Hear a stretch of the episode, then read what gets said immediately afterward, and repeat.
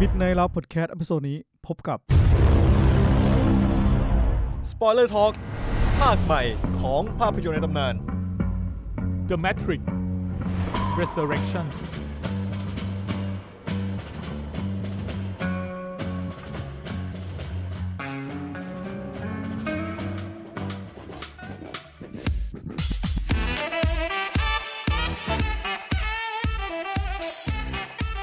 สวัสดีครับ ครับ เอ่อขอต้อนรับเข้าสู่มิดในเราพอดแคสต์นะครับ วันนี้เป็นเอพิโซดประจำวันพุธที่ 22 ธันวาคม ฉัน นะครั รู้ บ ได้ไงวะ เพราะว่าผมจำได้ว่าวันที่ 23 เป็นวันพฤหัสเนี่ย จะเป็นวันที่ Spider-Man No Way Home เข้านะครับ แล้วเราจะดูกันวันที่ ผมดูน่าจะผมน่าจะดู 23 ผมลางานรอไปละ จริงมากจริงจัง คนจริงจัง เออ เชี่ยเชียงใหม่มีปะวะ เชียงใหม่มีครับ เชียงใหม่มีโรงหนังครับผม ไม่ใช่หมายถึงว่า จะเชมึง คือถ้ามันมีโรงหนังอ่ะ มันก็ เข้า ต้อง แน่น ฉา อน ย อยู่แล้ว มันมีโรงหนังมันก็ต้องฉายอ่า ไอแม็กมีปะวะ ผมอะ ผมว่าผมว่าไอ้แม็กเชียงใหม่เหรอ่ะมีป่ะ อันนี้ผมไม่รู้อ่ะ เอ้ยขอหาก่อน อ่ะให้คุณเพชร อ่ะมึง หาไป แต่ว่าผมอ่ะลองไปดูรอบมาแล้วนะครับเอ่อผมซึ่งก็คือชื่อตั้นนะครับ ซึ่งคุณเพชรกำลังหาข้อมูลและคุณมิน ครับผม กำลังนั่งกิน กำลังกิน แฮช hash บราว brown น์นะครับผม ขอบคุณครับ วันนี้เราอัดกันวันเสาร์ที่ 18 ธันวาคมนะครับ ครับ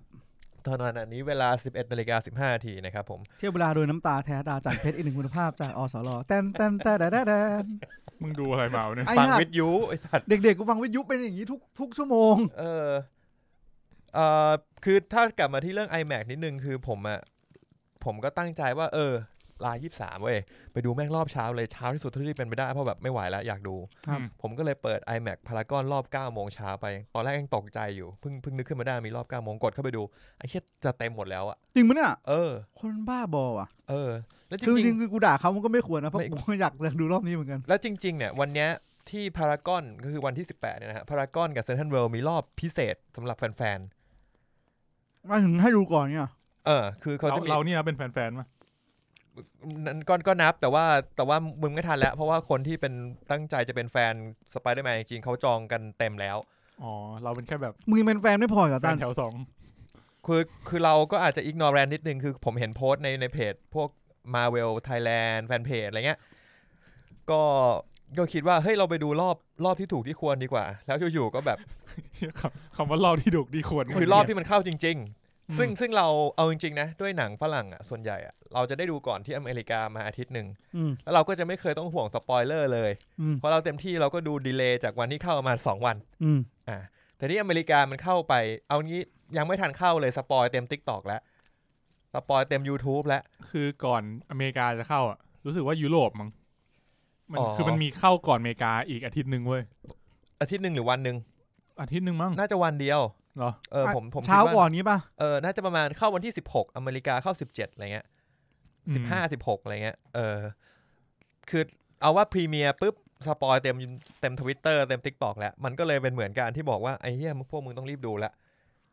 เออไม่งั้นอาทิตย์หน้าเขาคุยกันเต็มที่แล้วเรายังแบบ เฮ้ย ยังไม่ได้เข้าเลยอะยังไม่ได้ดูเลยอะเพื่อน เฮ้ยไม่ต้องรีบ เออ เราไม่เคยรีบ เราก็ไม่ได้รีบ แต่เราอยากดูเฉยๆ อืม ก็ก็นั่นแหละฮะ ก็คงได้ดูแหละ แต่ว่าจะดูเมื่อไหร่ยังไงก็ว่ากันอีกทีหนึ่งคิดว่าคงไม่ได้ดู iMac แล้วเพราะเต็ ม เออผมอาจจะไม่ได้ดู iMac เมื่อกี้เซอร์ชแล้ว iMac คือถ้าเรายังไม่ได้จองเนี่ยกูว่าป่านนี้เราไม่น่าต้องพูดแล้ว เออ จริง iMac มีไหมที่เชียงใหม่ มีมีเซนทันเฟสเซนทันเฟสติวัลเชียงใหม่ กูดูธรรมดาแล้วกัน มึงจะไปดูที่เชียงใหม่ กูไม่รู้ว่ากูจะกลับมาทันไหมไง แต่ว่าเราควรจะต้องรีวิวป่ะสไปเดอร์แมน วันอาทิตย์ไง วันอาทิตย์เนอะ อาทิตย์หน้า วันอาทิตย์ โอเคจัดไปครับ โอเค ทำไงก็ได้ให้ทัน ก็ แต่ ปิด แมทริกผมไม่ทันอ่ะ อ่ะ ไม่เป็นไร โอเค คือปิดปีพูดถึงเรายังไม่พูดถึงเอพิโซดที่กำลังเรายังคุยกันอยู่เราพูดถึงเอพิโซดหน้าก็คือ Spider-Man No Way Home ปิดปี 2021 ไปด้วยกัน อ่าใช่ครับ แล้วเดี๋ยว 2022 เรามารีแคปปี 2021 กันอีกทีหนึ่งอ่ะ ชิป อันเนี้ยเป็นตอนที่ยากที่สุดสำหรับผมเลย ทำไมฮะ มนุษย์ที่ไม่มีความทรงจ ผมมีความทรงจำนะแต่ส่วนใหญ่จะไปจำเรื่องไม่ดีในอดีต ำ มากกว่า IPTD I- อ่า IPTD ผมเขาเปลี่ยนเป็น IPX แล้ว นี่ นี่เนี่ย ไง ความทรงจำมึงแย่จริง เออ คุย นี่กูโดนคนแบบนี้ชี้หน้าเลยอะ คุยเรื่องอะไรวะไม่เข้าใจ คือคือเดี๋ยวนี้เขาเปลี่ยนรหัสนะ คุณสังเกตปะแต่ก่อนอ่ะมันไม่ใช่ไม่ใช่รหัส เหมือนรหัสมันรันเต็มแล้วมันก็เลยเปลี่ยนเปลี่ยนเลขหน้า เหมือนทะเบียนรถยนต์ ที่มีตัวเลข ออ บังหน้า ออจะว่างั้นก็ได้ อ่า อย่างแต่ก่อน SOE อืม ตอนนี้มันเหมือนจะเปลี่ยนเป็น S S N I หรือ S N I S อะไรประมาณเนี้ย เขาไม่ได้แบบเปลี่ยนชื่อบริษัทอะไรอย่างงี้ใช่ไหม ไม่ยังยังใช้ชื่อเดิมอยู่ อืม เออ เข้าใจได้ อืม อ่ะโอเค นี่นะครับ ความ ก็ รู้เรื่องหนังเรา unlimited ใช่ครับ ก็เราไม่ไม่จำกัดอยู่แค่หนังฮอลลีวูดนะ อืม อืม เราหนัง เออหนังเอเชียเราก็ดู เออ ใช่ อ่าครับผม ไม่ ก็ ว่าจะหนังสั้นหนังยาว อาทิตย์นี้นะครับเราก็จะมา พูดถึง ไม่ใช่ เราจะพูดถึงสไปเดอร์แมวเอ้ยไม่ใช่ อัพ The Matrix ใช่ไหม Spider-Man เป็น มั แมน สตอรี่กู อาทิตย์นี้เนี่ยก็คืออีพีนี้เนี่ยก็เอ่อคุณมีนยังไม่ดู The Matrix มานะครับเพราะงั้นก็อาจจะมีสปอยบ้างนิดหน่อยเออคุณมีนอยากดูไหม Matrix เนี่ยอยากดูแค่ไหน ไออยากดูอะอยากดูแต่ดูจากตารางแล้วอ่ะมันไม่มีภาพเลยอะ ก็ไม่เป็นไร ก็เลย ดี๋ คิดว่า เดี๋ยวกูเล่าให้ฟัง ผมลืมไปแล้ว ก็เอาง่ายๆ คืออ่ะเมื่อประมาณวันเมื่อวานเพชรไปดู The Matrix Resurrection มาแล้วเมื่อวานซืนผมก็ไปดู Matrix Resurrection มาเหมือนกัน แล้วมัน ผม ภาคชื่อไทยชื่อภาคว่าอะไรนะ คื Matrix นชีพ Resurrection ภาษาเอ มัน อ เออ สระ ชื่ เอ อไท รอย เรือ เออ จริงปะเนี่ย Resurrection Resurrection เลย เออมึงได้ตั้งชื่อว่าอะไรอะ The Matrix กำเนิดใหม่ The Matrix เออว่าก็ดูดีนะ ก็ได้อยู่นะ เออ ใช่หมดเถอะครับ มัน อ่ะ เขาเขาจัดการของเขาแล้ว ก็นอกจาก เออ The Matrix ก็คุยเล่นเพิ่มเติมนะครับ แล้วก็สัปดาห์นี้ไม่ค่อยมีข่าวเท่าไหร่นะ ครั ส่ บ ง ผม ลิงก์มาหน่อยสิ เท่าที่เห็น ฮะ นะครับผมอ่ะ ครับ เดี๋ยวผมส่งลิงก์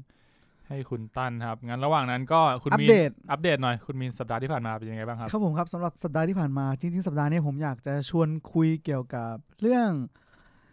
สาวๆ ที่ขึ้นมามีบทบาทนำในภาพยนตร์ที่ได้เห็นมากขึ้น ไม่ว่าจะเป็นทั้งฝั่งยุโรป และตอนนี้ผมรู้สึกว่าซีรีส์จีนที่ผมได้ไปดูกับแม่มาเปิดเรื่องใหม่ละไข่มุกคู่บัลลังก์ อืม อืม อันนี้คือชื่อ น่าจะเป็น อง ซีรีส์จีนที่ชื่อไทยสั้นที่สุดที่ผมเคยดูมา ไข่มุก ไข่มุกคู่บัลลังก์ มึงนับเป็นพยางค์เลย ห้า นะ อย่าง นี่ก็น่าจะสั้นสุดละครับผมครับ ก็เหมือนกันก็คือตัวละครเอกเป็นผู้หญิง อืม แล้วก็ดำเนินเรื่อง ครับ คือถ้าที่คุณดูผ่านๆมาเนี่ย มีแบบตัวละครเอกคือคือนางเอกเนี่ย แบบเจอเจอหน้าเดิมๆบ้างไหม คนเดิมๆไหม หรือว่าแบบยังไม่ เจอ ซ้ำหน้าเลย ไม่ซ้ำหน้าเลย อืม ก็อย่างเรื่องก่อนหน้านี้เนาะที่ผมดูก็จะมีอ่า หรือว่าหรือว่าเรื่องที่ผมดูมันเป็นเรื่องผู้หญิงวะ ไม่รู้ เป็นไปได้วะ กูก็ไม่รู้ เพราะว่าเรื่องก่อนอันนี้ก็จะเป็นเรื่องที่ สิบสาวอะนะ ศิษย์สาวปุสำนักก็คือ อ่าครับ ไอ้อย่าง ผม ที่เห็นว่า ผมรู้สึกว่า เขาเริ่มแต่งเรื่องให้แบบผู้หญิงเข้ามามีบทบาททางการศึกษาจีนในสมัยก่อนที่แบบว่ามีผู้ชายช่วยผลักดัน อืม อืมแล้วก็อยากให้แบบเป็นไปในทิศทางนั้น ส่วนเรื่องล่าสุดเนี่ยไอ้ไข่มุกคู่บาลังก์เนี่ยก็เหมือนกันก็คือ ผู้หญิงก็เหมือนจะได้เข้าไปแบบ รับการศึกษาจากอาจารย์ แต่ว่าก็อาจจะต้องแบบมีการปลอมตัวนิดหน่อย เพราะว่า ออกมป็นยังเพผู้ชายราะว่ายังได้รับยังไม่ได้รับการยอมรับเท่าไหร่ อืม ก็อาจจะต้องปลอมตัวเป็นผู้ชาย แล้วก็เรื่องก่อนหน้านี้ที่มันเป็นเกี่ยวกับเกม ก็ก็เป็นตัวเอกที่เป็นผู้หญิงคนแรกที่เข้ามาในวงการอีสปอร์ต เกี่ยวกับเกมอะเหรอ อืม เรื่องอะไรวะ มันเคยเล่าไงเรื่องเกี่ยวกับเกมที่ อืม กอรี่ป่ะ ไม่ใช่ ไม่ใช่ โอ้โหกอรี่นี่พระเอก พระเอกจัดเลยพระเอกแบบ เออ กูก็จำได้ว่ากอรี่มันเป็นพระเอกเอาแต่อีกเรื่องหนึ่ง ครับผม คุณคุณอยู่ อันนี้เดี๋ยวผมหาก่อนแต่ว่าก็คือผมเริ่มรู้สึกว่าฝั่งเอเชียเองก็ก็รู้สึกแบบนั้นเหมือนกันว่าฝั่งตัวละครนำผู้หญิงเนี่ยเริ่มมีบทบาทค่อนข้างเยอะมาก อืม อืมประมาณนั้น ครับผม นะผมอาทิตย์ที่ผ่านมามีเวลาน้อยมากดูไปแค่นี้อ๋อแล้วก็ดูเดียโ o ไม่ใช่ ฮอกอาย ฮอกอายทำไมกูจำเป็นเดียโ o ตลอดเวลา มันยิงธนู ฮอกอายกับแอโร่เนี่ย ใครเกิดก่อน โอ้ยากเลยอ่ะ มึงเป็นคำถามที่ไม่ควรถามคนอย่างกูอะ คนถามไม่ปุน เออ ครับ ผม แต่ส่วนใหญ่อ่ะ ผมจะได้ข่าวมาว่า DC อ่ะเขาจะทำก่อนนะ อืม เออ เรื่องเรื่องที่ผมดูกันหน้านี้คือรักยิ้มของเธอครับ แล้วก็ภาษาอังกฤษก็คือ falling into your smile falling into your smile ใช่นางเอกใช้ไปเป็นเป็นเป็นคนที่เล่นเกมเก่งมาก ใช้ชื่อตัวละครว่า smiling แล้วก็เข้ามาในวงการ e-sport เออ แล้วก็ ที่กูถามตอนนั้นว่า ชื่อนี้ไม่ซ้ำได้ยังไง smiling ใช่ไหม เออ มมันอาจจะเป็นแบบสตรีมไงไอดีกับชื่อไม่ไม่ไม่นี่กัน อ๋อ ใครดังก็คนนั้นก็ดังกว่า ก็จริง ประมาณนั้นแหละครับ โอเคครับ ก็จะได้เรื่องนั้นก็จะได้เห็นว่าเออวงการ e-sport มันไม่ได้แบบเล่นๆนะ มันมีอะไรเกิดขึ้นมากมาย ก็ผมว่าสำหรับคนที่แบบว่า อยากรู้ผมว่าเรื่องนี้ก็ถ่ายทอดออกมาได้ดีว่าแบบเออคุณเข้าไปมันมีแรงกดดันยังไงบ้าง ความใฝ่ฝันอย่างล่าสุดครับคุโรกี้ ก็ออกมาพูด คุโรกิเป็นไงครับ ก็ชิบหายยังไม่ชนะเลยครับตั้งแต่เปิดฤดูกาลมา โลกี้คือ pro.a โปรโปรดเอที่อยู่มันตั้งแต่สมัยแบบ TI 2ก็คือแบบอันดับต้นๆแรกๆของการแข่งขัน อยู่ .a มา สอน าง นมากเลยเนี่ย นานมาก สิบปีแล้วดิ ใช่ ก็คือ TI จริงๆ TI หนึ่งก็มีอยู่อยู่ทีมเมาส์มั้งแล้ว TI สองมาอยู่กับป๊อปปี้ที่นาวีเอาประมาณนั้นแหละครับ ก็คือเขามาพูดว่าวงการอีสปอร์ตมันแข่งขันสูงมาก อืม all in all nothing อะแหละ ถ้าไม่พยายามจนสุดก็จะไม่ได้อะไรเลยกลับไป ก็จริง ครับ ก็นั่นแหละ ก็จะเป็นความกดดันของวงการอีสปอร์ตที่มีอายุของนักแข่งขันอยู่ที่ไม่เกิน เอาจริงนักแข่งขันไม่มีใครอายุเกิน30กว่า เหมือนพวกเหมือนฟุตบอลเลย เออ น่าจะคล้ายๆ เพราะว่า ก็คือกีฬา เหมือนเหมือนการแข่งขันกีฬาเนาะการแข่งขันเกมก็ด้วย การ ค แบ รับบ เรื่องเรื่องสมรรถภาพร่างกายอ่ะเออ ใช่ เด็กๆ มันจะมีแบบเหมือนรีเฟล็กที่ดีกว่า คน อืม มีอายุ ครับ เออมันก็มีส่วนในเรื่องนั้น คนมีอายุก็ต้องไปเป็นโค้ชไปเป็น ก็อาจ กัป จะ ตัน เอา ทีม เอาเรื่องแบบประสบการณ์ ความเก่า เออมาช่วยแทน ครับ ดูแลน้องๆไป ใช่ครับผม นั่นแหละครับ ก็กลายเป็นกลายเป็นแนะนำ falling into your smile เฉยเลย ครับผม ครับ ก็ก็แค่รู้สึกว่าเออมันเยอะจริง ๆ ในช่วงยุคหลังๆ ซึ่งผมก็ไม่รู้สึกมันแย่อะไรนะ ก็เพลินๆดีนะ ดูนางเอกน่ารักน่ารัก ก็ดี ดำเนินแล้วก็เราก็จะเห็นตัวละครเท่ๆผู้ชายบางตัวโผล่มา อืม นะ อาทิตย์ที่ผ่านมาของผมในแค่นี้ เอ้ยยังไม่ได้พูดนี่เลยฮอกอาย เออเห็นเมื่อกี้มึงจะพูดแล้วมึงก็ข้ามกลับมาเรื่องนี้ยังไงไม่ เอ รู้ อฮอกอาย เป็นไงครับ EP ผ ห้าม ว่า EP นี้เอาจริงคือตอนหน้าจบแล้วใช่ไหม ใช่ เอาจริงๆอ่ะตอนที่เราออก EP เนี้ยคือ จบ คน แล้ว คน คือจบ กำลัง แล้ว ดู EP หน้าอยู่ เออใช่ ยัง เราออกตอนเช้าไง อ่ะเราออกตอนเช้า EP มาประมาณบ่าย ครับผม ๆอืม ก็ ครับใช่ ผมว่าน่าสนใจนะว่าจะจบยังไง คือมันเหลืออีกตอนเดียวนะ เหลืออกตอนเดียว แต่เนื้อเรื่องเนี่ยผมว่ามันยังยังขาดอยู่นะ หรือ ผมว่า ไม่ขาดวะหรือทันวะ ผม ก็ขมวดมากแล้วอะ นมันเหมือนว่ามันจะสามารถทำซีซั่นสองได้อะ แต่อย่างน้อยซีซั่นนี้มึงต้องกลับบ้านไหม เออ เอาจริงไม่กลับบ้านผมโกรธนะ ยังไงต้องกลับไปให้ได้นะ นั่นดิ มึงแบบหนังจบคริสต์มาสอะแต่แบบ เดี๋ยวไปต่อกลับบ้านซีซั่นหน้าแบบเฮ้ยมันไม่ใช่ป่าวะ โกรธ ไม่ได้ เออ แล้วก็รู้สึกว่าตอนนี้เป็นตอนที่สำหรับผมคือผมรู้สึกว่ามันเครียดที่สุดของ ของทั้งซีรีส์ที่มีมา แล้วก็ เริ่มจริงจังขึ้นใช่ไหม เออจริงจังขึ้นแล้วก็รู้สึก เออ ว่าเออแม่ผมเริ่มแบบเฮ้ยเริ่มรู้สึกว่าเรื่องเนี้ยไม่ไม่ได้แล้วฮะ เครียดไปหน่อย เออเครียดไปหน่อยแล้วนะอะไรอย่างงี้ แต่ไม่เป็นไร ผ หรอก ว่ามันก็ยังไม่เครียดนะ ก็ยังโอเคนะ แต่มันก็ผมว่ามันเอาจริงผมตื่นเต้นแทบจะทั้งตอนเลยนะ ที่ผ่านมา อื มีความลุ้นมากขึ้นมีความแบบ จากก่อนนี้ที่แบบเล่นชิวๆสู้ชิว อืม ๆตอนนี้เริ่ม ผมว่าจริงจังมากขึ้นเยอะ ครับ แล้วก็ขมวดแต่ที่เห็นได้ชัดคือการส่งไม้ต่ออะเริ่มรู้สึกว่าเออมันน่าจะ น่าจะจบซีซั่นนี้แล้วก็ส่งไม้ต่อแล้วหรือเปล่า ก็ ว่าน่าจะยัง น่าจะยังไม่สุดนะ ต้องซีซั่นหน้าถึงจะส่งไม้ต่อชัดเจนเหรอ เออ ผมว่าอาจจะเป็นแบบไปไปด้วยกัน ไปด้วยกัน เออ ไปด้วยไกล ไปได้ไกล ครับผม ครับ เออผมผมว่ายังยังไม่ส่งไม้ อืม เพราะผมรู้สึกว่าฮอกอายก็ยังไม่ได้ทำอะไรเยอะขนาดนั้น เขาน่าจะยังอยากมีซีนของเขามากกว่านี้อะ อืม ตัวเคสเองก็ยังไม่ได้ ยังไม่ได้ ยังไม่ได้ เก่ง ขนาดนั้น ยังไม่ได้ เออ เก่าอะไรขนาดนั้นนะเออ เค คื ส อ นี่ต้องเก่าปะ คือมีฝีมือแหละ แต่ว่าประสบการณ์อะน้อย อ่า เออ ครับผมครับ ก็ เรื่องนี้ตัวละครดำเนินเรื่องหลักถึงแม้จะเป็นฮอกอายก็ตาม จริง ๆ ก็ แต่ยังรู้สึกว่าจุดเด่นก็คือ เคส และตัวละครใหม่ที่เพิ่งเปิดตัวมา ครับผม ครับผม ก็ถ้าใครดู EP 5 แล้วเนี่ยก็เปิดตัวละครใหม่มาอีกนิดหน่อย แล้วก็เราสามารถพูดถึงอันนี้ได้ป่าวะ หมา ไม่ ใช่ อะไรอะ พูดถึง เอ่อใครดีวะ ผู้หญิงอีกคนหนึ่งที่มาหาเคสบิชอปแล้วก็นั่งคุยกันเป็นเวลานาน เออจริง ๆ ส่วนหนึ่งที่ผมงง เรา เกี่ยว สา กับ มารถพูดได้ไหม เกี่ยวกับซีรีส์คือผมรู้สึกว่า ว่ามึงทำอะไรเนี่ยต้าน นั่นมันสับอะไรอยู่วะ ไม่ผมคือผมล็อกอินไลน์ใน iPad แล้วเหมือนไม่ได้ล็อกอินมานาน โน้มัตนเล โน้ต ย เด้ เด้ ง งเยอะมาก อ๋อ เอาคือคือผมว่าเขาสปอยกันเร็วอะ โอ้ยเร็วมาก คือในซีรีส์นะ ในซีรีส์เนี่ยฮอกอายสปอยเร็วมาก คือจบตอนปุ๊บ สปอยเลอร์ออกเลย สปอยเลอร์ออกเลย อืม มัน เหมือนว่า เอ้ย กูให้มึงดูแล้วนะ ทุกคนดูได้พร้อมกันนะ ถ้างั้นมึงจบแล้วกูสปอยเลยนะ อะไรแบบนั้นอะแต่ว่า ไม่เอางี้ พูดแบบไม่สปอยมีตัวละครจากซีหนังมาเวลเรื่องอื่น มาโผล่ในเรื่องนี้ อืม เป็น อืม ตัวละครที่ค่อนข้างมีความผูกพันกับฮอกอายทางอ้อมแล้วกัน ครับ อ่าซึ่งเป็นตัวละครที่ผมว่าสร้างสีสันให้กับเรื่องค่อนข้างมาก เอ้ย ครับ ผมชอบชอบฉากที่เขามานั่ง เฮ้ยผมขอย กั ก น มือครับ ครับ ผมให้คุณยกมือค้างไปเรื่อย มึ ๆ ง อย่า ดูไหม อย่าเอามือลงอย่าเอา ผม มือลงมึง มึงดูเรื่องนั้นยังนะ ผม ดูแล้วดิ เรา ผม คุยกันแล้วใช่ไหม เราคุยกันแล้ว ปล่อยเลอร์ท้องไอ้เหี้ย เรา เราต้องอธิบายแม่นานมากเลยอะ อ๋อว่าคนนั้นเป็นใคร ไม่คนนั้นแม่ดูด้วย แต่แม่ลืมเหรอ ไม่ใช่แม่ลืม แต่เรื่องราวที่มันเกิดขึ้นอ่ะ อ๋อ แม่ไม่เก็ตว่าทำไมใช่ไหม คือแม่แม่พอรู้คร่าวๆเว้ย คือรู้แหละว่าจัก คื ร อรู้ วาล แหละ มาเวลอ่ะมันมีอะไรเกิดขึ้น แม่ บ้าง แม่มึงดูเอ็นเกมไหม นั่นที่ดูไงประเด็น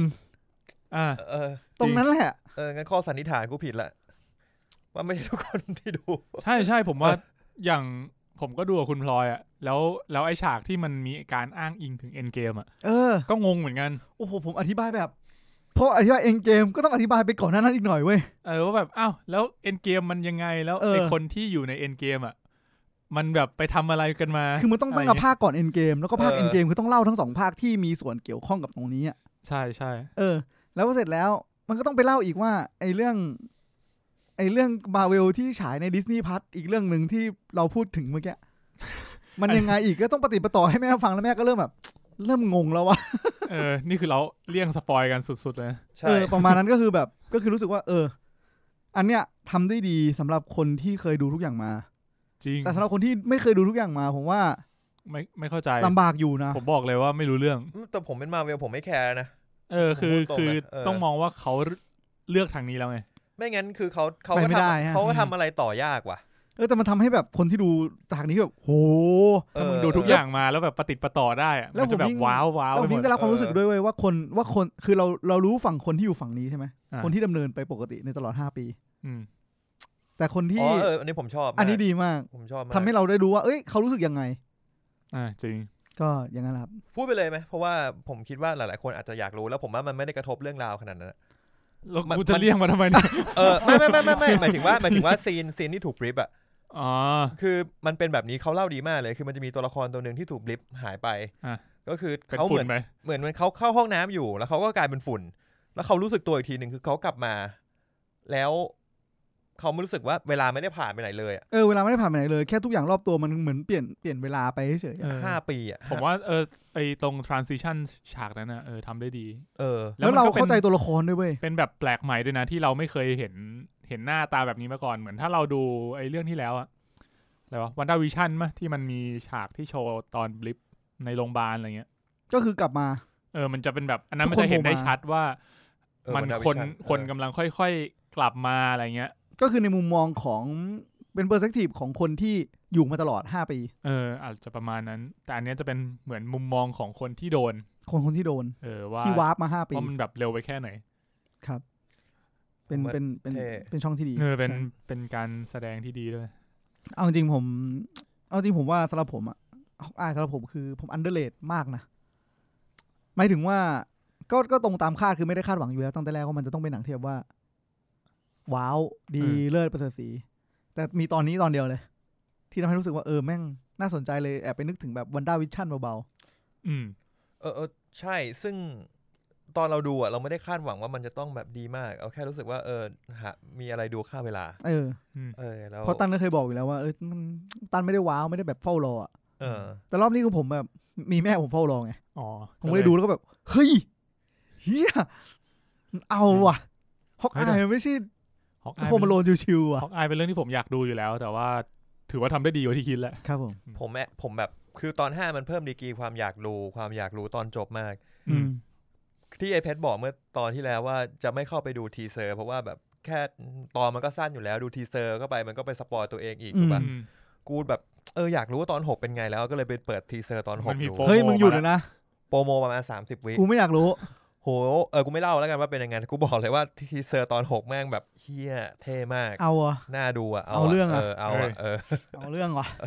มันเอา สามสิบ อะ วิ ดิ เองไม่เป็นไรหรอก เออ ไม่สปอยเท่าไหร่หรอกมั้ง ฟังตอนมันกูว่ามีคน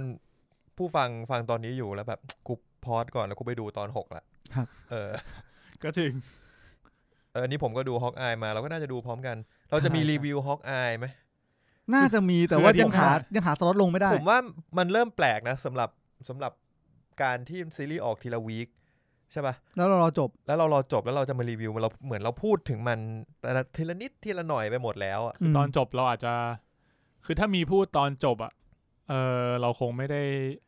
มันไม่เหลืออะไรให้พูดมากแล้วเปล่าวะ เออไม่เหลืออะไรพูดมากแล้ว เออ มันจะไม่ใช่ ไม่ได้ รีแคปแล้วนะมันจะเป็นแค่แบบว่าสิ่งที่คิดมากกว่า อืม ก็อาจจะเป็นแทรกแทรกไว้ในนี่ก็ได้มั้งเผื่อเผื่อจะแทรกได้ ก็อาจจะไปช่วงท้ายๆ สปอยเติมเติมเติมนิดหน่อย สปอยหลังสปอยหลัก แต่เหมือนว่าพอจบฮอกอายแล้วไม่มีซีรีส์มาเวลเรื่องอื่นแล้วไหม ไม่มี แมน แต่ว่า แมน เป็น ดามาเมื่อไหร่ บอกว่าเฟส แมนดามาต่อเลย ต่อเลย วีคต่อไป มึงดูจบยังเนี่ยมีน เออว่า โอ้ my god กูบอกไว้นี่หว่า เออ มึงยังมีเว ลา มีเวลาให้อะไร มีเวลาจนโบบ้าเฟสจบ เออครับผมครับ ไม่เป็นไรจริงๆ คุณมีนก็ เอ้ยเดี๋ยวนะไอ้โบบ้าเฟสมันมาซีซั่นไหนนะซีซั่นสองซีซั่น ซีซั่นสอง ใช่ไหม ครับ แมนดามันมีสองใช่ไหม ใช่ไม่ได้มีสองซีซั่น มีสองกับผมกำลังดูสองอยู่หนึ่งอะจบไปแล้ว อ๋อโอเคโอเคอ่ะถ้างั้น ถ้าเกิดมีนไม่ได้ดูสองมา มึงก็ไม่ได้รู้จักความเท่ของโบบ้าเฟสอะดิ ใจเย็นๆเนี่ยวะ กูตามอยู่ ช้าหน่อย เ ครับ อ่ะ เฮ้ย ผมขออีกนิดนึง ได้ครับผม คือคือจริงๆอ่ะมันไม่ได้เกี่ยวโดยตรง แต่เวลาที่หายไปเนี่ย ผมเอาไปเสพเนื้อเรื่องของสิ่งที่เรียกว่า ครับ Final Fantasy 14 ครับผมดี Final มากครับ 14 เกม นั่นเองนะฮะ ก็ถ้าใคร ซึ่ง ตาม ผมผมแอบรู้สึกว่ามันมันมีความแบบนิยายและหนังเบา มันเป็นเกมที่จริงจังเนื้อเรื่องพอสมควร ๆเออมันเป็นเกมที่มีเนื้อเรื่องและเนื้อเรื่องเนี่ยค่อนข้างค่อนข้างน่าสนใจมากๆ แล้วก็พอเล่นเนี่ย เราเป็นตัวละครในเกมปุ๊บเราก็จะแบบมี มันก็มีเรื่องราวของเราไว้ง่ายคือมันเป็นเหมือนนั่งดูหนังที่พระเอกเป็นเรา แล้วเรามีส่วนร่วมบ้างใน อื ห ม ลายๆซีน ซึ่งเขาก็กำหนดไว้แล้วเราว่าซีนเนี่ยเราจะมีส่วนร่วมได้ประมาณไหน เออ ซึ่งเราก็ได้เข้าไปอยู่ตรงนั้น แล้วก็ตอนนี้กำลังจีบคุณปุณอยู่ ยังไงครับ ก็อยากให้เขามา เล่า ผมว่าน่าจะมีนอกจากผมแล้วอาจจะยังมีคนสนใจอีกคือผมอะจำไม่ค่อยได้ไงว่าเรื่องราวเป็นไงก็อยากให้คุณปุณมารีแคปแล้วก็อยากจะนั่งคุยกับเพื่อนด้วยว่า เออ เล่นแล้วรู้สึกยังไงบ้างอะไรชอบอะไรไม่ชอบ เพราะว่าตอนเนี้ย เกมมิ่งเดี๋ยวเพื่อน ก็ก็นั่นแหละครับ ก็คือจะจีบมาเพื่อที่จะไปอยู่ในนั้น คือ ผมมาจำเนื้อเรื่องอะไรไม่ได้เลยเว้ย ยากจริง มันตลอดกี่ปีที่ผ่านมาวะเพชรข้ามได้ปะ ไม่ได้ข้ามเนื้อเรื่อง แต่คือ คือมันมันสคิปสคิปมาเรื่อยๆอ่ะ อืมใช่เราไม่ได้แบบ เราไม่ได้มีเวลาขนาด จำได้ว่าตอนที่เล่นครั้งแรกอ่ะคือผมเริ่มครั้งแรกอ่ะมันน่าเป็น อะไรวะสตอมบัตมั้ง อืม เออ คือก่อนสตอมบัตคือเฮเว่นใช่ไหม อืมเฮเว่น เฮเว่นอันนั้นอ่ะ ไม่ได้เล่นก็คือมามาถึงก็ถึงสตอมบัตแล้ว อืม เพราะงั้นอ่ะมันก็ก็เลยข้ามเนื้อเรื่องมาเรื่อย ครับ ๆจนแบบ มันอัดกันจนแม่งไม่รู้ ตอนนั้นเล่นเป็นเดือนเลยมั้ง เออใช่ แค่เนื้อเรื่องอย่างเดียวอะแบบกว่าจะตามเพื่อนทันอ่ะแบบเกือบสองเดือนอะ ปั่นปั่นเนื้อเรื่อง เออ ครับ ครับผม นั่นแหละฮะก็ก็เลยรู้สึกว่าเออมันมีหลายๆอย่างที่แบบพอแบบรู้สึกว่า เอ้ยจริงๆช่วงนี้แม่งดีมากเลยว่ะ แต่ไอ้นี่ใครนะไอ้เนี้ยก็เลยแบบอยากจะรีแคปอีกทีนึงว่าเออสรุปยังไง แล้วก็เผื่อใครที่สนใจแต่ว่าไม่ได้ไม่ได้อยากเล่นเกม อ่ะ ก็ อาจ อยาก จะ อาจจะ มาฟังเนื้อเรื่องซะหน่อย เอออยากจะพยายามจะเล่าเพื่อที่จะได้แบบเออ เข้ามาอยู่ในจุดใกล้ ๆ กัน อืม อืมเผื่อที่จะแบบมีความคิดไอเดียไปในยังไงบ้าง อ่ะ เพราะมันเป็นสิ่งที่น่าสนใจอยู่ครับ ประมาณ เดี๋ย นั้ วน เดี๋ยวรอ ถ้ามี ดู โอกาส อืมอาจจะไปอยู่ในอันไตเติล ครับ ถ้าเกิดพูดถึงเนื้อเรื่องของเกมไฟนอล ก็ถ้าถ้ามีคนสนใจเยอะก็ไปกดดันเอานะครับทางนู้น ครับผม ช่วยๆกัน ดีครับ หมดแล้วครับผมสัปดาห์ที่ผ่านมา อ่ะครับผมคุณตั้นอยากจะก่อนไหมเดี๋ยวผมก่อน ได้ครับผมก่อนเลยก็คือก็ดูฮอกอายใช่ไหมฮะ แล้วก็เอ่อจากนั้นก็วันพฤหัสไปดู The Matrix Resurrection ซึ่งเราเดี๋ยวจะพูดต่อไป แล้วก็วันศุกร์ที่ผ่านมาดู The Witcher ไปสองตอนค เอ้ย รึ่ง เออว่า กูทำได้แค่ดูรีแคปอะ เอาไอ้เหี้ยมึงทำเหมือนมึงมึงพูดเหมือนมึงดูแล้ว ไม่มีเวลากูดูแมทริกจบแม่งเที่ยงคืนละ โอเค กลับถึงบ้านมากูนอนละ เอ่อผมดูวิเชอร์กันเดี๋ยวผมพูดหน่อยถึงวิเชอร์หน่อยแล้วกัน ดูไปกี่ตอน หนึ่งสองตอนครึ่ง เอ้ยสองครึ่งเลยเหรอแปลว่ามันใช้ได้เหรอหรือหรือคุณดูไปงั้นๆอะ กูหลับไปสักสิบห้านาที อะไรวะเนี่ย โอเค คือมันมัน เอ้ย ผมว่าคือมันมีช่วงพูดงี้แล้วกัน คือ EP หนึ่งเป็น EP ที่ยากมากสำหรับผม เพราะผมลืมทุกอย่าง ผม อ่าก กะว่าปกติผมดูซีรีส์อ่ะปกติซีซั่นสองเราจะไม่ดูรีแคปซีซั่นหนึ่งมา มันน่าจะ เราเราเราคิดว่าเราจะพอจำได้ แต่เรื่องนี้ผมอุตส่าห์แบบ เอ้ย กูดูรีแคป อืม กูจำอะไรไม่ได้เลย กูจำ กูจำได้แค่เรื่องคร่าวๆของว่า โอ้กูจำไม่ได้ด้วยว่าแบบอย่างตัวละครหลักอย่างเจเนฟเฟอร์ เจเนฟเฟอร์จบยังไง กูจำได้แค่พระเอกก็คือเฮนรี่คาวิลชื่อนะค อ่า รับคาเอล Witcher ไม่ใช่ เอ่อ ใครเอลนักซูเปอร์แมน ชื่อชื่ออะไรวะ ออ เกราว เก เออ เกเกราราว เออเกราวมาเจอกับเอ่อซิลิกูจำได้แค่นั้น เออจำได้ว่าตอนจ ฮัลโหล บ สิริ เจอ เออ แล้ว ไอ้ พอ นี่เราสปอยซีซั่นหนึ่งอยู่เนี่ย มันไอ้เหี้ยคนเล่นเอานะ อัน เอานะ นั้ นั่ น น ซี นั่น ซั่นห นั่นนึ่ง นั่น คือ นั่นคือนั่นคือตอนจบ ผ่านมา ซีซั่นหนึ่งผมจำได้แค่นี้ เอาจริงผมว่า ซีซั่นหนึ่งผ่านมาสองสามปี สิ่ง แล้ว ที่ตั้นพูดมามันเป็นสปอยที่ก็ไม่ได้ว้าว สปอยที่รับได้อะ แล้วก็ไม่รู้ว่า เออ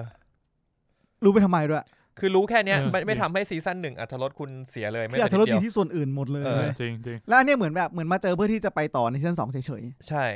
ซึ่งความผมว่าจุดที่ดีของเออจุดที่แย่จุดที่ทำให้ผมมีปัญหาก่อนก็คือ เราจำไม่ได้ เราจำชื่อนั่นชื่อนี่อะไรไม่ได้เลย อืม เราจำไม่ได้เลยว่าเรื่องมันมันโปรเกรสที่อยู่สุดที่จุดไหนของซีซั่นหนึ่งเพราะซีซั่นหนึ่งอ่ะมันดำเนินเรื่องแบบหลายไทม์ไลน์ในเวลาเดียวกัน เออใช่ จนเราทำเราจำได้แค่เป็นแบบแวบแวบแวบแวบของของบางฉากบางตอน เราจำฉากสู้ที่ที่ในท้องพระโรงได้ เราจำฉากสู้ ตอนจบได้นิดหน่อย อืม เออ แต่เราโอเวอร์อเราจำอะไรแทบไม่ได้ เพราะว่าเราจำได้แค่ตอนที่เรามาคุยสปอยเลอร์ทอมันกี่ปีสองปีปะ นานแล้วอ่ะ เ สองปีแล้วมั้ง ปีอ่ะเออ เพราะอันนี้มันออกช้าด้วย ใช่ โดนดีเลย์มา อ่าแล้วพอมาเริ่มดูมันสครัลเกิลมากในช่วงประมาณครึ่งชั่วโมงแรกให้ผ่านไป ตอนหนึ่งมันยาวไหมชั่วโมง ชั่วโมงหนึ่งเกือบเกือบชั่วโมง ๆครับ แล้วพอมันไปถึงจุดที่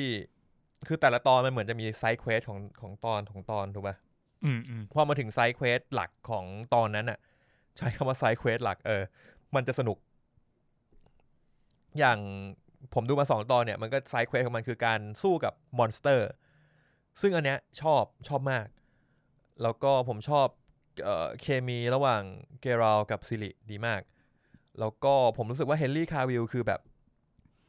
ผมลืมเขาในบทซูเปอร์แมนไปเลยอะ จริงเหรอ เออคือแบบเชี่ยนี่แม่งใช่อ่ะ นี่คือนี่คือเกราวผมว่าซีซั่นหนึ่งอ่ะอาจจะยังรู้สึก สมแล้วที่เราชุดกลับบ้านจริง เออจริงคือซีซั่นหนึ่ง ซีซั่นหนึ่งอาจจะยังไม่รู้สึกอาจจะยังไม่รู้สึกขนาดนั้นแต่ซีซั่นสองเปิดมาหนึ่งตอน แล้วก็ดูไปตอนสองผมว่าเชี่ยเนี่ยคือบทของมึงอ่ะ ขอโทษสำหรับคนที่รู้นะครับ แต่สำหรับคนที่ไม่รู้ก็คือเขาเคยขโมยชุดกลับบ้านใช่ไหม เออเอากลับบ้านไป คือคือแม่งใช่มากแม่งได้มาก ผมแบบแม่งเท่อ่ะคือซีซั่นเนี้ยคือผมรู้สึกเลยว่าแบบโผล่มาแค่แค่อีพีแรกผมรู้สึกว่าแม่งเท่มาก อืม เออชอบชอบตรงนี้มากแล้วก็แล้วก็ทำให้แบบอยู่หมัดเสเส้นเรื่องมันจะตอนสำหรับตอนนี้นะครับมันจะแบ่งเป็นสองสองเส้นเรื่อง ฮะ แต่ว่าเป็นไทม์ไลน์เดียวกันนะ ไม่ได้แบบไปไปมามาเหมือนซีซั่นหนึ่งละคือเป็นเส้นเรื่องของเยเนเฟอร์ ครับ กับเส้นเรื่องของเกราวและซิลิ อืม ซึ่งเส้นเรื่องของเยเนเฟอร์เนี่ยยังงงอยู่ ครับ ผมยอมรับผมงง แต่ว่าเส้นเรื่องของเกราวกับซิลิเนี่ยโอเนี่ยโอเคมาก อืม คือคือเราก็จะโฟกัสที่เส้นเรื่องของเกราซิลิก็พอดูรู้เรื่อง ครับ ทำให้ผมรู้สึกว่าน่าจะดูต่อได้ น่าจะโอเค อืม อ่า อ่ะ อ่า เป็นสัญญาณที่ดี อืม แต่ว่าช่วงแรกเปิดมาคำศัพท์ชื่อเมืองนู่นนี่นั่นแบบโอ้แบบบินผ่านหัวเลยอะ ขนาดรีแคปมาแล้วก็ยังจำได้ไม่หมด ผมอาจจะต้องไปดูรีแคปอันอื่น เพราะว่าอันนี้ผมดูรีแคปของ Netflix ที่มันแบบห้านาที มนุษย์ยุคเรามีจักรวาลเยอะเกินไปปะวะ มันมันแป๊บเดียวอะ มันจะมีอันหนึ่งที่ ไม่นี่คือก่อนก่อนเริ่มซีซั่นสองมันจะแบบ อ๋อ รีแคปอันนั้น ใน กูว่า ใน กูก็เลยดูซะไม่ส อ๋อ กิป โอเคโอ เอ เค อ ครับ ของผมมาไปดูใน YouTube มามีเหมือน Netflix ของประเทศอะไรสักอันหนึ่งอะเขาทำเป็น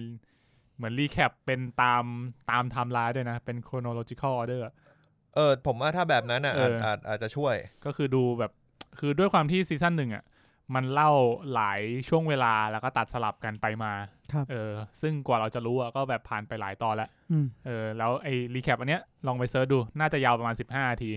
โอ้ เอ สิบ อ ห้านาทีเลย เออคือมันละเอียดมากแบบทุกทุกเหตุการณ์ เออ หรือ ซึ่ง ไม่ก็ไปช่องประจำ Man of Recap เออแมวออฟรีแคป เอออันนี้ประมาณ 10 นาทีมั้ง แต่ว่าเขาจะแบบเหมือนพูดเร็วๆอ่ะเร่งสปีดเสียงพูดหน่อย อ๋อ เออแต่ว่ามันจะได้เนื้อเรื่องแบบเน้น แต่จริง ๆ คือวิเชอร์เนี่ย ในแต่ละเอพิโซดที่ดูตอนนี้นะ คือช่วงแรกจะช้า ๆ แล้วตอนหลังอ่ะจะมัน อ่าฮะ จะเป็นอย่างนี้มาสองตอนแล้ว ช่วงแรกจะช้า ตอนหลังจะ ออก มัน มาถึงในหนึ่งตอน ใน เนี่ย หนึ่งตอน เออ อ่า ผม บิวบิวให้ตื่นเต้นก่อนจบอ่ะ มันก็ไม่ได้บิวให้ตื่นเต้นนะกูกูหลับไปประมาณสิบนาที อ่ะ ต่อ EP สองอ่ะ ซึ่ง EP สองกูว่าสนุกนะ แต่กูเผลอกูเผลอหลับจริง อ้าว แล้วกูคิดว่ากูตื่นมาปุ๊บอ้าวเอาวะยังดูรู้เรื่องกูเลยไปต่อ เสือกดูรู้เรื่องเฉย เหมือนเหมือนแบบบางทีเรื่องก็ไม่ได้โปรเกรสไปขนาดนั้น เรา ครั ก็ บ เลยยังดูได้อะไรเงี้ยเออ ก็ว่าจะไปดูต่อครับวิเชอร์ ฮะ โอเค ที่ดูมา ครับ ล่าสุดเลย ดีมาก ครับ อื ผมตอนแรกผมมาแปลกใจ เพชรไม่ได้เล่นไม่ได้เล่นเกม The Witcher ใช่ไหม ไม่ได้เล่นไม่ได้เล่น มีนเล่นปะ ซื้อมาเฉย โอเค ซื้อเก็บไว้ในสตรีมให้กู ให้รู้สึกว่ากูมี เออ กูมีเป็นสิบเกมเลยแล้วไม่ได้เล่นเหมือนกันอย่าง นั้น ไม่มันลด เออ ราคาเยอะจริงๆ แต่ น ผม ยุค รู้สึกเหมือนเพชรอะตื่นเต้นกับ The Witcher ซีซั่นสองที่จะเข้าแปลว่ามึงชอบซีซั่นหนึ่งขนาดนั้นเหรอ ชอบนะ ผมว่าซีซั่นหนึ่งค่อนข้างชอบ ผมรู้สึกว่าผมไม่ได้ชอบซีซั่นหนึ่งขนาดนั้น อืม ผมว่าซีซั่นหนึ่งสำหรับผมมันสไปค์ว่ะมันมีช่วงที่แบบว่าชอบแล้วไม่ชอบแล้วก็งงแล้วก็ไม่ชอบแล้วก็ชอบแล้วก็รวมๆก็คือ เออก็ชอบแหละ มันมีช่วงที่มันดี เออมีช่วงที่มันดีมาก แล้วมีช่วงที่มันงงง เออช่วงที่มันงงๆ ก็ถ้าไปดูผมว่าผมตอนเนี้ยผมชอบสัตว์ประหลาดมอนมีมอนสเตอร์ผมมาสองตัวละในแต่ละเอพิโซด ๆอ่ะ ผมว่ามอนสเตอร์น่าสนใจมาก ดีไซน์ดี อะไรคือมอนเตอร์น่าสนใจวะ ลองไปดูแล้วกันผมผมไม่อยากบอกว่ามันน่าสนใจยังไง อ๋อ แต่ว่าผมรู้สึกว่า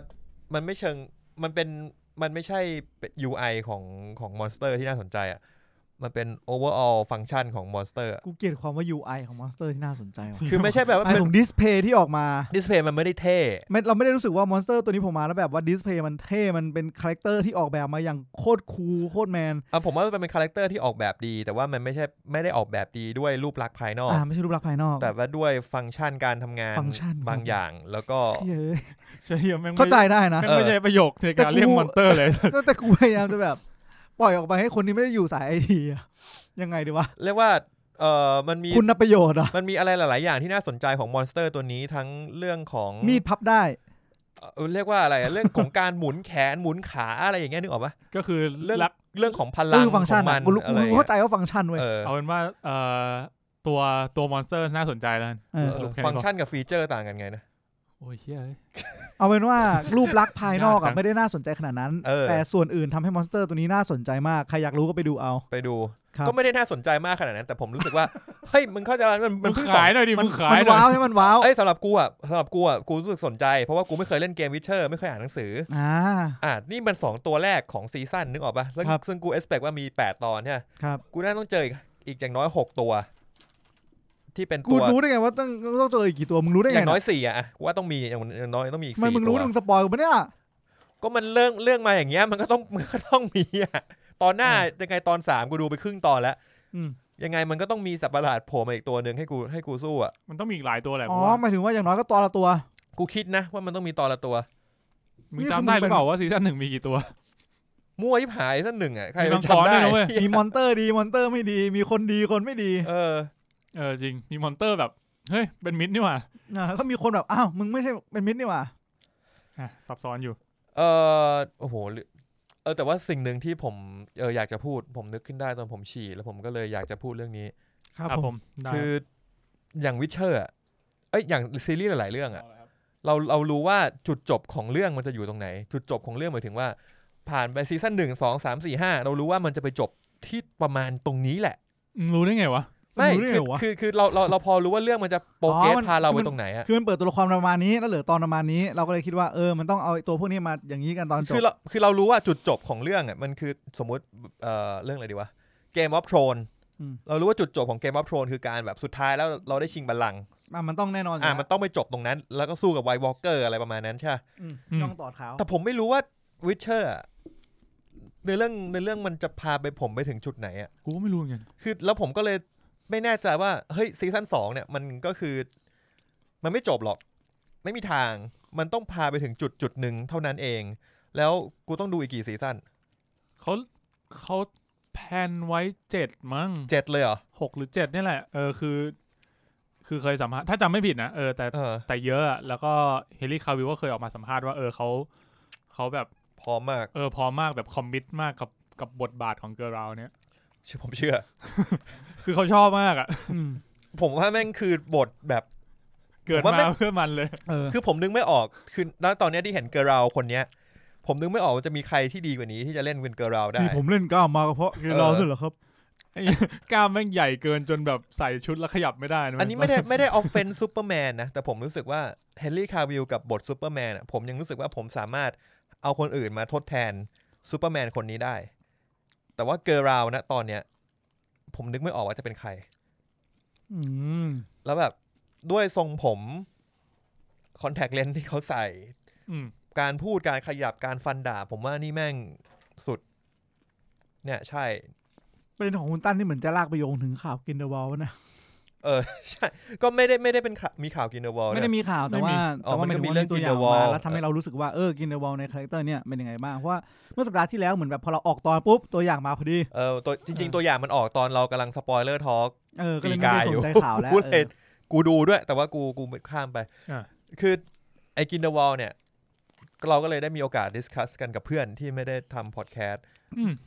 ซึ่งมันมีประเด็นหนึ่งที่เพื่อนผม มันบอกว่ามันไม่ได้ชอบจอห์นนี่เดฟที่เล่นเป็นกินเดอะวอลอยู่แล้ว อันนี้คือแฟนมันธุ์แท้ไม่ใช่แฟ ไม่ นมันธุ์ เชิ แท้ งแต่ก็คือคือเขาก็อ่านแฮร์รี่พอตเตอร์แล้วแล้ควรับ เขาก็แล้วเขาก็ผมก็สามารถพูดได้ว่าเขาก็ชอบแฮร์รี่พอตเตอร์แล้วกัน ชอบค่อนข้างชอบ อ่า มาก เออซึ่งเขาก็บอกว่าเขาคิดว่าจอห์นนี่เดฟอะไม่ค่อยเหมาะกับบทกรินเดวอลซึ่งผมอะแอบเห็นด้วยลึก ทำไมต้องลึกๆวะมีลึกๆตื้น ๆ ๆเหรคือ อ คือผมรู้สึกว่าคาแรคเตอร์ดีไซน์ของกรินเดวอลของจอห์นนี่เดฟมันมันหลุดไปนิดนึงสำหรับผม มันดูมีความด้วยการไอ้นี่ไหมด้วยรูปลักษณ์ไหมการแต่งหน้าทำผม อ่า ซึ่งอันอันเนี้ยอันเนี้ยอันเนี้ยเป็นประเด็นของผม ซึ่งเราเห็นกรินเดวอลครั้งแรก ก็แบบ เฮ้ยตกใจเฮ้ยจอห์นนี่เดฟในในในตอนภาคหนึ่งถูกป่ะ อืม แล้วพอภาคสองเราค่อยมาอินกับกรินเดวอลคนนี้มากขึ้น เอ้า ตอน มันไม่ได้มีสามกินเดอะวอลแล้วเหรอ ไม่นับคนที่อยู่ในแฮร์รี่พอตเตอร์แล้วกัน อ่า เออพูดถึงอินเดอร์วอลแค่จอห์นนี่เดฟแล้วเราเราค่อยมาอินกับกินเดอร์วอลในภาค 2 ของ Fantastic Beasts ที่เขาได้โชว์มุมต่างๆ ของมิติของตัวละครมากขึ้น ครับ ซึ่งเราก็เลยแบบ เฮ้ย น่าสนใจแล้ว เราก็เลยอยากจะเห็นว่า เฮ้ย ตอนสามภาษามือ เออ อ่ะ ภาษามือเป็นเรื่องของมึงไม่ใช่เหรอตัน เอ้ยพอพูดถึงภาษามืออะผม นี่ไงเป็ นึ เรื่อก ขอ ถึงไอ้นี่เลย ดูน ผมอยากได้ภาษามือแบบนั้น ดูนมีภาษามือเด้อ ไอ้สัตว์เอ้ย อ๋อมี ภาษามืออย่างเทพกูบ เบ อกเลย นีเจสลิด เอ เอ อ อ มึงภาษามือมึงจำได้ใช่ไหม ที่มันแบบ ที่ ใช้นิ้วแป๊บเดียวนะ เออ ได้มาเป็นประโยคอะกูอยากได้ภาษามือแบบนั้นมากเลย ใช้นิ้วแป๊บเดียวนี่มึงเก่งมาก เออ เก่งดิ จริงๆฮะ ครับ จริง โทษ จริงๆกำลังคิดว่าเปล่าตอนแรกคิดว่าเป็นอักษรจีนมันเป็นอักษรภาพไงแต่ถ้ามือจะทำได้ขนาดนั้นก็มันก็เก่งไป เหมือนในในดูนมันจะเรียกว่าแบทเทิลไซ หลอน อ๋อเป็นแค่ไม่ คือเป็น กี่คำที่จำเป็น เป็นเหมือนเออเป็นเป็นภาษาที่ที่ฝั่งนี้มันคิดค้นขึ้นมา อืม เพื่อที่ใช้สำหรับการลบ ซึ่งจริงๆผมรู้สึกว่าจริง ๆ มันก็เร็วปะวะผโอ้ม ถ้า แค่ ถ้าถ้ามึงทำได้ด้วยมือข้างเดียวแถมยังสื่อสารได้ โดยรูปประโยคที่ที่ชัดเจนแล้วก็หลากหลายขนาดนั้นนะ เออ ผมว่ามันก็ แต่มันอาจแต่ผมคิดว่าอาจจะไม่ได้หลากหลายขนาดนั้นเพราะมันเป็นแค่แบทเทิลไซด์ อืม อาจจะมีแบบเซต ก็ต้องมีแบทเทิลน้ำแบทเทิ อ่า ล ใช่ครับผมข้ามไม่ชอบทรายทุย เฮ้ยเราไปทางนั้นได้ยังไงวะสุดยอดเลย กูเกลียดมึง แต่เฮียมีนตัดผมนี่มันก็เหมือนจะไวขึ้น กูเกลียดมึง ไวอะไร ไว ไวต่อแสงวิงวิง ไอ้เหี้ย กูเล่นตัวเองได้ไอ้สัตว์ อ่าโอเคครับ นั่นก็เป็นเอ่ออัปเดตสัปดาห์ที่ผ่านมานะครับผม ครับ กีตันก็พูดถึงกินเดอร์บอลนะจริงๆผมว่า ผมไม่มีปัญหากับกินเดอร์บอลในเวอร์ชันจอห์นนี่เดฟนะผม ผ ผม มโอเคนะ คือเห็นตอนแรกอาจจะแบบแปลกๆหน่อยแต่ เออ ว่า ตอนแรกอะแปลก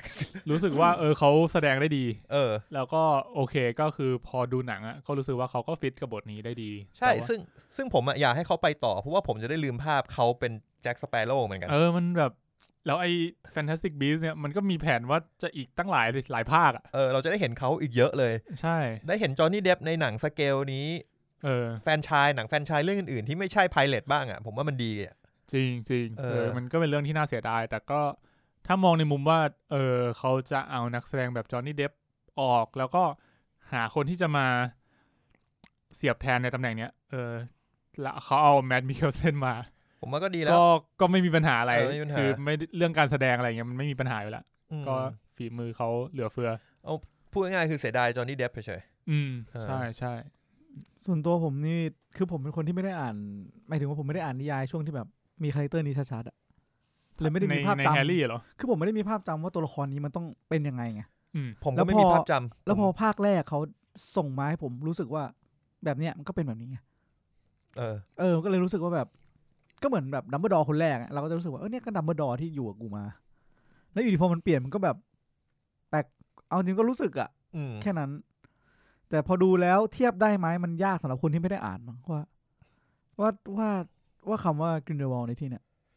มันมันเหมาะกับใคร ตอนตอนผมอ่านแฮร์รี่อะผมก็ไม่ได้จินตนาการภาพกรินเดอร์วอลนะ ไม่ใช่ไม่ใช่แค่ภาพลักษณ์ภายนอกนะหมายถึงว่าตัวนิสัยตัวอะไรอย่างเงี้ย เออเออ แล้วพอ เออ แบบทรงออกมาเป็นไง เพราะว่าอย่างที่เพชรคือข้อเห็นด้วยกับเพชรเลยคือ ก็คาแรคเตอร์นี้มาแบบนี้ไม่รู้ว่าเขาสร้างให้มันฟิตกับ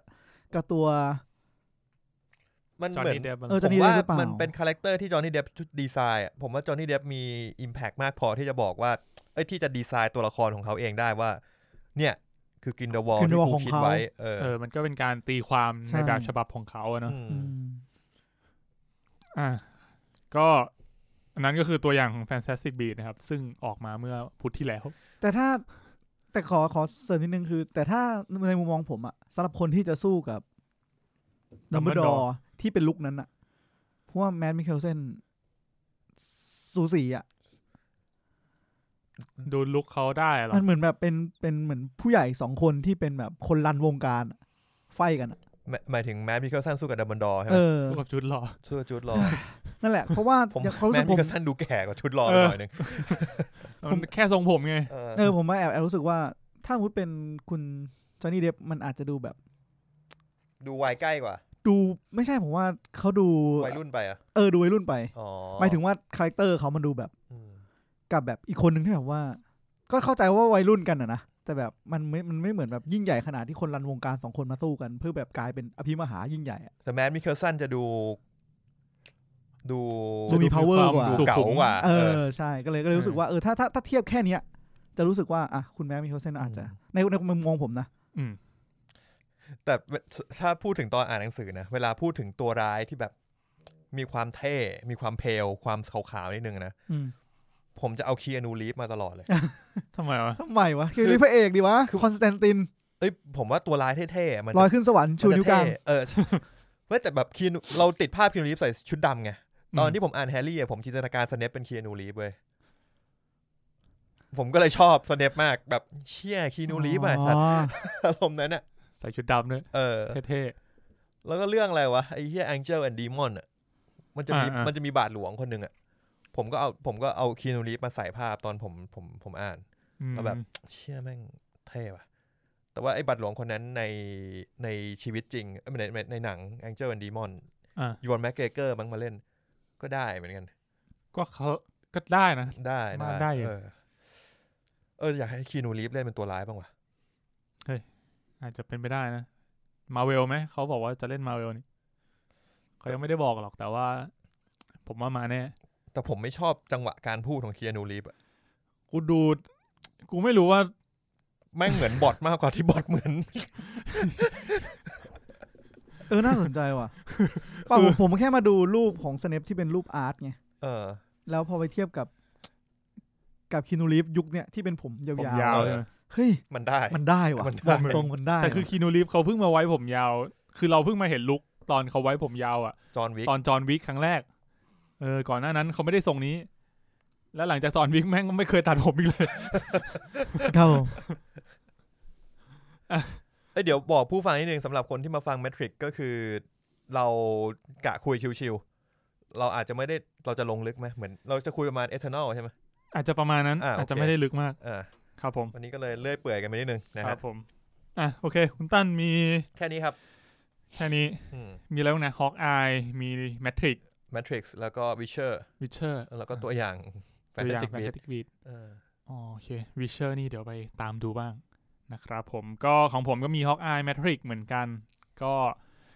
แมทริกเนี่ย คุณตั้นเก็บไว้ก่อนเนี่ยเดี๋ยวค่อยพูดถึง เอาก็จะเป็นท็อปิกหลักไหมเหรอ ใช่ใช่ เออ ก็ ผมผมว่าพูดเกรินนิดๆละกันก็คือเห็นในโซเชียลก็ค่อนข้างจะมีหลายความเห็น มีทั้งคนที่ชอบแล้วก็คนที่ไม่ชอบอ่ะซึ่งก็ประเด็นที่เขาพูดถึงความไม่ชอบอ่ะ ผมว่าผมก็เห็น ด้วย ส่วนประเด็นที่คนพูดว่าชอบอ่ะ ผมว่ามันก็เห็นด้วยนะ เออเพราะงั้นสำหรับผมภาคเนี้ย ผมใช้คำว่า เป็นหนังที่โอเคแล้วกันดูเพลิน เออ แต่ว่าถามว่าดีเท่าภาคก่อนๆไหมไม่ไม่เท่า เออประประมาณนั้น ถ้าให้ผมเดานะ ผมจะใช้คำนี้ ผมว่ามันขาดเสน่ห์ของ The Matrix ไป มันไม่เหมือน The Matrix มันเหมือนเดอะแมทริกมากจน มันไม่เหมือนเดอะแมทริก อะไรวะ เอออันนี้ กู คือ รอ ยัไวะ ฟังในสปอยแล้ว เออ ไอ้เหี้ยมันเหมือนเดอะแมทริกมาก ไม่แต่ผมรู้สึกว่า เสน่ห์ที่ทำให้เรารู้สึกชอบเดอะแมทริกอะผมไม่เจอในเรื่องนี้ ผมไม่ชอบฉากแอคชั่นในภาคนี้ เอ้ย มันมีแอคชั่นที่ผมชอบและแอคชั่นที่ผมไม่ชอบ อ่ะโอเค อ่า อ่าเดี๋ยวค่อยไปเจาะลึกกันอีกที ประมาณ ครับ นี้ แตะๆก่อน แล้วก็เออผมดูอนิเมะอีกเรื่องหนึ่งมา อันเนี้ย มีผู้ฟังแนะนำมา แล้วผมก็ในระหว่างที่ถ่ายไปเรื่อยๆ ก็รู้สึกว่า เฮ้ย ดูเรื่องนี้แล้วกัน ก็คือ เรื่องโอซามะแรงกิ้ง โอซามะนี่โอซามะหน่อย เออโอแบบโอซามะไม่ใช่ โอซามะคือพระราชา หรือว่าชื่อภาษาอังกฤษชื่อว่า ranking of king ถ้าชื่อไทยก็คืออันดับพระราชา อื้อหือ ถ้าเกิดดูชื่อปุ๊บ หนึ่งหนึ่งสองมาเลย เดี๋ยว คุณจะรู้สึกว่าเชื่อเรื่องอะไรวะเนี่ยแม่งไม่น่าดูเลย แล้วก็ภาพเนี่ยอ่ะผมจะให้คุณตั้นดูว่า ถ้าเห็นภาพอย่างเงี้ย คุณจะอยากดูไหม โอซามะ เพิ่งเสิร์ชโอซามะดีๆนะ มึงจะไปเจอ เดี๋ยว อ่ะ คุณตั้นถ้าเกิดเป็นภาพเงี้ย คุณสนใจไหม ไม่ดูอ่ะ ภาพมันการ์ตูนเด็กมาก เออ การ์ตูนเด็กแบบฟิลเหมือน อะไรดีวะ ชินจังไหม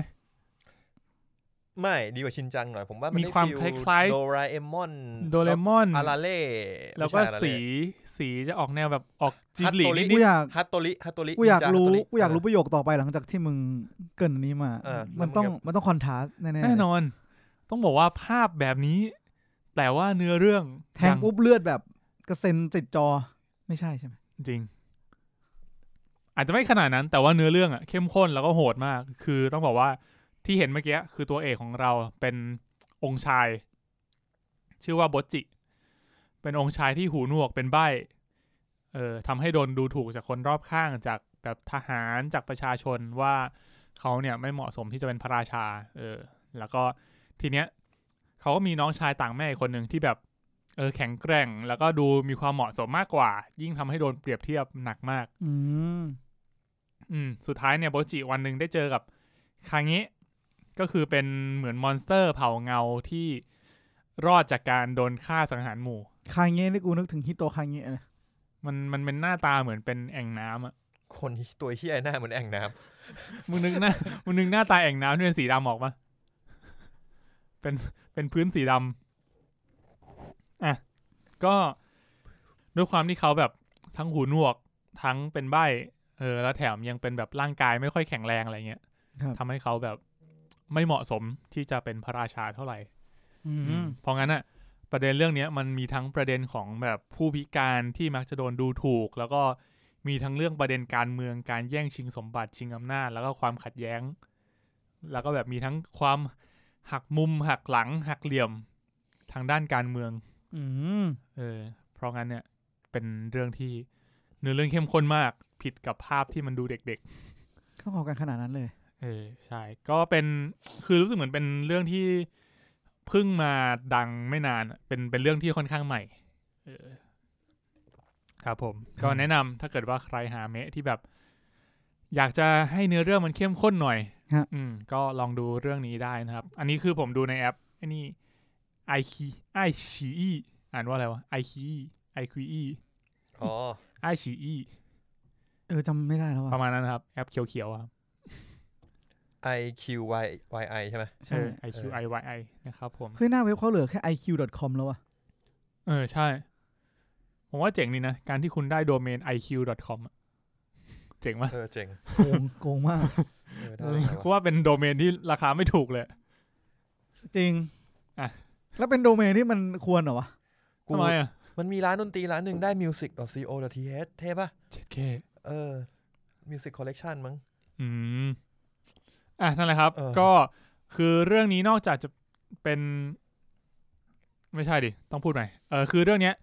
ด้วยความที่ตัวเอกอะเป็นใบ้แล้วก็หูหนวกทำให้มีการใช้ภาษามือในเรื่องด้วย ซึ่งภาษามือในเรื่องอะก็เออเหมือนถูกดูแลโดยทางฝั่งของเออเขาเรียกว่าเป็นโตเกียว Foundation of the Deaf อืม อืมก็คือเป็นภาษามือจริงจัง ช่วงนี้ ที่ถูก เรื่อง ต้อง เรื่องหนังเกี่ยวกับภาษามือเยอะนะ เพราะว่าฮอกอายก็มี เออฮอกอายก็มี แล้วก็ อี เห เท มือนอร์นอลก็มี เออเอทานอลก็มี แล้วก็เหมือนจะมีหนังกำลังจะเข้าชื่อเรื่องโคดะ C อ่า O D อ่า A เออ ใช่ใช่ ผมเห็นตัวอย่างมาตอนไปดูแมทริก เออนั่นน่าก็น่าสนใจ นั้นภาษามือน่าจะเข้มข้นเลย อืม ใช่ ก็ช่วงนี้ก็มาหลายเรื่อง เริ่มมีความผมว่ามีความหลากหลายด้านหลาย ๆ ด้านที่แต่ก่อนเราไม่คิดว่ามันจะมีอยู่ในหนังเยอะขึ้นนะ ขออนุญาตรับโทรศัพท์แป๊บนะครับ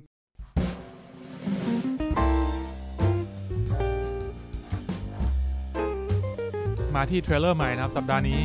แฮร์รี่พอต มี เตอ สอง ร์ ตัว Fantastic Beasts แล้วก็อีกเรื่องหนึ่งที่เอ่อคุณมีนส่งมาให้ผมนะครับ ผม ก็ ผมยังไม่ได้ดู ชื่อเรื่องว่า Everything Everywhere All at Once นะครับผ ครั ม บ ก็ ค่ายที่คุณเพชรชื่นชอบ ค่าย A24 นะครับเอ่อเป็นนักแสดงนำก็คือคุณมิเชลโยก เชลโย ครับผมก็เรื่องนี้เนี่ยเอ่อผมไม่รู้จะอธิบายเนื้อเรื่องยังไงนะครับ เหมือนกับว่าตัวตัวเอกของเราเนี่ย มีความสามารถในการ access memory จาก multiverse ได้นะครับ อะไรวะเนี่ย มึงไปดูก่อน แล้วมึงจะรู้สึกว่า นี่กูดูอะไรวะเนี่ย เรื่องนี้มันจะเป็นยังไงวะ แล้วมันจะจบยังไงวะ น่าสนใจวะล่ะ เออ มึงลองดูตัวอย่างนะ เป็นตัวอย่างที่แบบดูแล้วมึนมากอะครับ ไม่รู้ว่าเรื่องเนี้ยมันจะไปในทิศทางไหน หรือว่าจะจบยังไง หรือว่าเนื้อเรื่องแม่งจะคืออะไร ครับ เออก็ด้วยความที่มันเป็น A24 นะครับ ก็ทำให้ผมรู้สึกสนใจ เพราะว่าเป็นค่ายที่ดี มันพิเศษเสมอ อืม ครับ ผมผมลองกลับไปดูนะ ว่าค่ายเนี้ยเขาเคยทำอะไรมาบ้าง ถ้าผมจำไม่ผิดอะรู้สึกว่าอย่าง X Machina อย่างเงี้ยก็ของ A24 อ๋อเหรอนี่เพิ่งรู้เออ อืม เป็นค่ายที่มีหนังค่อนข้างหลากหลายเลยทีเดียว อิ นะ นดี้หน่อยๆด้วย ใช่ใช่ใช่อ่ะ ตัวอย่างมีแค่นี้ประมาณนี้ คำว่ามัลติเวิร์ส มัลติเวิร์สอะแบบมัลติเวิร์สเลยอะ ผมใช้คำว่าแบบ เออใช่เออมัลติเวิร์สก็ได้เชื่อไม่ค่อยอยากพูดว่าคำว่ามัลติเวิร์สเลยว่ะมันมีอะไรที่มันเป็นเอเชียกว่านั้นปะวะ ก็คำนี้ไงที่เขาบัญญัติไว้อะไรนะเมตา นั่นมันเมตา ไม่ เวิ ใช่ ร์ส ไม่ใช่ ก็คือเหมือนเดอะวันปะ แต่วันเจ็ตลีนะ เออคือในทุก ๆ ตัวเราที่ว่าง่ายคือนี่สามารถ access ได้ในทุก ๆ ตัวเราในทุกจักรวาลในทุกๆความเป็นไปได้ จะว่าอย่างนั้นก็ได้ เออ มันอย่างนั้นไม่เรียกมัลติเวิร์สหรอ ก็ใช่แหละ แต่ผมแค่แค่ทอนพอผมฟังจากที่คุณพูดอะผมนึกภาพไม่ออกไง อ่ะแล้ว แต่ พ พ อ อดู ดู ตัว นะ อย่างอ่ะมันก็คือแบบเหมือนแบบว่าตัวตนกูในทุก ๆ ความเป็นไปได้ในจักรวาลนี้ อืม ที่อยู่ในไทม์ไลน์เดียวกัน อาจจะทำลายอื่นก็ได้ เออ นั่นแหละ คือทุกไทม์ไลน์เราสามารถ access ตัวเราในอีกไทม์ไลน์หนึ่งได้ เออ เจ๋งมะ ณไทม์ไลน์นี้เรากำลังอัดพอดแคสต์อีกไทม์ไลน์หนึ่งเรากำลังขับรถแท็กซี่อีกไทม์ไลน์หนึ่งเราอาจจะเป็น ตีแบดอยู่ รีแบดอยู่ อืม เราก็จะ access พร้อม ๆ กันเงี้ยเหรอ ใช่ ใช่นึกภาพไม่ออกว่ะแล้วเรื่องนี้ก็ทำให้คุณลองดูแล้วกันเพื่อจะนึกภาพออก อืมครับผม คือตัวอย่างแม่งน่าสนใจมาก เพราะว่า อืม แปลกมาก แปลกมาก ครับ ชื่อเรื่องก็คือ everything everywhere all at once ก็คือ คือชื่อตามนั้นเลย เออ อ่ะ มาที่ข่าวกันเลยนะครับผมข่าวสัปดาห์นี้มีน้อยมาก ก็เอ่อเริ่มกันที่ข่าวแรกนะครับ ครับ กับหนังไทยที่เป็นม้ามืดพอสมควร แล้วก็ได้รับกระแสตอบรับที่ดีมากก็คือ Four King นั่นเอง ครับผม คือผมตอบคำถามตัวเองละคือยังไม่ได้ไปดู อืม แต่ว่าผมสงสัยว่าทำไมเรื่องนี้กระแสดีมากรายได้ดีมาก อ่ะ ผมก็เลยไปลองหาอ่านรีวิวรีวิวชมชิบหายเลย เป็นไง รีวิวชมในแง่ที่ว่ามันดีมาก ครับ คือมันเป็นดราม่าที่ดี ฮะ เป็นหนังที่ดี ฮะ คือส่วนใหญ่หนังไทยที่จะมีปัญหาน่าจะเป็นเรื่องของ editing ครับ ผมเคยดูหนังพี่โขมเรื่องอันธพาลมั้ง ผมรู้สึกว่าทุกอย่างมันดีแต่ editing แปลกมาก ผมว่าเรื่องนี้อาจจะไม่มีปัญหานั้น อืม ก็เลยออกอาจจะออกมาดีทำให้ความรู้สึกอยากดูมากขึ้น อืม แต่ก็อยากให้แต่ว่าก็สไปเดอร์แมนก่อนเดี๋ยวค่อยว่ากัน ครับ เออ อ่ะ ช่วงนี้เหมือนมีโควต้าแบบอาทิตย์ละเรื่องอะเพราะงั้นก็อาทิตย์นี้แมทริกไปแล้ว อาทิตย์หน้าสไปเดอร์แมน ครับ เออ ครับผมก็ข่าวก็คือเอ่อโฟคิงเนี่ยทำรายได้ไปตอนนี้เกินเกิน 70 ล้านแล้ว เฉพาะในไทย ใช่ใช่ ในไทยดี ครับ ผมไม่แน่ใจว่าเขาไปฉายต่างประเทศหรือเปล่า เพื่อได้ออสการ์นะเว้ย ผมว่าเรื่องนี้น่าจะฉายต่างประเทศยากนะ เพราะผมไม่รู้ว่าจะมี คือ ป เรื่อง ระเทศไหนที่ที่ที่ ผมว่ามันเคาเจอมันค่อนข้างไทยพอสมควรอ่ะ ยังไม่ได้ดูเลย ก็ถูกแหละ แต่ว่า เหมือนถ้าเกิดเป็นหนังแบบอเมริกันแก๊งสเตอร์ มันก็ไม่ใช่แบบเนี้ย เรา เราอาจจะไม่อินไง ไม่อินเท่าแบบหนังแบบ อ๋อ แต่อย่างพาราไซนี่คือทั่วไป พาราไซมันมีความเป็น มันมี ช รี น เลทมัน ชน รู้สึก ชั้น relate มันทุก ได้ ทุก เออ เออ ทุกที่ในโลกมีชนชั้น เออ ใช่ใช่ แต่ไม่ใช่ที่ในโลกมีเด็กช่าง ออ ก็เป็น คื ช อน ชั้นปะวะ คือเรื่องเนี้ยเป็น ก็ไม่อย่ามองเป็นชนชั้นดี เป็น กว่า เรื่องเกี่ย ไม่ วกับ รู้ไงคือ เด็ก กู ช่าง ไม่ เด็ก รู้ อาชีวะ เว้ย ใช่ไหม เออก็จะว่าไงนก็ใช่ เพราะเขาบอกว่าดราม่าแล้วผมเลยไม่รู้ว่าดราม่าที่เนี่ยมันสะท้อนออกมาทางไหน เป็นดราม่าที่ทุกคนสามารถ access ได้หรือเปล่า ผมว่าอาจถ้าอาจจะเป็นดราม่าแบบนั้น ที่เดินเดินเดินเรื่องโดยกลุ่มคนที่เป็นเด็กช่างเด็กอาชีวะ อืม เออ ใช่ใช่ก็อ่ะข่าวก็คือเขาบอกว่าตอนนี้ผู้กำกับเนี่ยคอนเฟิร์มว่า มี จะ ภาคต่อ ทำภาคสองแล้ว ไอ้เฮียพอมีภาคสองกูเริ่มไม่สบายใจยังไงไม่รู้อะ แล้วก็ขอบคุณผู้ชมนะครับที่ได้รับเอ่อการตอบรับแล้วก็สนับสนุนภาพยนตร์เรื่องนี้เป็นอย่างดี เอาจริงผมอยากเอ้ยตั้นมันมีคนที่บอกว่ามันสมจริงปะ มี แบบว่าขอแบบชีวิตเขาผ่านมาอย่างนี้เลยมี พี่ คน เต้ พูดปะ พี่เต้ส่วนสนใจแหละ เขาบอกงี้เหรอ เออเขาบอกว่าได้มาก พี่เต้เฮียนะ กูกูนึกว่าเต้ไหนไว้ มีคนที่แบบน่าเชื่อถือกว่านี้ปะวะ ไอ้เฮียเขาเป็นสอสอนะเว้ยมีตรงไหนไม่น่าเชื่อถือวะ มึงมึงคำว่าสสมึงกับคำว่าน่าเชื่อถือมันไม่ได้ ใส่ชุดเดียวอ่ะไอ้เฮียผู้นำรักที่ในเฮลบาว เออ เดี๋ยวไปดูรีวิวพี่เต้ในนี่กันนะ พี่ ครับ เต้รีวิวด้วยเหรอ เออพี่เต้รีวิวพี่เต้ชอบมาก คือคือผมอะสมมติผมเข้าไปดูแล้วผมรู้สึกว่ามันเลียวอะผมก็ไม่รู้อยู่ดีไงว่าชีวิต ผมมันถามเพื่อนผม อ๋อคือเราไม่เคยเจอเหตุการณ์แบบนั้น เออ เราก็ไม่รู้ว่าความเรียวเนี้มันเรียวแค่ไหน เอออย่างสมมติเพื่อนผมแม่งเป็นเนิร์ดในนั้นอะมันก็ไม่รู้อยู่ดีปะวะแบบคนที่ไปเรียนเสร็จกลับบ้าน จริง เออเพื่อนผมมันเนิร์ดมากนะเออ ก็เลยไม่รู้ว่า จะจะได้คำตอบไหม ยังไงมึงเชื่อพี่เต้ดิเดี๋ยวกู อ่า หา อ่าพี่เต้ว่าไง กูหาไม่เจอแบบนึ ง เอา อย่าเลยเหี้ย พูดเหมือนหาเจออ่ะครับไปเรื่องอื่นก่อนแล้วกันคุณเพชร พี่เต้ไเจอ ครับผมก็ภาคสองเนี่ยเขาจะนำเสนอมุมมองในแง่มุมของโอกาส โอกาส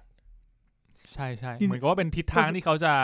ก็คือเป็นอ เล่ามเรื่อง ตะอ่ะเหรอเด็กช่างเป็นอมตะ ไม่ใช่สัส โอกาส มันเป็นโอ ทุย ปาปฏิกะอะไรเงี้ย โอกาสเนี่ยสัส เออ The Old Guard มาครับ อ่ะนั่นแหละครับ ก็คาดว่าน่าจะรายได้ทะลุหนึ่งร้อยล้านได้นะ ผมมาได้ ในเร็วๆนี้ ผมมา เรื่อง ได้ เรื่องที่เยอะสุดของไทยตอนนี้คืออะไร พี่มากปะ พี่มากกี่ล้าน โอ้ยพี่มากทะลุร้อยเร็วมาก พี่มากเป็นพันล้านอ่ะ เออพันล้านมั้งอ่ะ อืม ถัดมานะครับ หนังใหม่ของคุณมาโคโตะชินไคไง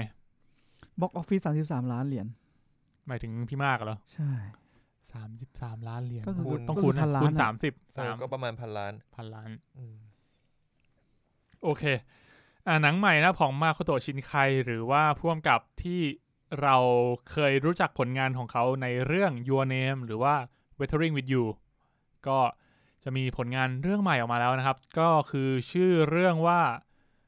ชื่อเรื่องอยู่ไหนวะ อ๋อเจะละ Susume no Tojimari นะครับ ครับ เป็นเรื่องเกี่ยวกับ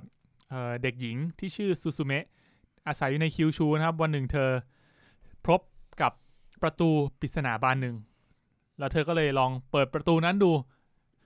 เธอก็เลยเข้าไปอยู่ในห้องน้ำของชิซุกะ ไม่ใช่นะ เฮียนี่มัน โอเค โน กูเกื บิ อบเชื่ ตะ อ แน่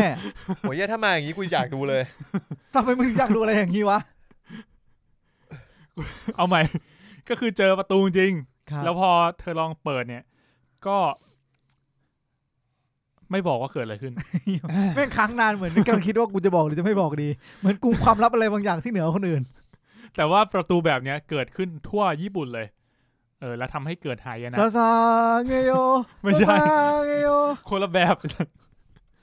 อ่ะทำให้เกิดเอ่อภัยพิบัตินะครับ ขึ้นในญี่ปุ่น เพราะงั้นเธอก็จะต้องหาวิธีปิดประตูทั้งหมดเนี้ยเพื่อช่วยเหลือญี่ปุ่นเอาไว้ นี่ของคุณมาโคโตะชินไคเหรอ กูไม่รู้ว่ามันยังไงเหมือน กัน ไอ้จริงกูนั่งฟังนานนี่คือแม่งเป็นซีรีส์ญี่ปุ่นสายมารที่พระเอกถือขี่กันดั้มอะ ไม่ใช่ขนาดนั้น ว่ามันจะมีเว้ยเหมือนแบบเรื่องอะไรวะ สักเรื่องหนึ่งอะคล้ายๆกันแต่ว่ามันไม่ได้คือถ้ามึงเอาความแบบความคุณมาโกโตะออกอะแล้วประตูที่นึกภาพเป็นประตูโดเรมอนออกอะ อืม มันอย่างนั้นเลยเว้ยแบบจะมีมอนสเตอร์โผล่มาจากประตูที่เกิดขึ้นรอบญี่ปุ่น แล้ว มึง ม เหมื นุ อน ษยชาติ ไอ้นี่เนี่ย ก็ต้องป้องกัน โซโล่เลเวล ลิ่ง เลเวลลิ่ง เออ อาจจะคล้ายๆกัน เออได้แหละอ่ะน่าสนใจไม่น่าสนใจก็ เอ้ยผมพอเป็นมาโคโตะชินไกกูก็สงสัยสนใจละ สงสัยด้วย พอดเรื่องขอเอ็กอะมาโกโตะชินไคเอ็ก เอออะไร โซ สัก โล่ อ เล ย่าง เวลลิ่ง ได้หมดอะอ่ะก็เป็นเรื่องที่น่าสนใจนะครับ รอชมได้ในปี 2022 ครับผม ครับผม แล้วก็ข่าวสุดท้ายนะครับ กับหนังใหม่ของคุณนิโคลัสเคสชื่อเรื่องว่า The Unbearable Weight of Massive Talent ก็คือนิโคลัสเคสนะครับ เล่นเป็น ไอ้เหี้ยกู นิโคลัสเคส กูเพิ่งอ่านเออโอเคต่อพูดต่อกันเออ ก็คือเหมือนเล่นเป็นตัวเองอะในเรื่องก็คือตัวเองเนี่ย แบบตกอับไม่มีงานแสดงเป็นหนี้ แล้วก็วันหนึ่งเนี่ยมีมหาเศรษฐีชาวเม็กซิกันครับ ก็คือแสดงโดยเปโดรปัสคาล ก็ซึ่งมหาเศรษฐีตัวเนี้ยก็เป็นแฟนตัวยงของเขานะครับ ได้ยื่นข้อเสนอให้มาทำงานร่วมกันในวันเกิด โดยที่ให้ค่าจ้างสูงมาก อืม ก็เลยยอมรับงานอ่ะ แม่งต้องมาขายยาแน่ เออ สุดท้ายก็เลยรู้ความจริงว่าไอเศรษฐีคนเนี้ยเป็นพ่อขายยาที่ CIA ต้องการตัว แล้วก็โดนเข้าใจผิดว่าแม่งเป็นแก๊งเดียวกัน ๆเออกับ เพราะงั้นก็เลยต้องร่วมมือกันแล้วก็หนี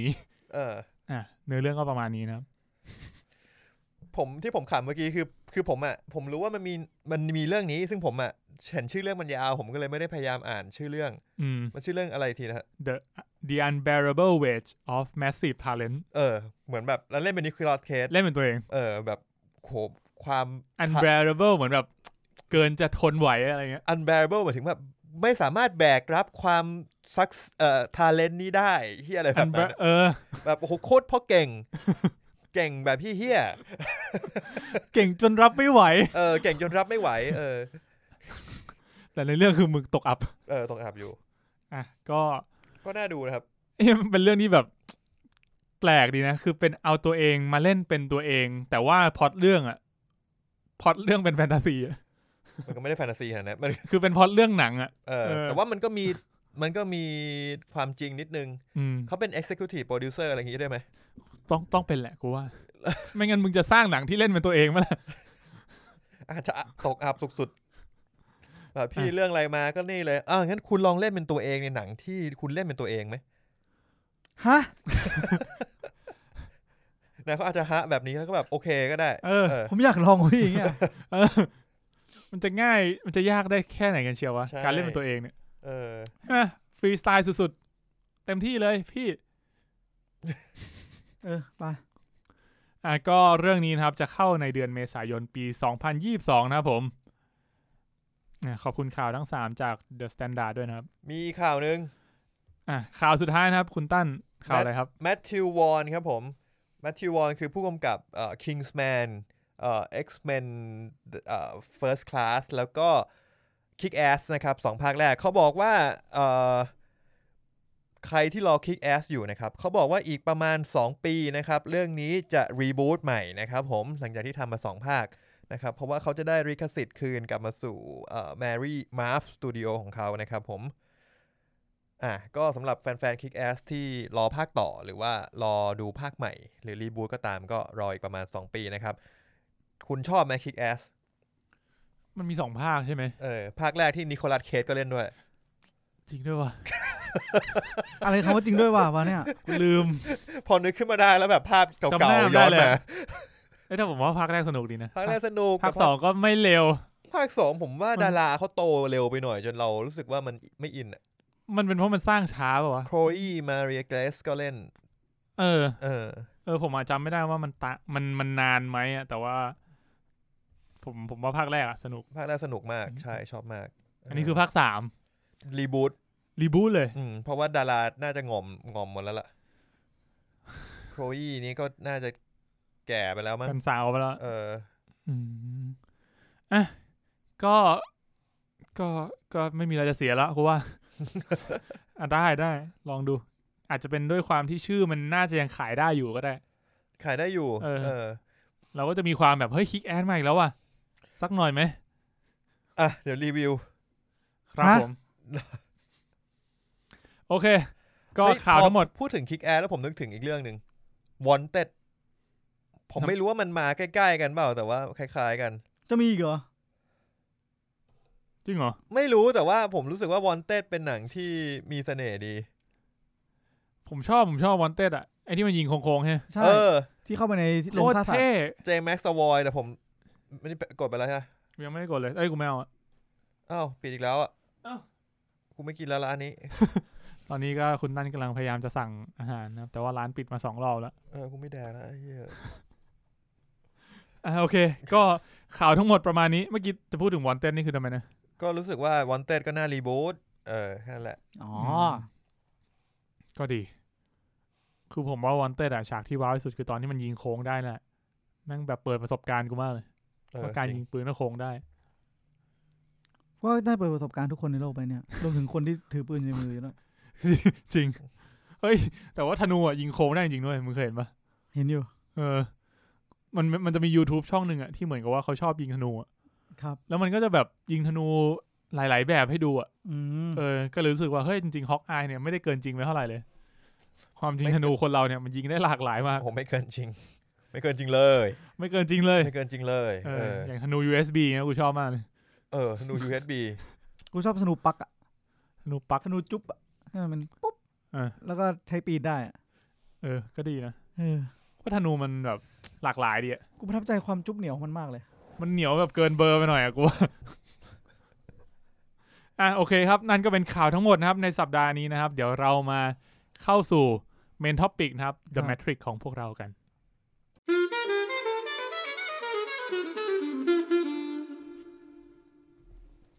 อ่ะก่อนที่จะไปเมนท็อปิกนะครับ ผมลืมไปเรื่องหนึ่งก็คือ ตา ไม่ นั่นลืมตา โอ้โหยบุกนี้ นี่ เล่นกันมาตั้งแต่ผมอยู่ประถม ตอนผสมผมไม่เล่นนะอย่างเงี้ย เออผมเล่นมัธยม ถึงโป๊ะ พามเฮ้ย กูเหนื่อยแล้วกัน มึงก็พูดสักทีดิกูก็รอมึงเนี่ยแหละ ก็คือวันนี้ผมจะไปดูโคนัน ดูทำไมอะ อ้าว อ้าว ไปดูหนังอ่ะ ไม่มึงไม่ดูก่อนแล้วค่อยมาพูดอะ ก็มึงอัดตอนนี้ ครับ ผมว่าแล้วคุณเพชรต้องไปดูโคนันเพราะว่าคุณพลอยไม่น่าดูเดอะแมทริก ใช่ครับผม ครับ ก็ เออมึงลองเปิดเดอะแมทริกภาคแรกให้พลอยดูดิ ดูดูตอนนั้นคุณพลอยก็ดู เออ แล้ว พ บอยกว่า ไง สนุกดี ล้ำดี เออ แค่นั้นจบ เออ แต่ไม่ใช่ชื่นชอบ เออ ไม่ใช่สไตล์ที่ชื่นชอบเท่าไหร่ อืม อืม เหมือนผมเปิดแบ็กวิดโอดูกับแม่ เป็นไง ก็ไม่ได้ชื่นชอบทั้งคู่ อ่ะก็เดี๋ยววันนี้ผมจะไปดูโคนันนะครับ ก็คือเป็นเดอะมูฟวี่ยี่สิบยี่สิบเท่าไหร่วะไอ้เชี่ยจำไม่ได้ มึงไม่เป็นไรหรอกเพชร อ่ะเป็นเดอะมูฟวี่แล้วอันที่ ครับ กำลังเข้าชื่อ จำนวน ชื่อภาคว่ากระสุนสีเพลิง จำนวนโอ้โหเฮียอย่างนั้น ยี่ เล สิ ย บ นะ ศูนย์เจ็ดเนี่ย ยี่สิบสี่หรือยี่สิบห้านี่ยแหละประมาณเนี้ย คือผมจะบอกว่าจำนวนหนังของโคนันจะเท่าเจมส์บอลแล้วนะ เฮ้ย แต่ ส เจม บายสบาย เจมส์บอลเปลี่ยนมาห้าหกคนแล้วนะ โคนันไม่มีวันแก่ โคนัน มึงถามว่าคนเขียนอะเปลี่ยนไป forever กี่คนแล้วดีกว่า forever ยัง คนเขียนว่ากูกูเขียนโคนันมาตั้งแต่โรเจอร์มัวร์ ตอนนี้แดเนียลเคกเลิกเล่นไปแล้ว เออ ไม่นะเขาเขาไม่น่าเขียนมาตั้งแต่โรเจอร์มัวร์นะเขาน่าจะเขียนยุคเพียร์สบอสแนนนี่แหละมั้งหรือไม่ก็ทิโมธีดาวตันนะให้ถ่า ไอ้สัตว์ กูว่าก่อน ก่อนเหรอ กูว่านานแล้วนะ ก่อนเพียร์สบอสแนนนี่เหรอ พียร์บอ Conan ลแน่นมัน เพียร์สบอสแนน ไอ้ ประ เหี้ย มาณ นี่ ปีเก้าหกเก้าเจ็ดเลยนะ นี่โคนันเดอะมูฟวี่ยี่สิบสี่แปลว่าอะไรยี่สิบสี่ปี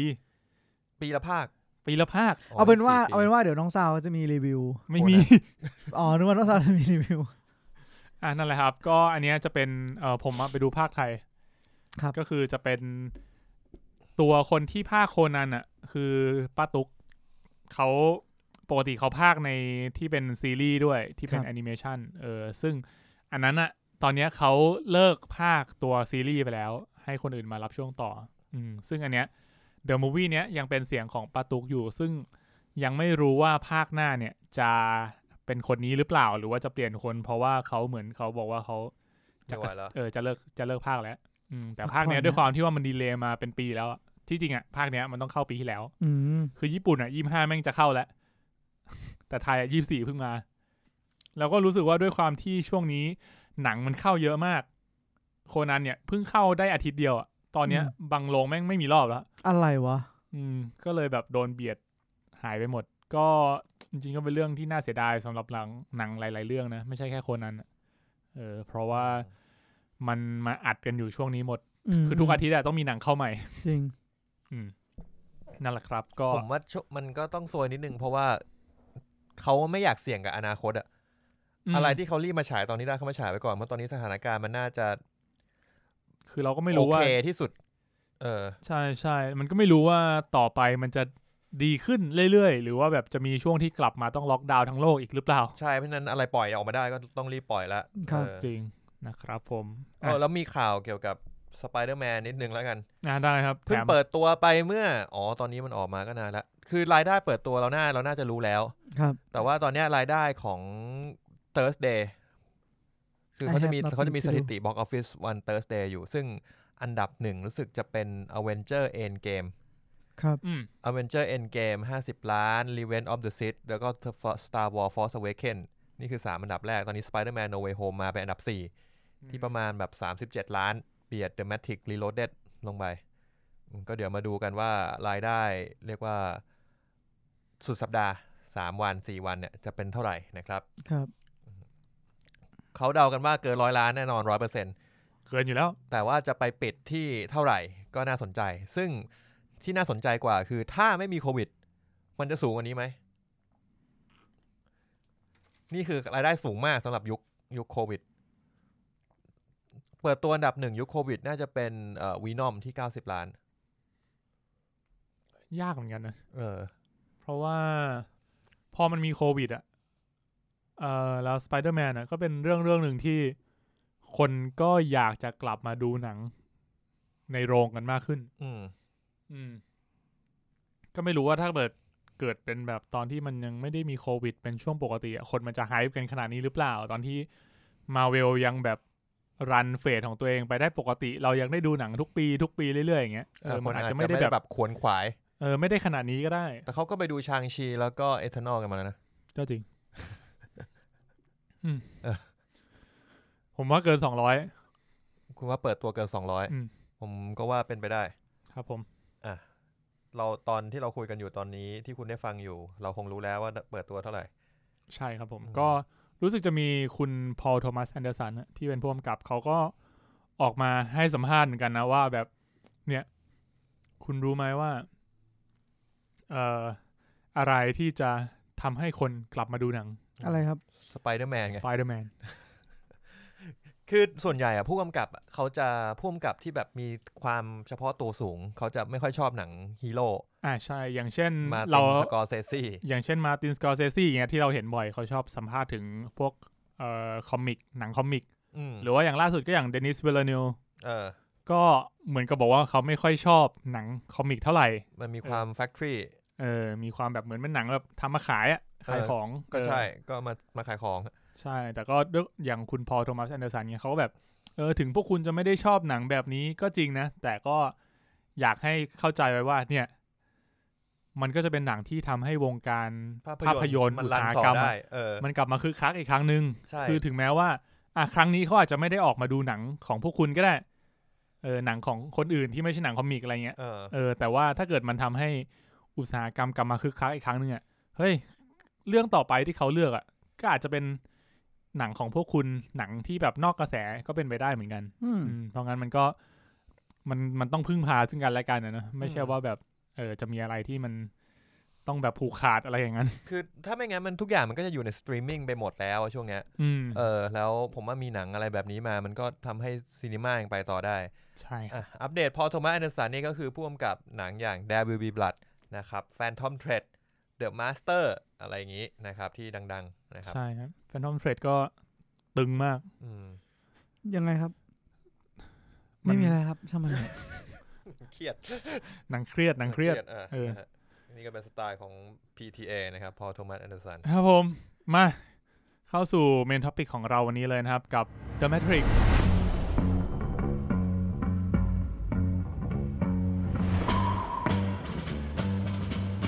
เดอะแมทริกนะครับผม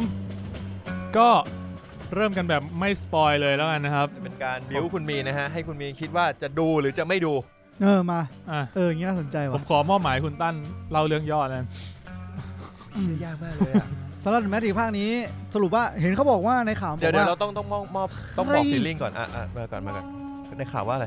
ข่าว เขา อะไร บอก วะ ว่ามันไม่ใช่ภาคต่อนี่ ไม่ใช่ก็เฮียแล้ว ใช่ก็เฮียแล้ว เอามันมีแบบใครนะให้สัมภาษณ์บอกว่ามันนี่ไม่ใช่ภาคต่อนะไม่อย่ามองว่าเป็นภาคต่อมันเป็น ถ้าไม่มองว่าเป็นภาคต่อ ไม่มีทางไม่มองไม่มองไม่ได้มันเป็นภาคต่อ ไม่มีภาพเลยฮะ ไม่ไม่ไม่สามารถแถว่าเป็นรีบูตหรือเป็นแมทริกลูกใหม่ไม่มีไม่ไม่ใช่ เอางี้ ถ้างั้นเริ่มที่คำถามคลาสสิกของหนังภาคต่อนิดนึง ครับ ถ้าคุณไม่เคยดูแมทริกหนึ่งสองสามมา คุณตั้นว่าเป็นไง เอาไปดูเรื่องอื่น ดีครับ ไปดูโคนันไปดูโฟคิงก็ได้ ถ้าคุณไม่เคยไม่เคยถ้าคุณไม่เคยดูแมทริกคุณไม่มีเหตุผลที่จะเข้ามาดูเรื่องนี้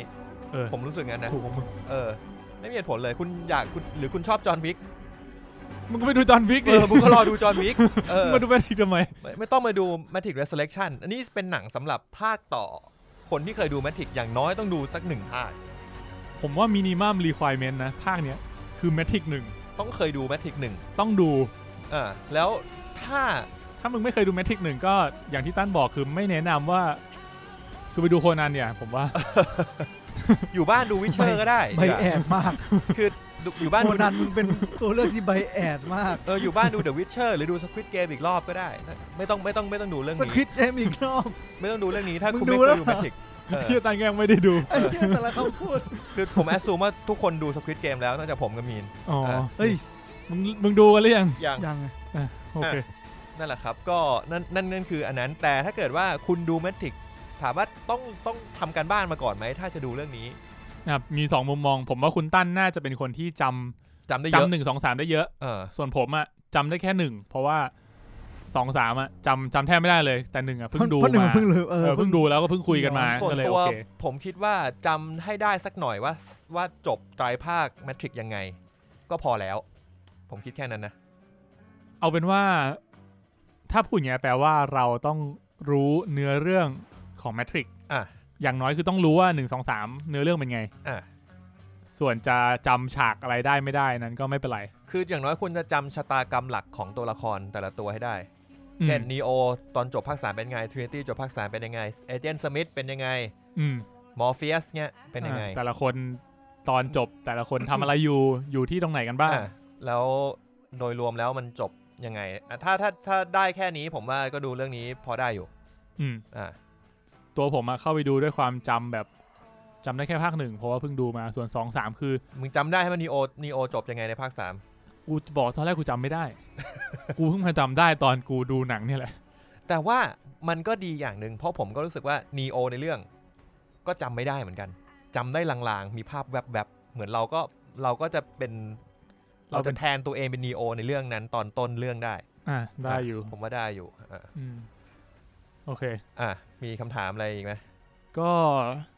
ถ้างั้นถามถัดมาก็คือ คุณ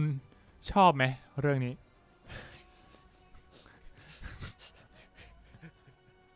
ผม ไอ้ ไม่ แต่มันเป็นคำมันเป็นส่วนตัวชอบ เออมั ก็ชอบนะ เออส่วนตัว อันนี้ส่วน มั ตั น ว ไม่มีความผิด ส่วนตัว ไม่มีอะไรผิด ผมไม่ชอบ อ่า ผมผมสำหรับผมคือมันไม่รู้สึกเหมือนดูเดอะแมทริกเลย ผมรู้สึกเหมือนว่านี่เป็นหนัง เป็นนิย ายแฟนเมดเป็นหนังแฟนเมด เรื่องหนึ่งที่ทำทำออกมาเพื่ออยากให้แมทริกมีภาคต่ออะเออ แบบจบดีแล้วอ่ะมึงขุดมาทำไมอ่ะ แต่เข้าใจนะว่าแมทริกมันทำต่อได้แมทริกมันสามารถทำต่อได้ แต่ว่าผมแค่รู้สึกว่าคุณฝืนเอานีโอ มาเล่นอีกอะ่ะ อืม ประโยคนี้น่าสนใจ คือจริง ๆ ถ้ามันไปต่อโดยที่อาจจะเป็นแบบ ไม่มีไม่มีตัวละครชุดเดิมเลยเงี้ย ก็ มีแต่ว่าเป็นแบบ อาจจะนิดนิดๆหน่อยหน่อย มาส่งมาส่งต่อได้ไหม เหมือน เออ มีเออเหมือนสตาร์ไม่อยากพูดถึงสตาร์วอลแต่ว่าได้ฟิลสตาร์ใช้ฟิลเดียวกับสตาร์วอลฟอสอเวเคนน่ะ ผมว่าอาจจะดีขึ้น ผม แต่ ว่า ว่าแม่งน่าคือเชี่ยแต่พูดพูดก็พูดเถอะตัวละครใหม่มันไม่น่าสนใจเลยอะ ตัวละครใหม่อ่ะกูน่าจะเด่นอยู่สองตัวอะสามตัว บัค มีบัคแล้วก็มีในในโอบีป่ะวะใน ไนโรบีมันตัวละครเก่า เออ ตัวละครเก่า แล้วก็ไอ แล้วก็ซีก ซีกนี่เด่นแล้วเหรอ กูว่า เด่นสุดละสามตัว ในเรื่องเนี้ยกูจำชื่อคนอื่นไม่ ยา ได้ ย่าอับดุลมาตินไง อ๋อมอร์เฟียส กูบอกตรงไม่ต้องมีก็ได้ กูว่างั้นแหละ ตัวนี้ไม่ต้องมีก็ได้ มึงขายกูดิมาขายกู ขายอยู่ เออพยายามอยู่ เดี๋ยวเดี๋ยวยังไม่ถึงพาร์ทที่ดี อ่ะฟังจบปุ๊บไอ้มีนบอกโอเคงั้นกูไปดูสไปเดอร์แมนได้ละ มูฟมูฟออน กูคิดอย่างนี้อยู่แล้ว ส่วนอ่ะอ่ะเอามามาที่ความรู้สึกต่อกันก็คือ ผมรู้สึกว่าเรื่องนี้มันขาดเสน่ห์ของ The Matrix ไป อะไรคือเสน่ห์ของนมาทิกครับ เสนผม ถ้าหลบ เอาจริงๆพูดยากนะว่าเสน่ห์ของ The Matrix คืออะไร แต่ว่าผมผมว่าคุณเข้าใจแหละว่า อะไรที่คุณชอบจาก The Matrix ภาคหนึ่งอ่ะคุณจะไม่ได้เจอมาในเรื่องนี้ คุณจะได้ เจอ เจอ เจอแบบอัดหน้าเลยอะ อัดนะ คือผมรู้สึกว่าเรื่องนี้มันรู้ตัวนะ แล้วมันก็ล้อเลียนตัวเอง พอสมควร อันเนี้ย มั มัน น มันเป็นจุดที่หลาย ๆ คนไม่ชอบเหมือนกันนะ มันมีมันเป็นจุดที่หลายๆคนชอบ สำหรับผมเป็นจุดที่ผมชอบ มันมันมันเป็นพะมันเป็นมันหนังพาโรดี้ของข มั อน งตัวมันเองอ่ะ ไอฉากที่แม่งด่าวอร์เนอร์นี่คือควรตีนมาก กูฮาข้าง คือมีคนไม่เก็ตแล้วก็มีคนที่นั่งขำกากอยู่บนหัวกู กูก็ขำเหมือน กันฮะไอ้เชี่ยมึงสามารถพูดได้ มึงสามารถพูดได้ขนาดนี้เลยเหรอวะ ไอ้เหี้ยไอ้เหี้ยอันอันอันนี้เจ๋ง รู้สึกว่าอันเนี้ยเป็นซีนที่เจ๋ง กูไม่รู้ว่าแบบ เหมือนแบบวอร์เนอร์มึงได้ดูเรื่องนี้หรือเปล่า หรือว่าแบบพ่วงกับมึงแบบแอบใส่เข้า มา กูว่านะ มันดูแล้วมันก็เลยตัดสินใจว่ากูโปรโมทมึงแค่นี้พอ กูจะไม่ไปเสียเงินไปลงทุนให้มึงแข่งกับสไปเดอร์แมนเพื่อที่ให้คนมาดูเรื่องนี้มากกว่าสไปเดอร์แมน ประโยคไอ้ตันพูดมาดีว่ะ เออ อืม ผมว่า อ่าคุณตั้น ต่ออีกนิดนึ ต่ ง อ คือ ต่อกัน ผมรู้สึกว่าเรื่องแล้วก็อ่าพูดถึงเสน่ห์เนี่ยหายไปส่วนหนึ่ง ซึ่งผมคิดว่า เฮ้ย ในเมื่อเมื่อมันไม่มีเสน่ห์ของเดอะแมทริกก็ไม่เป็นไรตราบใดที่มันยังเป็นหนังที่ดี อันนี้คุณจอห์นแคมเปียร์พูดเสมอ บอกว่า เฮ้ย มันจะยังไงก็ได้นะ สุดท้ายแล้วถ้ามันหนังเป็นหนังที่ดีอ่ะ เออ เขาก็ชอบ ใช่ อ่าซึ่งต่อให้ไม่มีความเป็นเดอะแมทริกเลย แต่ถ้าหนังมันสนุกผมก็ชอบ จริง แต่ว่าเรื่องเนี้ยมันมีความน่าสนใจอยู่หลาย ๆ อย่างพล็อตเรื่องน่าสนใจ แต่ว่าผมรู้สึกว่าพล็อตเรื่องมันตามใจตัวเอง ตามใจคนเขียน แล้วก็ขาดเหตุผลมาก อืม ต้องไปพูดในช่วงสปอยเลอร์ทอล์ก อ่าได้ละเอาไว้แค่นี้ก่อนก็ได้ อ่าซึ่งซึ่งซึ่งมันก็เลยแบบจากความดีฟของหนัง The Matrix ของ Matrix ภาคแรกนี้โอ้ค้นหาตัวเองจนกลายเป็น The One ภาคนี้เป็นหนังรัก ภาคมันเป็นหนังรักมาสองภาคหลังอะแต่ว่าภาคเนี้ยมันมันขาดความลึกขาดความดีฟมันตื้นเขินมาก เนี่ยคือ resurrection ใช่ไหม ใช่ Resurrection resurrection เออมันมันตื้นเขินมากพล็อดเรื่องเอาจริงพล็อดเรื่องง่ายมาก พอดเรื่องง่ายมาก ใช่ พอดเรื่องสามารถเล่าให้ฟังจบได้ภายในสัก ไม่ สี่ห้าประโยค เออ ไม่เกิน อืม สิบประโยค อืม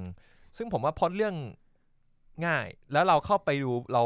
สิ่งหนึ่งที่เราต้องการก็คือจากตัวอย่างคือ เราอยากรู้ว่านีโอกลับมาได้ยังไง อืม ทำไมนีโอยังอยู่ อืม แล้วทำไมมีทรินิตี้แล้วยังไงต่อ แล้วทำไมต้องเอาออกมาเหรอ หรือยังไง คือมันมีจุดที่ผมรู้สึกว่าแบบ มันมันสามารถแบบพุชไปอีกนิดนึงเพื่อที่จะเข้มข้นได้มากกว่าเนี้ย ใช่ เออ แต่ว่า เออมันไม่ได้ไปแตะตรงนั้น เยอะขนาดนั้น อ่ะแล้วต้องพูดอีกอย่างหนึ่งคือว่าใน The Matrix อ่ะ ผมพูดงี้ได้ไหมผมไม่ได้ออฟเฟนเคียนูรีฟนะ แต่ผมว่าเคียนูรีฟไม่ใช่นักแสดงที่เล่นหนังเก่ง ผมเห็นด้วยนะ อ่า ผมว่าเรื่องหลังๆเขาเป็นสไตล์นี้หมดเลย อ่าเขาจะเป็นสไตล์แบบไม่ค่อยพูด อืม แต่ว่าเท่มีแบบ เขาจุดขายคือความเท่นะ อ่าเขาจุดขายของเขาคือความเท่ทุก อย่าง เรื่องคอนสแตนตินจอห์นวิก ผมว่าจอห์นวิกอะเป็นบทที่เหมาะกับเขาที่สุดละ ใช่ คือไม่ไม่พูดเยอะอะกูซัดอย่างเดียว ใช่แล้วคือเรื่องเนี้ยเขามาเป็นตัวละครที่ทุกคนน่ะมาเพื่อดูนีโอ อืม เขาก็เลยต้องเด่น แต่ทีเนี้ยเรื่องเนี้ยมันไม่มีตัวละครไซส์คาแรคเตอร์ที่เรารู้สึกว่าในเดอะแมทริกมันจะมีตัวละครไซส์คาแรคเตอร์แบบมอร์เฟียส โหตอนนั้นแบบผมว่ามอร์เฟียส Trinity กับทรินิตี้อ่ะเป็นตัวที่ทำให้เหมือนเหมือนเรื่องมันกลมกล่อมอ่ะมัน ใช่ มันมีไซส์ไซส์คิกที่ดี ใช่ใช่มอร์เฟียสเป็นคนที่ทำให้รู้สึกว่าบทสนทนามันดีฟ มอร์เฟียสมันเหมือนเป็นอาจารย์ของนีโอ อ่า อะ บทสนทนาดีฟเป็นอาจารย์เป็นคนที่ทำให้เรื่องมันไปข้างหน้า เพราะว่ามอร์เฟียสเป็นเหมือนปรมาจารย์ที่อยู่ตรงนั้น อืม แต่เรื่องเนี้ยมันไม่มี แล้วก็นีโอก็เป็น เป็น เป็น นีโออะ เออนีโอเป็นเหมือนคนที่ตำนานอะ legendary อะเออแล้วทุกคนก็เราก็โฟกัสที่เคียนูรีฟแล้วตัวละครอื่นมันไม่มีใครที่จะมาขึ้นมาทาบมอร์เฟียสได้เลยอะ มีบั๊กไหม ผมว่ามันก็ไม่ใช่อ่ะมันก็ยังเราก็ยังดูเหมือนว่า ผมว่า เราเราก็ไม่อินกับพวกเนี้ยเพราะว่าพวกอันนี้มันใหม่มากอะไรเงี้ย ยังบิวมาไม่พอ เออ อืมอืมโอเค อ่ะนั่นคือจุดที่ไม่ชอบ จุดที่ชอบ ผมว่ามันกล้าเล่นดิ ชอบคำนี้ มันกล้าเล่นมาก แล้วก็ผมว่าผมชอบแมทริกเวอร์ชันใหม่ หมายถึงอันเนี้ยนะ อืมหมายถึงว่าก็แมทริกมันเป็นระบบมันเป็นซิสเต็มเรา อืม เราสปอยไหมวะ ไม่หรอก เออ มันเป็นซิสเต็มแล้วมันเป็นซิสเต็มเวอร์ชันใหม่ อืม ซึ่งผมว่าผมชอบเวอร์ชันนี้ อืม เวอร์ชันนี้มันมีความน่าสดน่าสนใจ น่าสดใส แล้วก็มันมีตัวละครโจนาธานกรอฟที่เล่นเป็นหัวหน้าของนีโอ อ่าใช่ ที่ กูงงมากเลยตัวละครเนี้ย อ่ะ กูดูจบแล้วกูยังงงเลย คือผมชอบการเล่นของเขา ผมชอบการแสดงของเขา แต่ผมไม่ชอบสิ่งที่เขาเป็น ผมไม่ชอบคาแรคเตอร์พูดไงดีวะ ผมไม่ชอบเบื้องหลังของคาแรคเตอร์เขา อ่าฮะ แต่ว่าผมชอบการแสดงของเขา แล้วผมอยากเห็นเขาอีก แต่ผม อืม ไม่ชอบที่เขาต้องมาเล่นเป็นตัวนี้ ซึ่งเดี๋ยวจะพูดในสปอยเลอร์ ครับ แล้วก็ผมชอบการตีความใหม่ของเมืองโลกอนาคตอะ อ่าอ่าผม ผม ชอบ ชอบ เหมือนกัน ผม ชอบ ชอบ อัน อืม ก็ชอบ แล้วก็ มันพาไปอยู่ในจุดที่ไม่คิดว่า อันเนี้ยคือทุกเรื่องอะ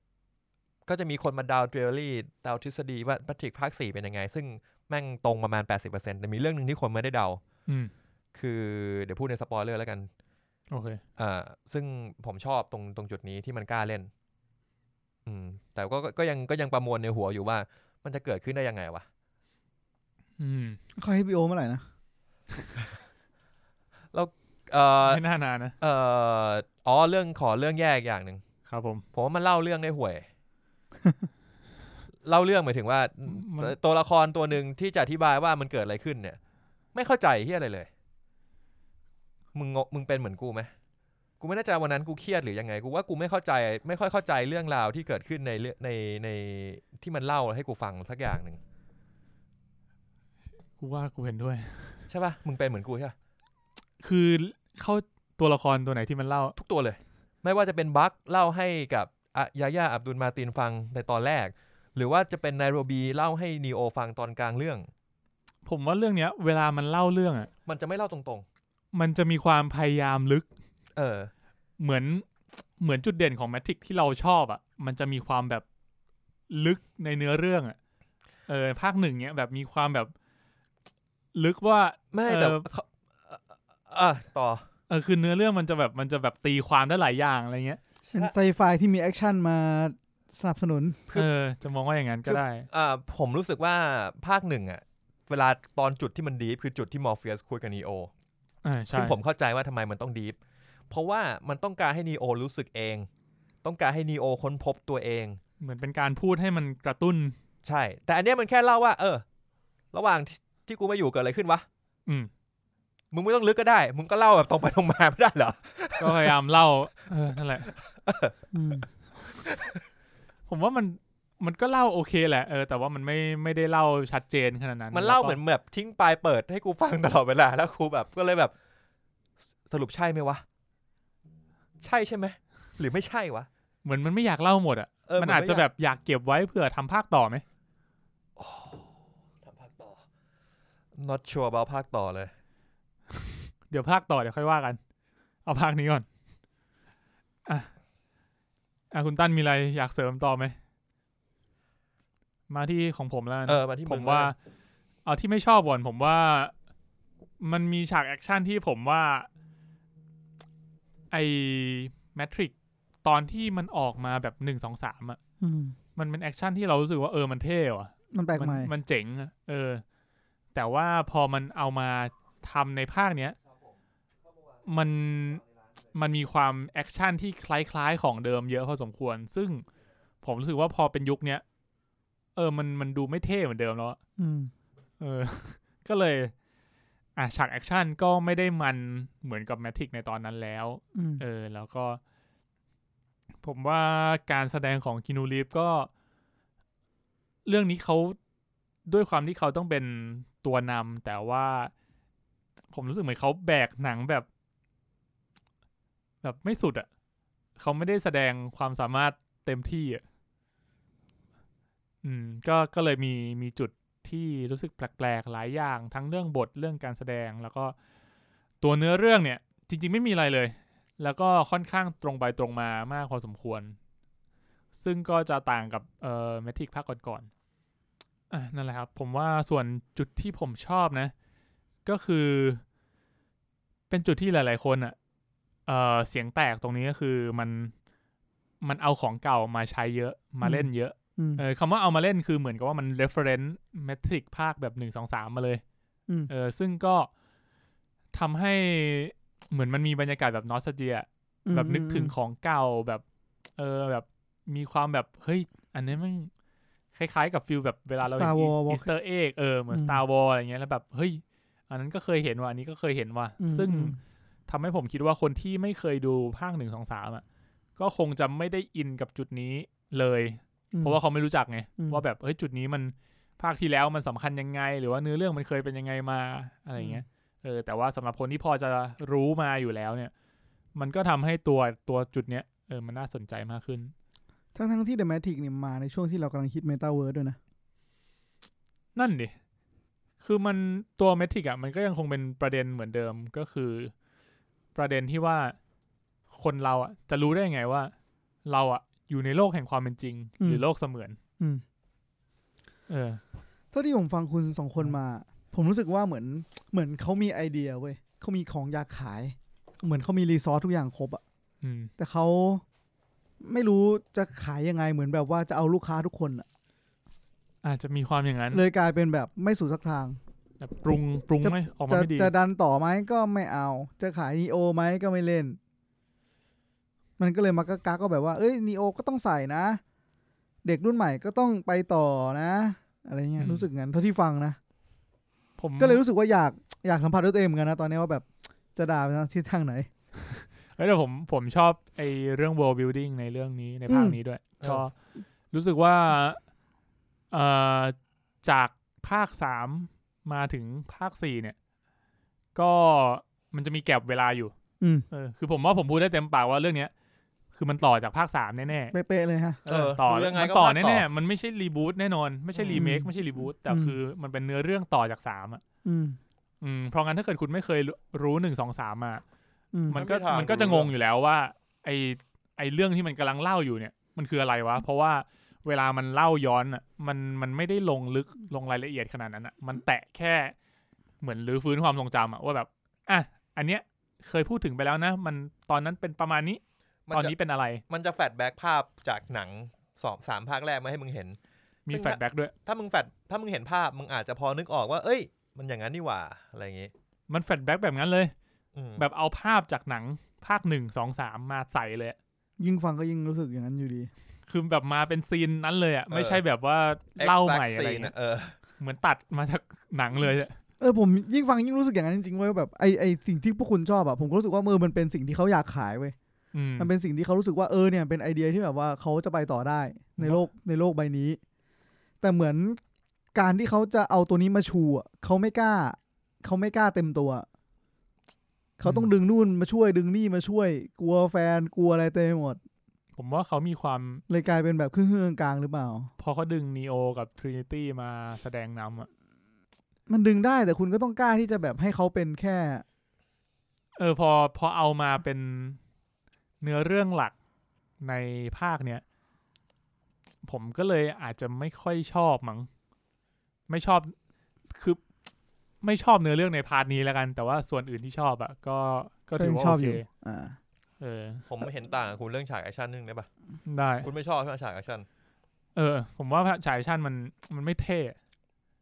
เออมันไม่เท่แต่ผมแบ่งเป็นสองส่วน ครับ มันมีฉากแอคชั่นแบบ close combat ครับ อืม กับฉากแอคชั่นแบบเวอร์ แบบระเบิดภูเขาเผากระท่อม ผมไม่ชอบพวกฉากแอคชั่นเวอร์ ผมรู้สึกว่ามันไม่ลุ้น มันไม่ได้เลยเลย จริง แต่ว่าฉากแอคชั่น close combat ผมว่าผมชอบมากกว่าภาคเก่า อืม อืม เพราะว่าภาคเก่าอ่ะมันจะเหมือนคุณคุณเป็นวัตถุที่ไม่มีแรงโน้มถ่วงนึกออกปะคือเหมือนมึงมึงแอนตี้กาวิตี้แบบ แบบเวอร์มากอะจนมันจนมันรู้สึกว่าที่มึงตีกันเนี่ยมึงเจ็บบ้างไหมนั่นคือภาคเก่า มันจะมีภาคเก่า มันจะ เออ มีฉากไอ้ที่มันสู้กับ เนี่ยที่ภาคที่ภาคใหม่ที่แมทนิโอสู้ครั้งแรกอะ เออ เออแม่งได้ฟิลภาคเก่ามากเลย เหมือนตอนที่มันสู้กันตรงทางรถไฟอะ เออแต่ผมว่ามันมันโหดภาคเนี้ย มันดูจริงจังขึ้น เออมันโหดกันจริงจริงขึ้น ดูเจ็บขึ้น ดูเจ็บดูแบบ คือมันมันไม่มันมีเรื่องของแรงโน้มถ่วงมาแล้ว มันต่อยกันแบบต่อยกันจริง ๆ มันไม่ได้แบบ อืม ก็คือโปรแกรมมันสมจริงมากขึ้น เอาจะว่างั้นก็ได้มั้งคือ แต่อันนั้นมันก็คือหาบั๊กนะ เหมือนพวกเที่ยนี่มันไม่สามารถไม่สามารถแฮ็กได้แฮ็กแรงโน้มถ่วงได้แล้ว ขนาดนั้นนะ อืม เออเออก็ก็ก็ก็เลยชอบตรงนั้นมากขึ้น อืม อ๋อไอฉากสู้กันระหว่างนีโอกับตัวร้ายอะ อันนั้นก็โอเค ตรงกลางอ่ะอัน เอออั อันฉากตรงกลางอ่ะเออผมผมชอบมันนั้นนะ อันนั้นอันนั้นดี เป็นซีนแอคชั่นที่ อั ดี นนั้นโอเค แต่ว่าพอเป็นฉากไคลแม็กซ์ตอนสุดท้ายอะผมแบบ ใช่อันนั้นแหละที่ผมไม่ชอบ เออผมไม่ชอบเลย เออ คือเป็นฉากไคลแม็กซ์ใหญ่ที่ ขี่มอไซค์อ่ะเห็นเลย เหมื ตั อน วอย่างอะเออ เออขี่มอไซค์แล้วก็แบบระเบิดเยอะๆอะ เออ ก็คือยังเป็นนีโอเล่นเป็นตัวหลักอยู่อย่างเงี้ยหรอ ม ใช่ใช่แล้วผมไม่ชอบการใช้พลังของนีโอเลยภาคเนี้ย แล้วทำไมคือไม่มีเด็กรุ่นใหม่ที่จะขึ้นมาแบบใช้พลังได้บ้างเลยอะ คือเขาก็ยังเป็นเดอะวัน อืม you are the one ไม่ใช่ กูนึกออกเลยเพลง อะไร เออคือมัน นี่เราผิวพอไหม ใกล้ละ พอละ นี่เราสปอยผิวพอไหมหรือยังอยากอีกหน่อยนึง เ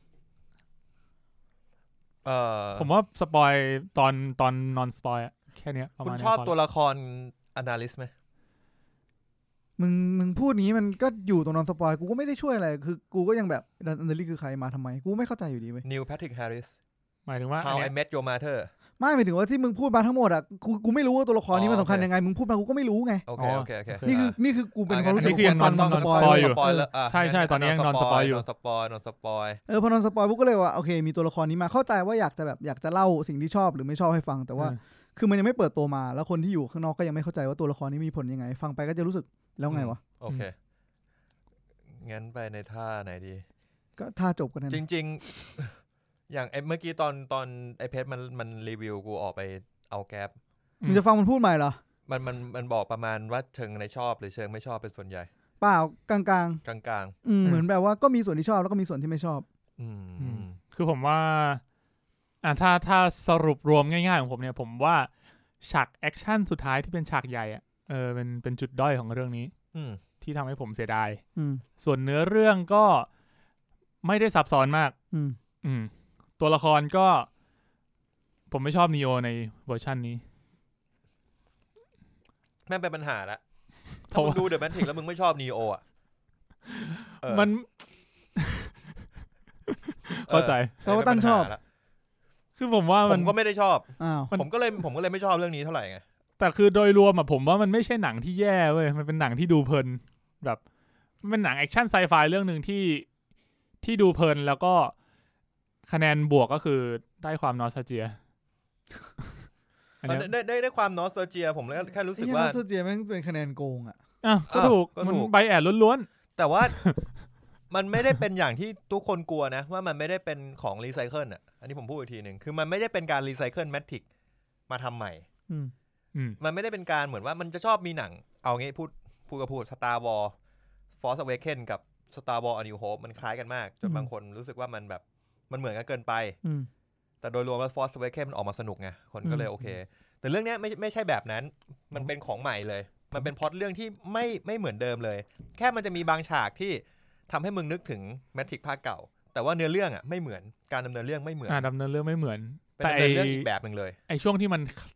คล้ายของเก่าอ่ะก็คือมันตั้งใจแหละ ใช่มันตั้งใจให้คล้าย มันตั้งใจให้มึงรู้สึก เออซึ่งถ้าเกิดคนที่คุณแบบดูแล้วรู้สึกว่าไม่ชอบไอการ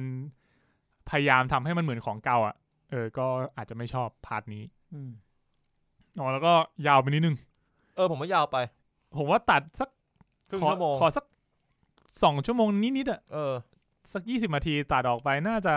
โอเค เฮ้ยแต่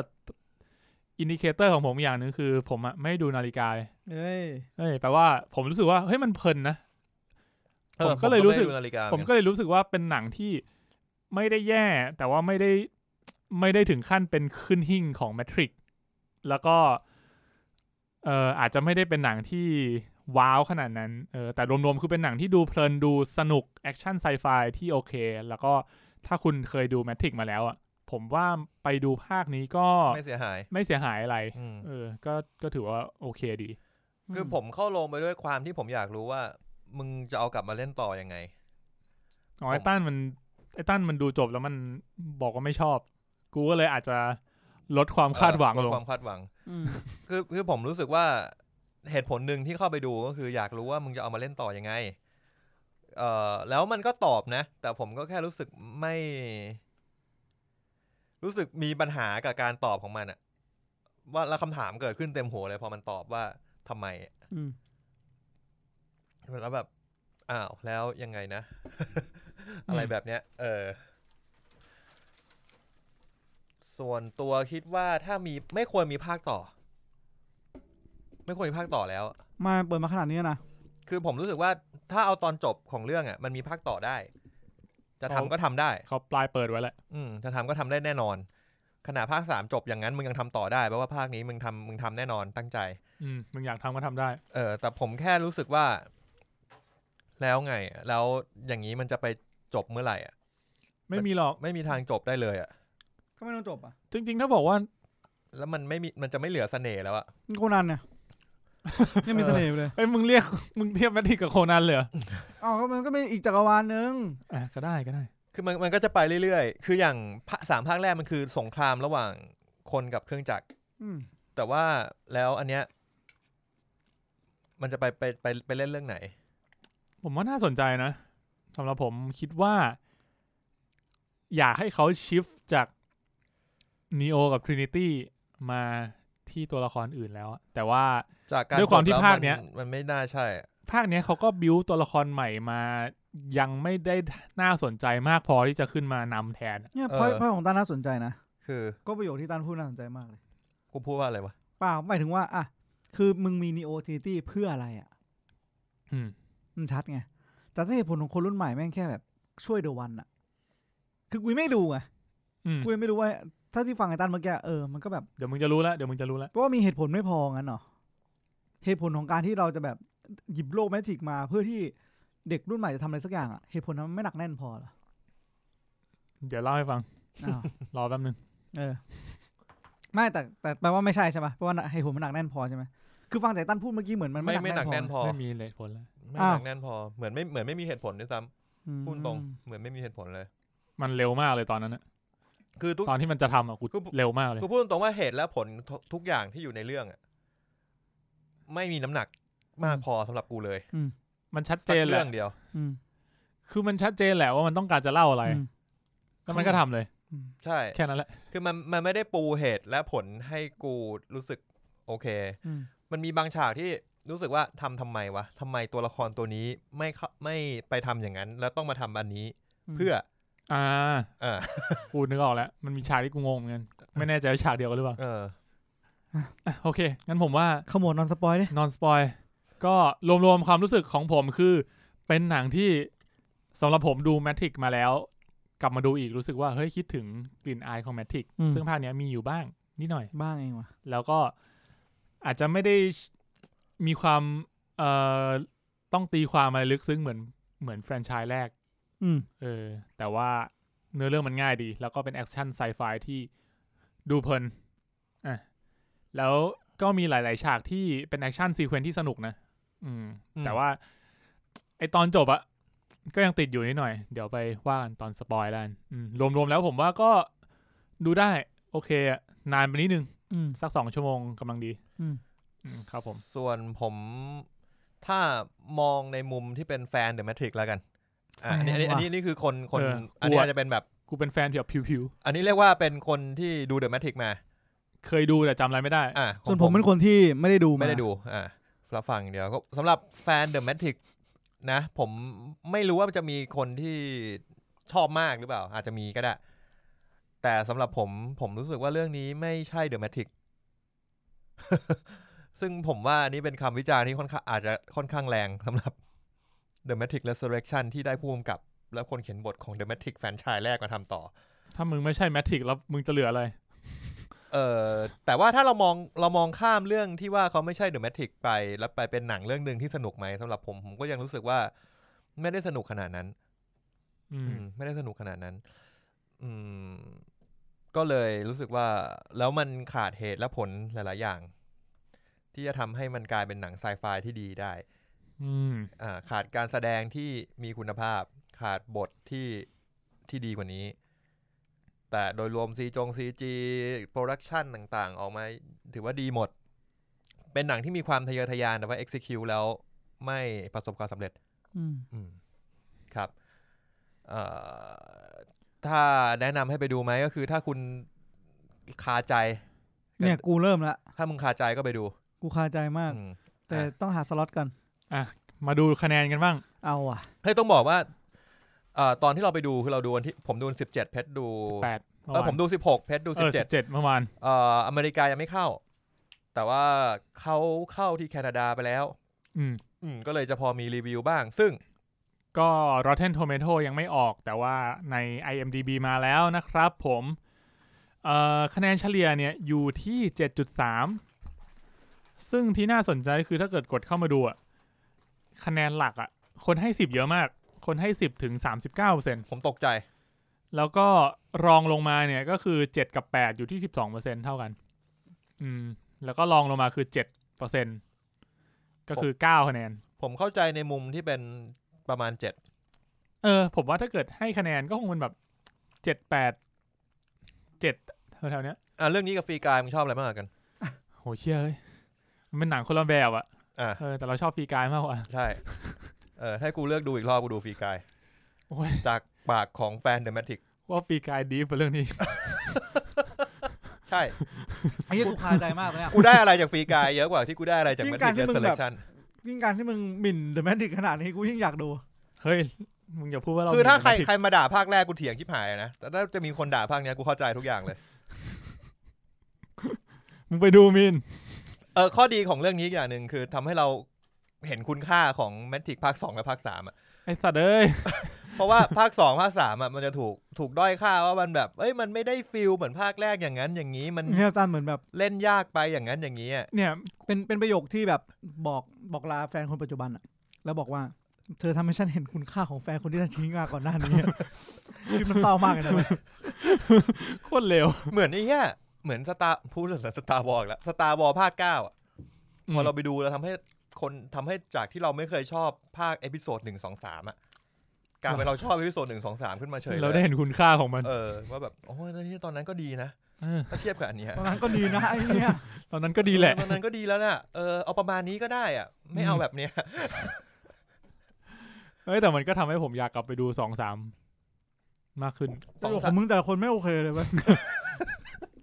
ไม่คือกูจำไม่ได้ไง ว่าว่าแบบ exactly มันเกิดเหตุการณ์อะไรขึ้นบ้างอะ อืม อยาก แล้ว ให้ตัว ภาคสี่เนี้ย เออ มันมาแค่แฟลชแบ็กแบบครึ่งวิอ่ะแบบแวบหนึ่งให้กูเห็นแล้วแบบเฮ้ยเชื่อเมื่อกี้อะไร วะ แล้วมันก็แวบไปทีเฮ้ยเชื่อเมื่อกี้อะไรวะ อืม ซึ่งกูก็จำอะไรไม่ได้เลย อืม จำได้แค่ว่าอ่ะตอนจบภาคสามแต่ละคนเป็นยังไงอันเนี้ย อันเนี้ยคือยังจำได้อยู่ อืม แค่นั้นนะครับอ่ะคะแนนก็ประมาณนี้ถือว่า โอเค ลองลองดูเมตาคริติกให้หน่อยดิ ว่ามันออกยัง ติก ผมว่าน่าจะมีแค่ IMDB นะ ยัง เพราะ ไม่ นัก เห็นนะเมื่อกี้ไม่เห็น ไม่มีคำวิจารณ์จากนักวิจารณ์ออกมาเลยเพราะเหมือนแบบรอบพรีเมียร์ยังไม่ฉายมั้ง อืม นั่นเลย แล้วมึงจะเอาสไปเดอร์แมนมาให้กูดูทีหลังทำไมวะ ทำไมมันสลับกันวะ กูงงมากเลย กว่าจจะดีก็ได้นะ ดียังไงวะ ให้กระแสสไปเดอร์แมนมันเงียบไปก่อน แล้วเดี๋ยวกูกูค่อยมาฉายอย่างเงียบๆเนี่ย หมายถึงดี มองในมุมมองลง โรงหนังในไทยแลนด์ อืม ยังไงตรงไหนให้มันดียังไงกูไม่เข้าใจ คือถ้าเกิดมึงฉายหลังจากเนี้ย หรือก่อนหน้าเนี้ยแมทริกมึงจะไม่เหลืออะไรายได้เลยเว้ย ทำไมอ่ะ ทำไมอ่ะ เอ้าวคนก็ไปดูสไปเดอร์แมนหมดดิ เอาสมมุติว่าคนดูสไปเดอร์แมนอาทิตย์แรก อาทิตย์ที่สองอ่ะ ก็มีเดอะแมทริกเป็นทางเลือก เอ้ยเย็ดเค เออ ก็อาจจะเป็นไม่ได้ อืม กูไม่รู้หรอก แต่ว่า แต่คือผม นอันเนี้ยมันปกตินะ เพราะเดี๋ยวมันถีกแปลว่าอย่างเงี้ยมันจะฉายวันศุกร์ที่ยี่สิบสี่ถูกปะที่อเมริกา ใช่ใช่ คือปกติอ่ะเขาจะเข้าลง international ก่อน เพื่อให้คนอเมริกาดูฟีดแบ็กว่าเฮ้ยคนชอบไม่ชอบ อืม ค่อยเราค่อยเข้าไปดู เนี่ยอย่างเงี้ยมีแต่เมียเจ็บตัวกับเจ็บตัว อืมเจ็บแน่ ลุ้นอยู่เนี่ยว่ารายได้จะเป็นไง ๆเฮียแต่แต่พูดตรงๆนะ กูไม่คิดตอนดูตัวอย่างครั้งแรกอะกูไม่คิดเลยว่ากูจะไม่ชอบอะ จริงเหรอวะ เออ ตอนดูตัวอย่างพวกมึงก็ไม่เห็นจะชอบกัน เฮ้ย กูตื่นเต้นมากเลย ไอความตื่นเต้นอ่ะใช่ไอ้ความตื่นเต้นในความเป็นเดอะแมทริกอะใช่ แต่ทุกคนพอพูดถึงเนื้อหาของแบบ คือกูลุ้นอะ คือ ว่า คือ มันจะเล่าอะไร คือใช่ใช่คือคือกูอะไม่ไม่พยายามเดาเนื้อหา เพราะว่ากูรู้สึกว่าด้วยด้วยความล้ำของคนเขียนบทอะไอพี่วาชาวสกี้อะ อืม เออซึ่งตอนนี้น่าน่าจะมีแค่คนเดียวที่มากำกับมากำกับ เอาจริง ไม่ไม่ได้มาเป็นพี่น้องละ เอาจริงไอ้นอกนอกเหนือจากแมทริกอะเขาเขาก็หนักอยู่นะ หลายเรื่อง ขค่อนข้างเฟลอะเออจริง อ่ะอาจจะนอกเหนือจากนั้นก็มีคลาวแอตลาส เราชอบนะครับ ที่เราที่เราชอบกัน ไม่อยากดูอีกรอบอยู่นะ คือเขาอะชอบทำสไตล์อย่างเงี้ยแหละ สไตล์แบบดูยากๆหน่อย เออ อันนี้เรื่องนี้ดูง่ายสุดเลยนะ เออผมว่าเรื่องเนี้ยดูง่าย ไม่ ดูง่าย ไม่ซับซ้อนมากอาจจะ เ คือมันไม่ซับซ้อนแต่ว่ามันเล่าเรื่องงง ออมันไม่ซับซ้อนนะมันพยายามทำให้ตัวเอง แต่เล่า ซับซ้อน เล่าเรื่องไม่สมูทแล้วกันใช้คำนี้เลย มึง อ่ะ มึงพูดนอนสปอยล์ไปกี่ชั่วโมง โอเค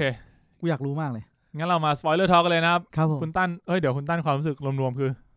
ก็อย่างที่บอกไปไม่ชอบ ไม่ชอบเท่าไหร่ ไม่ชอบเออ โอเคของผมอยู่ที่กลางๆนั่น ครับ คิดว่า ผมเปรียบเทียบเป็นเครื่องดื่มได้ ผมว่ามันเหมือนนมโรงเรียนอะ อร่อยหนูเว้ย อ่ะเป็นการกินเข้าไปแล้วคุณจะแบบ เฮ้ยมันอร่อยว่ะเฮียแต่แสบคอชิบหายเลยอะ จริง มัน เหรอ หวานบาดคอมากอ่ะมึงจำไม่ได้ใช่ไหม นเที่อะไร น วะ มไมโลอะ อ๋ออ้ ไมโลก็ไมโลดิ นมไมโลที่มาขายที่โรงเรียนอ่ะ เออไมโลโอเคอร่อยเถอะนั่นแหละ เออนะอร่อย มันอร่อย ตอนแรกกูนึก แต่ ว่า กิน มึง เกิน แบบ หนึ่งแก้วไม่ได้ คุณนึกว่ามึงแบบนมจิตรลดา เออใช่ ที่แบบ ใช่ เป็น จ ผ ริ ง งจริงถ้ากินเกิน มึงจะอยากกินเกินหนึ่งแก้วแต่พอมึงกินเกินปุ๊บมึงจะรู้สึกว่าแก้วที่สองแม่งไม่อร่อยเลย กูจะรู้สึกว่าอยากกินมาก ใช่ กินเข้าไปแบบเฮ้ยแม่งสุดยอด เออแก้ว เพราะ สองอย่างเฮี้ยเลย เออแบบคือแบบคอกูแสบไปหมดแล้วอะ เหมือนแม่งเหมือนแบบเขาเขารู้ได้ไงว่ากูกินแก้วที่สองเขาแกล้งกูอะซึ่งจริงไม่ใช่ ผมผมเปรียบเป็นอาหารได้อย่างหนึ่ง ได้ ผมเปรียบเป็นเผือกทอดใช้เท้าทอด เฮียอะไรวะเนี่ย มึงเคยกินไหมเผือกเท้าใช้เท้าเผือก เผืทอกอด เผือกทอดเคยกิน ใช่เท้าทอด ที่ ไม่ ป็น เคย เส้นๆ ไห ไห ม ม เออแบบนั้นอะ อ่ะ ไม่ไม่ไม่เป็นแบบเวลากินเจอะที่มันจะขายคู่กับข้าวโพดทอดเต้าหู้ทอดอะไรอย่างเงี้ย อ่าอ่าโอเค เออเผือกทอดแล้วก็จะมีหัวใช้เท้าทอด เออเอออันนี้ ผม ก่น ชอบกินมาก เออ ถ้ามีเมนูนี้ผมก็จะสั่ง อืม แต่ว่าเวลาที่ผมกินเมนูนี้ทุกครั้ง ผมจะกินได้ไปถึงจุดหนึ่งแล้วผมจะแบบว่าไม่อยากกินแล้ว เออนึกออก น่าจะ เออคล้ายๆกัน มันเป็นความรู้สึกเหมือนว่าแบบเฮ้ยอยากกินมาก อยากเข้าไปดูมาก อาจจะเป็นเพราะว่าปีหนึ่งมันมา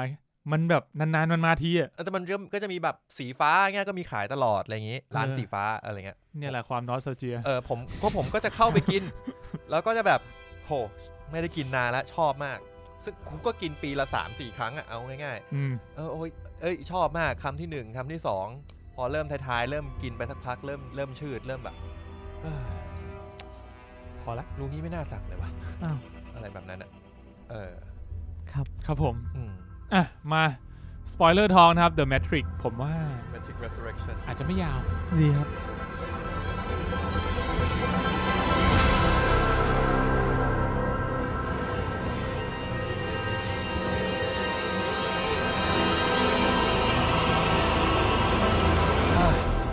ขอเปิดด้วยสิ่งที่ผมไม่ค่อยชอบนะครับ ก็คือที่บอกว่าผมไม่ชอบ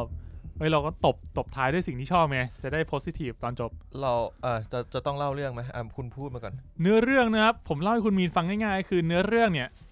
ถ้าเราได้ดูตัวอย่างมาแล้ว เราจะเห็นว่ายังมีนีโออยู่ อืม ซึ่งนีโอเนี่ยก็อยู่ในโลกแมทริกเหมือนภาคหนึ่งเลย ผมไม่รู้ว่าเป็นนีโอ อาจจะเป็นนีโอที่ กู น้ เล่า ต ให้ มื ฟังอยู่นี่ไง โเค ตอนแรกกูว่า question นะ คือช่วงประมาณ 15นาทีแรกมันทำให้กูแบบ question ไปหมดเลย แล้วตอนนั้นกูตื่นเต้นมากก็แบบ เฮ้ยเดี๋ยวนี้ไม่ใช่ Neo เฮ้ยเดี๋ยวนี้คือ Neo เฮ้ยเออเดี๋ยวนี้ Neo เวอร์ชันใหม่เฮ้ยหรือเป็นโปรแกรมอ่า อ่า โดนมันเฉลยเท่านั้นแหละ ครับ ว่ามันคือนีโอ อืม ครับ ก็ ก็คือนีโออยู่ในโลกแมทริกนะครับ เป็น หรือว่า Matrix เวอร์ชันใหม่ เป็นแมทริกเออ มันพูดว่าเป็นแมทริกเวอร์ชันใหม่ที่อัปเดตแพทแล้ว ซึ่งต้องบอก ไม่ ว่า เกินมากนะเนี่ย make sense make sense เพราะว่า Matrix อ่ะถูกรีเซ็ตเมื่อตอน ภาคสามแล้ว หลังจาก Neo สู้กับสมิธจบ อันนั้นคือรีเซ็ตไปแล้ว แล้วกลายเป็น Matrix เวอร์ชันใหม่ อืม อันเนี้ยแล้วก็ทำให้เราได้เห็นว่าเออก็ยังมีเหมือนกลุ่มคนที่เป็นคนจริง ๆ ที่อยู่ในกับแต่ก่อนคือไซออนเนอะ อ่า แต่ก่อนมีไซออน อ่ะก็ยังเข้ามาอยู่ที่โลกแมทริกอยู่ เพื่อโดยที่ภารกิจของคนคนเนี้ยที่เข้ามาชื่อบัคเนี่ยเขามาตามหานีโอ เฮ้ยคำถามแป๊บนึง ครับ แล้วอย่างนีโอที่แบบ ใช้พลังครั้งแรกอะสงสัยไหมว่าทำไมพลังแต่ก่อนถึงใช้ไม่ได้ ยังไงนะ แต่มึงบอกว่ามันแก้บั๊กแล้ว อ๋อ มัน ไม่ มัน พูดถึง มันมันไม่ได้แก้บั๊กแบบแบบนั้น มันเรียกว่ามันอัปเกรดเวอร์ชัน ไม่แต่หมายถึงว่านีโอมันไม่ได้แบบมันไม่ได้สามารถท้าทายกราวิตี้ได้แล้วอะมันก็ต้องสงสัยว่าที่แบบทำไมมันทำ มันไม่ได้ทัดไอ้คำว่ามันไม่ได้ท้าทายกราวิตี้มันอาจจะไม่ใช่คำที่ถูกต้องสักเท่าไหร่ เรียกว่าจากแต่ก่อนนะที่มันแบบเหมือนเตะต่อยโดย คือตอน มึงต้องลืมภาพที่มันเป็นเดอะวัน แบบนั้นไปก่อน เคลื่อนไหวได้ดุดดัง คนนกพลิ้วไหว ไม่หมายถึงว่าตัวเองก็น่าจะรู้สึกเปล่าว่ามันทำไม่ได้ คือนีโออ่ะลืมทุกอย่าง อืม นีโอลืมทุกอย่างเอ่อไอ้บั๊กเนี่ยมันเข้ามาแล้วมันก็ไปเจอกับเอเจนต์ อืม ตอนแรก ตอนแรกกูงงกู ตอน ง แรก ง เปิมามดาม กกูงงมาก เป็นฉากเปิดแบบเดียวกับเดอะแมทริกภาคหนึ่งเลยครับผม เปิดแบบเดียวกันเลย เออ ไปเจอทรินิตี้กำลังโดนสอบสวนแล้วก็ แล้วก็ทรินิตี้ก็วิ่งหนี แต่พอวิ่งหนีไปถึงจุดหนึ่งไอไอคนที่ตามมามันก็คุยกันว่า เฮ้ย นี่มันไม่ใช่บัค ไม่เหมือน ที่ตามที่ตามมา ก็เฮ้ยนี่นี่มันไม่ใช่เหตุการณ์นั้นนี่ทำไมเหตุการณ์มันเปลี่ยนไป อืม เอ่อสุดท้ายก็คือก็คือบัคโดนจับได้โดยเอเจนต์ อ่ะ แล้วก็เหมือนว่าคุยกับเอเจนต์ที่เป็นยาย่าอับดุลมาตินที่สอง อืม เราค้นพบว่าไอยาย่าอับดุลมาตินเนี่ยคือมอร์เฟียสนะมึงงงดิ แต่มอร์ฟีคือเอเจนต์ในโลกนี้ อืมมึงงงเด็ ซึ่งถามว่า อ่ะ แล้วเอเจนต์ตัวเฮียเนี่ย เกิดมายังไง เกิดมาจากนีโอ อ่ะ มึงงงเด็ อะไรวะ ต้องพูดพูดงี้ คืออ่าภาคสามเนี่ยนีโอตาย นีโอตาย อ่ะเรา Trinity เรา ต แอย ซูมว่านีโอตายแล้วถูกเครื่องจักรเนี่ย จับกลับไป ครับ มันเห็นภาพนั้นไหมใช่ไหม มันมันมันเห็นว่านีโอปล่อยแสงออกมาแล้วก็นีโอก็นิ่งไป อืม แอซูมว่าตาย แต่ว่าคนที่ตายแน่ๆคือทรินิตี้ ที่โดนกระซวกไป โดนโดนแทงตายเออ ซึ่งเอ่อเครื่องจักรก็จับนีโอไป ซึ่งมันก็ถ้าคนที่ออ t ติมิสติกมาก ๆ ก็จะปลายเปิดว่านีโอไม่ตายเครื่องจักรจับไป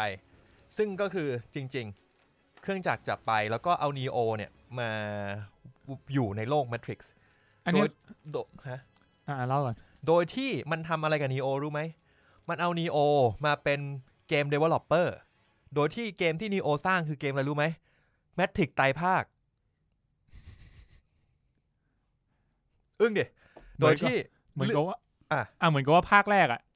เราภาคแรกที่นีโออยู่ในโลกแมทริกอ่ะเราจะเห็นว่านีโอเป็นเดเวลลอปเปอร์คนหนึ่ง เออ เออแต่ว่าในภาคเนี้ย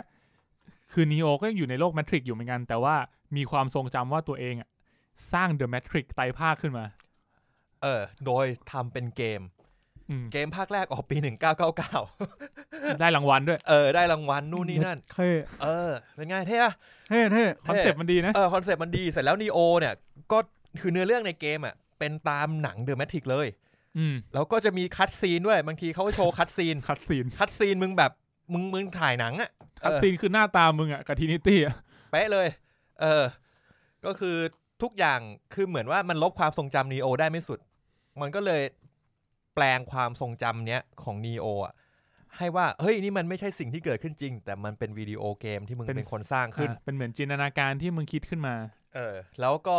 นีโอเนี่ยเหมือนเหมือนมันก็เขียนโปรแกรมอะไรสักอย่างหนึ่งให้ให้นีโอเนี่ย แล้วนีโอมันก็จะหลอนเรื่องพวกนี้ตลอดเวลา จนมันแยกไม่ออกว่านี่คือเรื่องจริงหรือว่า หรือว่าความฝันหรือว่าสิ่งที่หรือยังไงก็ตาม มันก็เลยต้องไปคนไปพบกับเอ่อจิตแพทย์ อืม ชื่อชื่อ The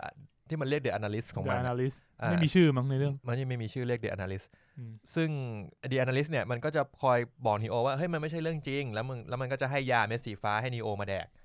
อ่า อืม เสร็จแล้ววันหนึ่งวันที่นีโอหลอนที่สุดก็คือมีคนมีหัวหน้ามันเรียกเข้าไป เออ แล้วมันก็บอกว่า เฮ้ย เราจะทำภาคใหม่ของเดอะแมทริกนะเว้ย แม่งกวนตีนมากเลย ที่คนบอกว่าเหมือนหนังล้อเลียนคือแม่งล้อเลียนจริงเลย คือฉากเนี้ยด่าด่าบอกว่า เฮ้ยเนี่ยบริแม่งพูดเลยนะ บริษัทแม่ของเราอ่ะคือวอร์เนอร์บราเธอร์ เออ จะให้เราสร้างภาคใหม่ของเดอะแมทริก นีโอก็ถามว่าเฮ้ยมันจะขายได้เหรอ วะก็แบบ โอ้ย เออ มันจะขายได้เหรอวะเพื่อน เออ แล้วก็คือระระหว่างทางอ่ะ เราก็จะเห็นว่ามันมีการเหมือนล้อเลียนฉากที่เกิดขึ้นในในเดอะแมทริกภาคแรกบ่อยๆ เช่นเห็นแมวดำ อืม ฉากที่เหมือนปากมาประกบกัน หรือบางทีมันก็ล้อเลียนบางบางประโยคจากภาคแรก อืม แบบเหมือนว่าฉากแรกที่นีโอคุยกับหัวหน้า เอาที่ตันบอกว่านี่เหมือนพาราดี้ เออเหมือนพาวดี้มันฉากแรกที่นีโอคุยกับหัวหน้า มันเป็นไอหัวหน้ามันพูดประโยคเดียวกับที่สมิธพูดกับนีโอตอนครั้งแรกที่มันเจอกัน แล้วนีโอมันก็สะดุ้งขึ้นมานิดนึง แล้วไอหัวหน้าหันกลับมา บอกว่าเป็นประโยคที่เท่มากเลยนะนายเป็นคนคิดใช่ไหมประโยคเนี้ยคือเหมือนจะสื่อว่าอ๋อกูจำมาจากเกมที่มึงเขียนไง อืม อะไรแบบเนี้ย เออ ก็นีโอก็หลอนไปแบบหลอนไปนู่นนี่นั่น มันก็ทำให้เห็นว่านีโอหลอนใช่ไหมสักพักหนึ่งวันหนึ่งที่บริษัทบริษัทของมัน แล้วบริษัทมันชื่ออะไรดีอุสมาคินาถูกปะ จำไม่ได้ว่ะ อ่ะบริษัทมันชื่อดีอุสมาคินาซึ่ง อืม ไอดีอุสมาคินาเนี่ย มันคือไอมึงตามภาคสามไม่ได้ใช่ไหมภาคสามมันจะมีมันจะมีหุ่นหุ่นยนต์ที่เป็นเหมือนเป็นเฮดอะ อืม ที่นีโอมาที่เมืองหุ่นเมืองเครื่องจักรเพื่อจะคุยเจรจากันอะแล้วไอ้หุ่นตัวเนี้ยออกมา ที่มันเหมือนเป็น เออเออ เป็นปลาหมึกหลายตัวมารวมกันกลายเป็นหน้าคนอะ อืม ไอ้หุ่นตัวเนี้ยชื่อดิอุสมาคินา อ๋อเหรอ เออ อืม อืมอ๋อนิดนึงก็คือนีโอเนี่ยจะชอบไปนั่งร้านกาแฟ อืม แล้ว ใช่ ที่ร้านกาแฟเนี่ยเขาจะเจอกับผู้หญิงคนหนึ่งก็คือทรินิตี้แต่ว่าไม่ได้ชื่อทรินิตี้ชื่อว่าทิฟฟานี่ อ่ะ อ่าซึ่งทิฟฟานี่เนี่ยก็นีโอก็ชอบ เพื่อนก็เลยไปขอเบอร์ให้ปรากฏว่าขอเบอร์ปรากฏว่าทิฟฟานี่เนี่ยมีลูกมีผัวแล้ว แต่งงานแล้ว แต่งงานเรียบร้อยแล้ว มีผั ลู ว ก แล้ว ลูกสองลูกสามเนี่ยมั้ง นี่คือมึงมึงล้อตัวเองด้วยใช่ไหม ไม่รู้อะ รู้สึกว่าแบบมึงล้อตัวเองแบบ มึงเพิ่งสารภาพกันว่า เออเนี่ยจริงๆนี่ก็ชอบนะเออตอนนั้นก็ชอบนะ เออ แล้วก็ย้อนกลับไป อ๋อ แต่กูมีผู้มีลูก มีเผียวมีผัวแล้วไง แล้วก็มาเล่นหนังด้วยกัน อ่ะอ่ะอ๋อเหรอมันมีข่าวอะ เปล่าไม่ใช่ อ๋อไม่รู้โอ มี เค มันมันแค่มันแค่มีคุยกันว่าสมัยนั้น ตอนนั้นที่เล่นอะไรด้วยกันอ่ะเอาไม่ใช่นี่หว่ามันฟาสปะ อ๋อ เออ ใช่ นั้นฟาส Fast อะไรวะ นีโอ กับซันดราบูลล็อก สปีดไอสัตว์ เอ้ย เอ เอ อ อปีด ไอ้เฮียมีฟาสกูก็ฟาสด้วยเลย อ๋อกู เออ นั่นแหละ ก็คือเหมือนกับว่า ปิ๊งกันตอนนั้น แต่ว่า ไม่ได้ไม่ได้แบบสารต่อความสัมพันธ์อะ อัน ไร นั้น เงี้ จาก ย อันนั้นจากเรื่องสปีด สปีด โหตอนนั้นคีนูรีบหล่อมาก ไอ้เหี้ยตอนนั้นหล่อจริง หล่อมาก ตอนนี้ก็ เฮ้รยแต่ อ ตอนนั้นซานดราบุลล็อกก็คือสวยมาก เออเออเออ แบบ เอา ยังยังหนุ่มยังแน่นยังสาว โอเค ต่อก็คือ โดยที่หนังเนี่ยมันทำให้มึงเห็นว่าถ้าถ้าเหมือนว่าบางทีโปรแกรมเรนเดอร์ไม่ทันแล้วนีโอเนี่ยมันมองตัวเองผ่านกระจกโต๊ะ หรือกระจกอะไรบางทีอ่ะมันจะมองเห็นตัวเองไม่เหมือนไม่เหมือนนีโอไม่เหมือนจอห์นวิก อืม มันจะมองเห็นตัวเองเป็นเหมือนคนแก่คนหนึ่ง อันนั้นอ่ะมันน่าอันเนี้ยกูน่าจะหมายถึงว่า มันเป็นภาพที่คนอื่นเห็นมะ ใช่ มันเป็นภาพที่คนอื่นเห็นมัน มันเออมันประมาณว่าคล้ายๆรีเฟกในฟรีกายอะ อืมอืม เออคือเหมือนมึงเรนเดอร์ว่า อ่าถ้านีโอมองตัวเองนีโอจะเห็นภาพนี้ อืม แต่ อ่า ถ้า แล้วก็ คน มีคอนดิชันอื่นว่าถ้าคนอื่นมองนีโอคนอื่นจะเห็นหน้านีโอเป็นอีกแบบหนึ่ง อ่า อ่ะ ใช่ ซึ่งมันทำให้เราเห็นฉากแบบเนี้ยหลายทีก็คือแบบอาจจะยังมองผ่านเอ่อกระจกสะท้อนอะไรพวกเนี้ยเราก็จะเห็นว่าเฮ้ยนีโอมันไม่ใช่หน้าแบบเดียวกับที่เราเห็นนี่หว่า อืมซึ่ง เออ ตรงเนี้ยมันก็เลยก่อนที่มันจะเฉลยมันก็เลยทำให้ผมแบบเฮ้ย หรือนี่ไม่ใช่นีโอจริงๆวะ และไอ้เฮียเนี่ยหลอนว่าตัวเองเป็นนีโอ ผมรู้สึกว่าแบบเฮ้ย อ๋อ เฮ้ยถ้ามันเดินทางเนี้ยน่าสนใจว่ะ อะไรอย่างงี้อ่ า เอออ๋อตอนนั้นกูไม่คิดอะไรเลยกูคิดว่าอ๋อมันคงแก่มั้ง หรือหรือหรืออาจจะเป็นแบบ กูคิด นี้ก็ ว่า ได้อืมแบบก็ก็แบบคิดคิดตามไปเรื่อยอ่ะ อืม เพราะว่าแบบ พอเราโตอ่ะเราดูเดอะแมทริกอ่ะเราคิดตามไง เออใช่ เราไม่ได้แบบหนังหนังจะพากูไปยังไงกูก็ไปไม่ไม่กูดูแมทริกกูต้องคิดตามกูต้องคิดล่วงหน้าครับมึงสเต็ปหนึ่งไม่งั้นมึงพลิกล็อกมาอ่ะกูกูดูไม่รู้เรื่องแล้วกู เลยต้องคิดเยอะหน่อย แล้วมันก็เลยพาเดินเรื่องมาถึงจุดหนึ่งหลังจากนี้โอหลอน แล้วก็มีประชุมประชุมสภาประชุมว่าเราจะทำภาคใหม่มาเป็นยังไงดี ช่วงนี้ก็ล้อตัวเองยับ อืมล้อตัวเองแบบ เออ เป็นหนังพาโรดี้อ่ะ เอออารมณ์แบบ เฮ้ย คุณมองเดอะแมทริกคืออะไรสำหรับคุณ มันบอกว่ามันต้องเป็นไม่ใช่แอคชั่นไซไฟไร้สมองนะ อืม เฮ้ย แต่ว่าแมทริกเนี่ย มันก็ต้องมีปืน ปืนเยอะๆเหี้ยอะไรเงี้ย ปืนเยอะๆนี่ ล็อส คุ้นมากเลยว่ะ ออฟกันอะไรเงี้ยก็คือเดอะแมทริกภาค ไอ้ตอน แรกมีประโยชน์ไอ้ตอนที่มันหาปืนไปบุก เออใช่ใช่ ตึกอ่ะ ใช่ เออเอ เอ อ อไอวอนกัน ม ลอตออฟกัน เออฉากนั้นเท่มากโอ้ เออตอนนั้นเท่สัส บูลเลตไทม์เออ เออ นี่คือฉากนีโอหลบกระสุนเออบูลเลตไทม์อะไรอย่างงี้ คือล้อตัวเองยับเลยอะ เออยับ อืมก็ กูว่ามันตรงตรงนั้นอะกูรู้สึกว่ามันอย่างที่ต้านบอกเหมือนมันกล้าเล่นดิ เออ เออ แล้วมันทำให้ห อ๋อ นังมัน ไม่ มี ใช่ ชีวิต จุด ชี ที่ วา ไม่ใช่จุดที่กูชมว่ามันกล้าเล่นนะ อ๋อเหรออันเนี้ยกูชอบนะ เออแต่ ช่วงเนี้ย ช่วงช่วงเนี้ยกูชอบช่วงเนี้ยกูยังกูยังอินกับหนังอยู่ กูยังรู้สึกว่า เฮ้ยดิเรกชันน่าสนใจ อ่ะ อ่า ใช่ แนวทางน่าสนใจ อ่ะแล้วพอหลังจากนี้ก็คือเออมันมันพยายามจะสร้างเกมมามีการประชุมทีมนู่นนี่นั่นเสร็จแล้ว แล้วก็เกิดเหตุการณ์ที่ว่ามีหน่วยสวาด มาบุก มาบุกตึกของมัน เออ เพราะว่าเหมือนกับมีคนโทรศัพท์แจ้งอะไรสักอย่างเออ ม ทำให้หน่วยสวาดเนี่ยต้องมาตรวจค้นตึก อืม เออทีเนี้ยพอมาตรวจค้นตึกปุ๊บ ก็เกิดเหตุการณ์คล้ายๆ กับที่เกิดในแมทริกภาคหนึ่งก็คือมี อ่า เมมีเมสเซจมาบอกว่าอ่ามึงไปเข้าห้องที่สุดทางเดินตรงนั้นสิแล้วเดี๋ยวมึงจะเจอกับอะไรบางอย่าง อืม อ่ะเหี้ยไอ้นิโอแบบหลอนหลอนเชื่อนี่จริงวะ อันนี้โอก็ ไปเจอ เข้าไปเจอ เจอกับมอร์ฟีส มอร์เฟียส ฉากเนี้ยตลกมากนะ ชานิคนตีนมา คือมอร์เข้ามาปุ๊บมอร์ฟีสก็โผล่มาจากห้องส้วม แล้วพูดว่า at last ซึ่งในกูจริงๆ กูลืมนะ แต่ว่าตอนตอนที่นีโอเจอกับมอร์ฟีสเป็นตัวครั้งแรกที่โรงแรมอะ พักหนึ่ง เออ ที่เป็นแบบมืดๆอ่ะ เออหัน มืด หันหน้ามาแล้วแบบฟ้าผ่าฟึ่มแล้วมอร์ฟีสพูดว่า at last อื ไมอ้เหี้ยนี่ไอ้เหี้ยนี่มันก็พูดแซวตัวเองว่าเนี่ยกูก็มอร์เฟสเหมือนกันนะ แต่กูออกมาจากส้วม แล้วกูก็พูดว่า at last อ่าเนี่ยกูรอเวลาพูดคำนี้มานานแล้วอะไรเงี้ยซึ่งก็คือนีโออ่ะ เป็นคนออกแบบเกมใช่ไหมแล้วเขาก็เป็นคนดีไซน์ตัวละครตัวเนี้ย ที่เขาบอกว่าเขาเบสตัวเนี้ยมาจากมอร์เฟสผสมกับเอเจนต์สมิธก็คือคาแรคเตอร์ภายนอกอ่ะดูเหมือนมอร์เฟสแต่ว่าทำหน้าที่เป็นเอเจนต์สมิธ อืม แล้วพอเขาเห็นตัวละครที่เขาสร้างขึ้นมาเป็นเป็นตัวละครในเกมอะ ะ โผล่ออกมาจากส้วมแล้วมาคุยกับมันอะมันก็ตกใจ เออ ไอไอตรงเนี้ยกูงงๆเหมือนกันนะว่าแบบ ออ ตัวเนี้ยมัน กู มาได้ยังไง กูง ด้วย ยความที่ว่า ถ้าเอาตามความเข้าใจก็คือเหมือนนีโอเนี่ย ก็คืออยู่ในโลกแมทริกซ์แต่ว่าดันบังเอิญแบบด้วยความหลอนของมันอะ่ะ มันก็เลยเขียน เอ่อเขียนโปรแกรมชุดหนึ่งขึ้นมา แล้วไอ้โปรแกรมชุดเนี้ย แม่งก็เลยกลารว่าอยู่ในโลกแมทริกซ์เหมือนกัน อันเนี้ยมันซ้อนในซ้อนอีกทีหนึ่งนะ เออ แต่ คือ สุดท้ายแม่งออกมาข้างนอกข้างนอก เออ คือ คืนนี้ก่อนแมทริกเป็นวงกลมวงใหญ่ อ่า นีโออยู่ในแมทริก และนีโอก็สร้างเกมที่อยู่เป็นสับในเดอะแมทริกอีกทีหนึ่ง อืม แล้วไอคนที่อยู่ข้างนอก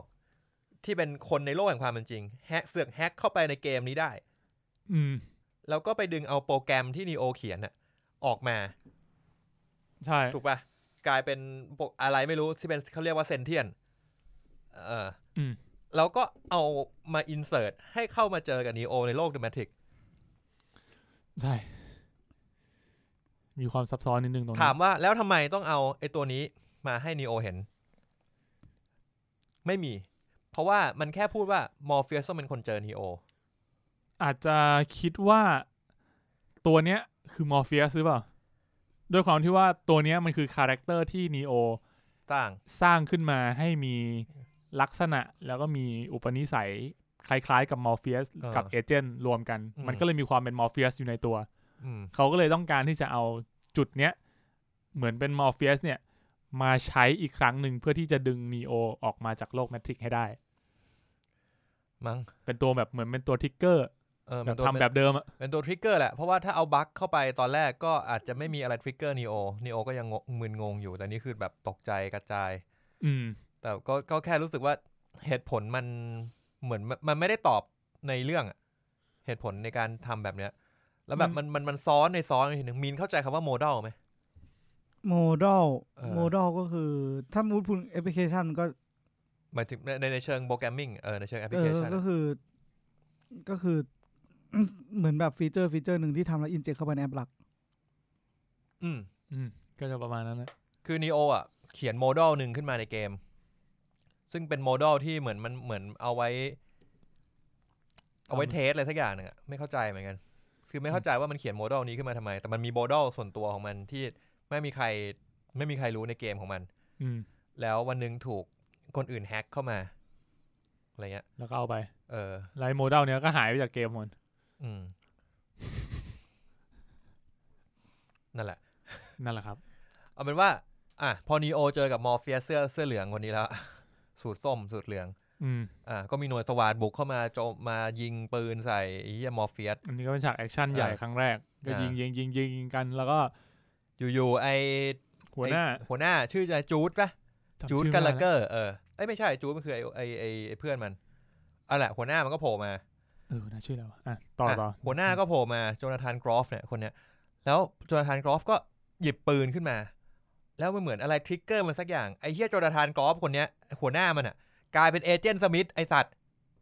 แล้วก็ตะโกนว่ามิสเตอร์แอนเดอร์สัน มิสเตอร์แอนเดอร์สัน อะไรวะเนี่ย I miss you แล้วก็เริ่มยิงปืนใส่นีโอ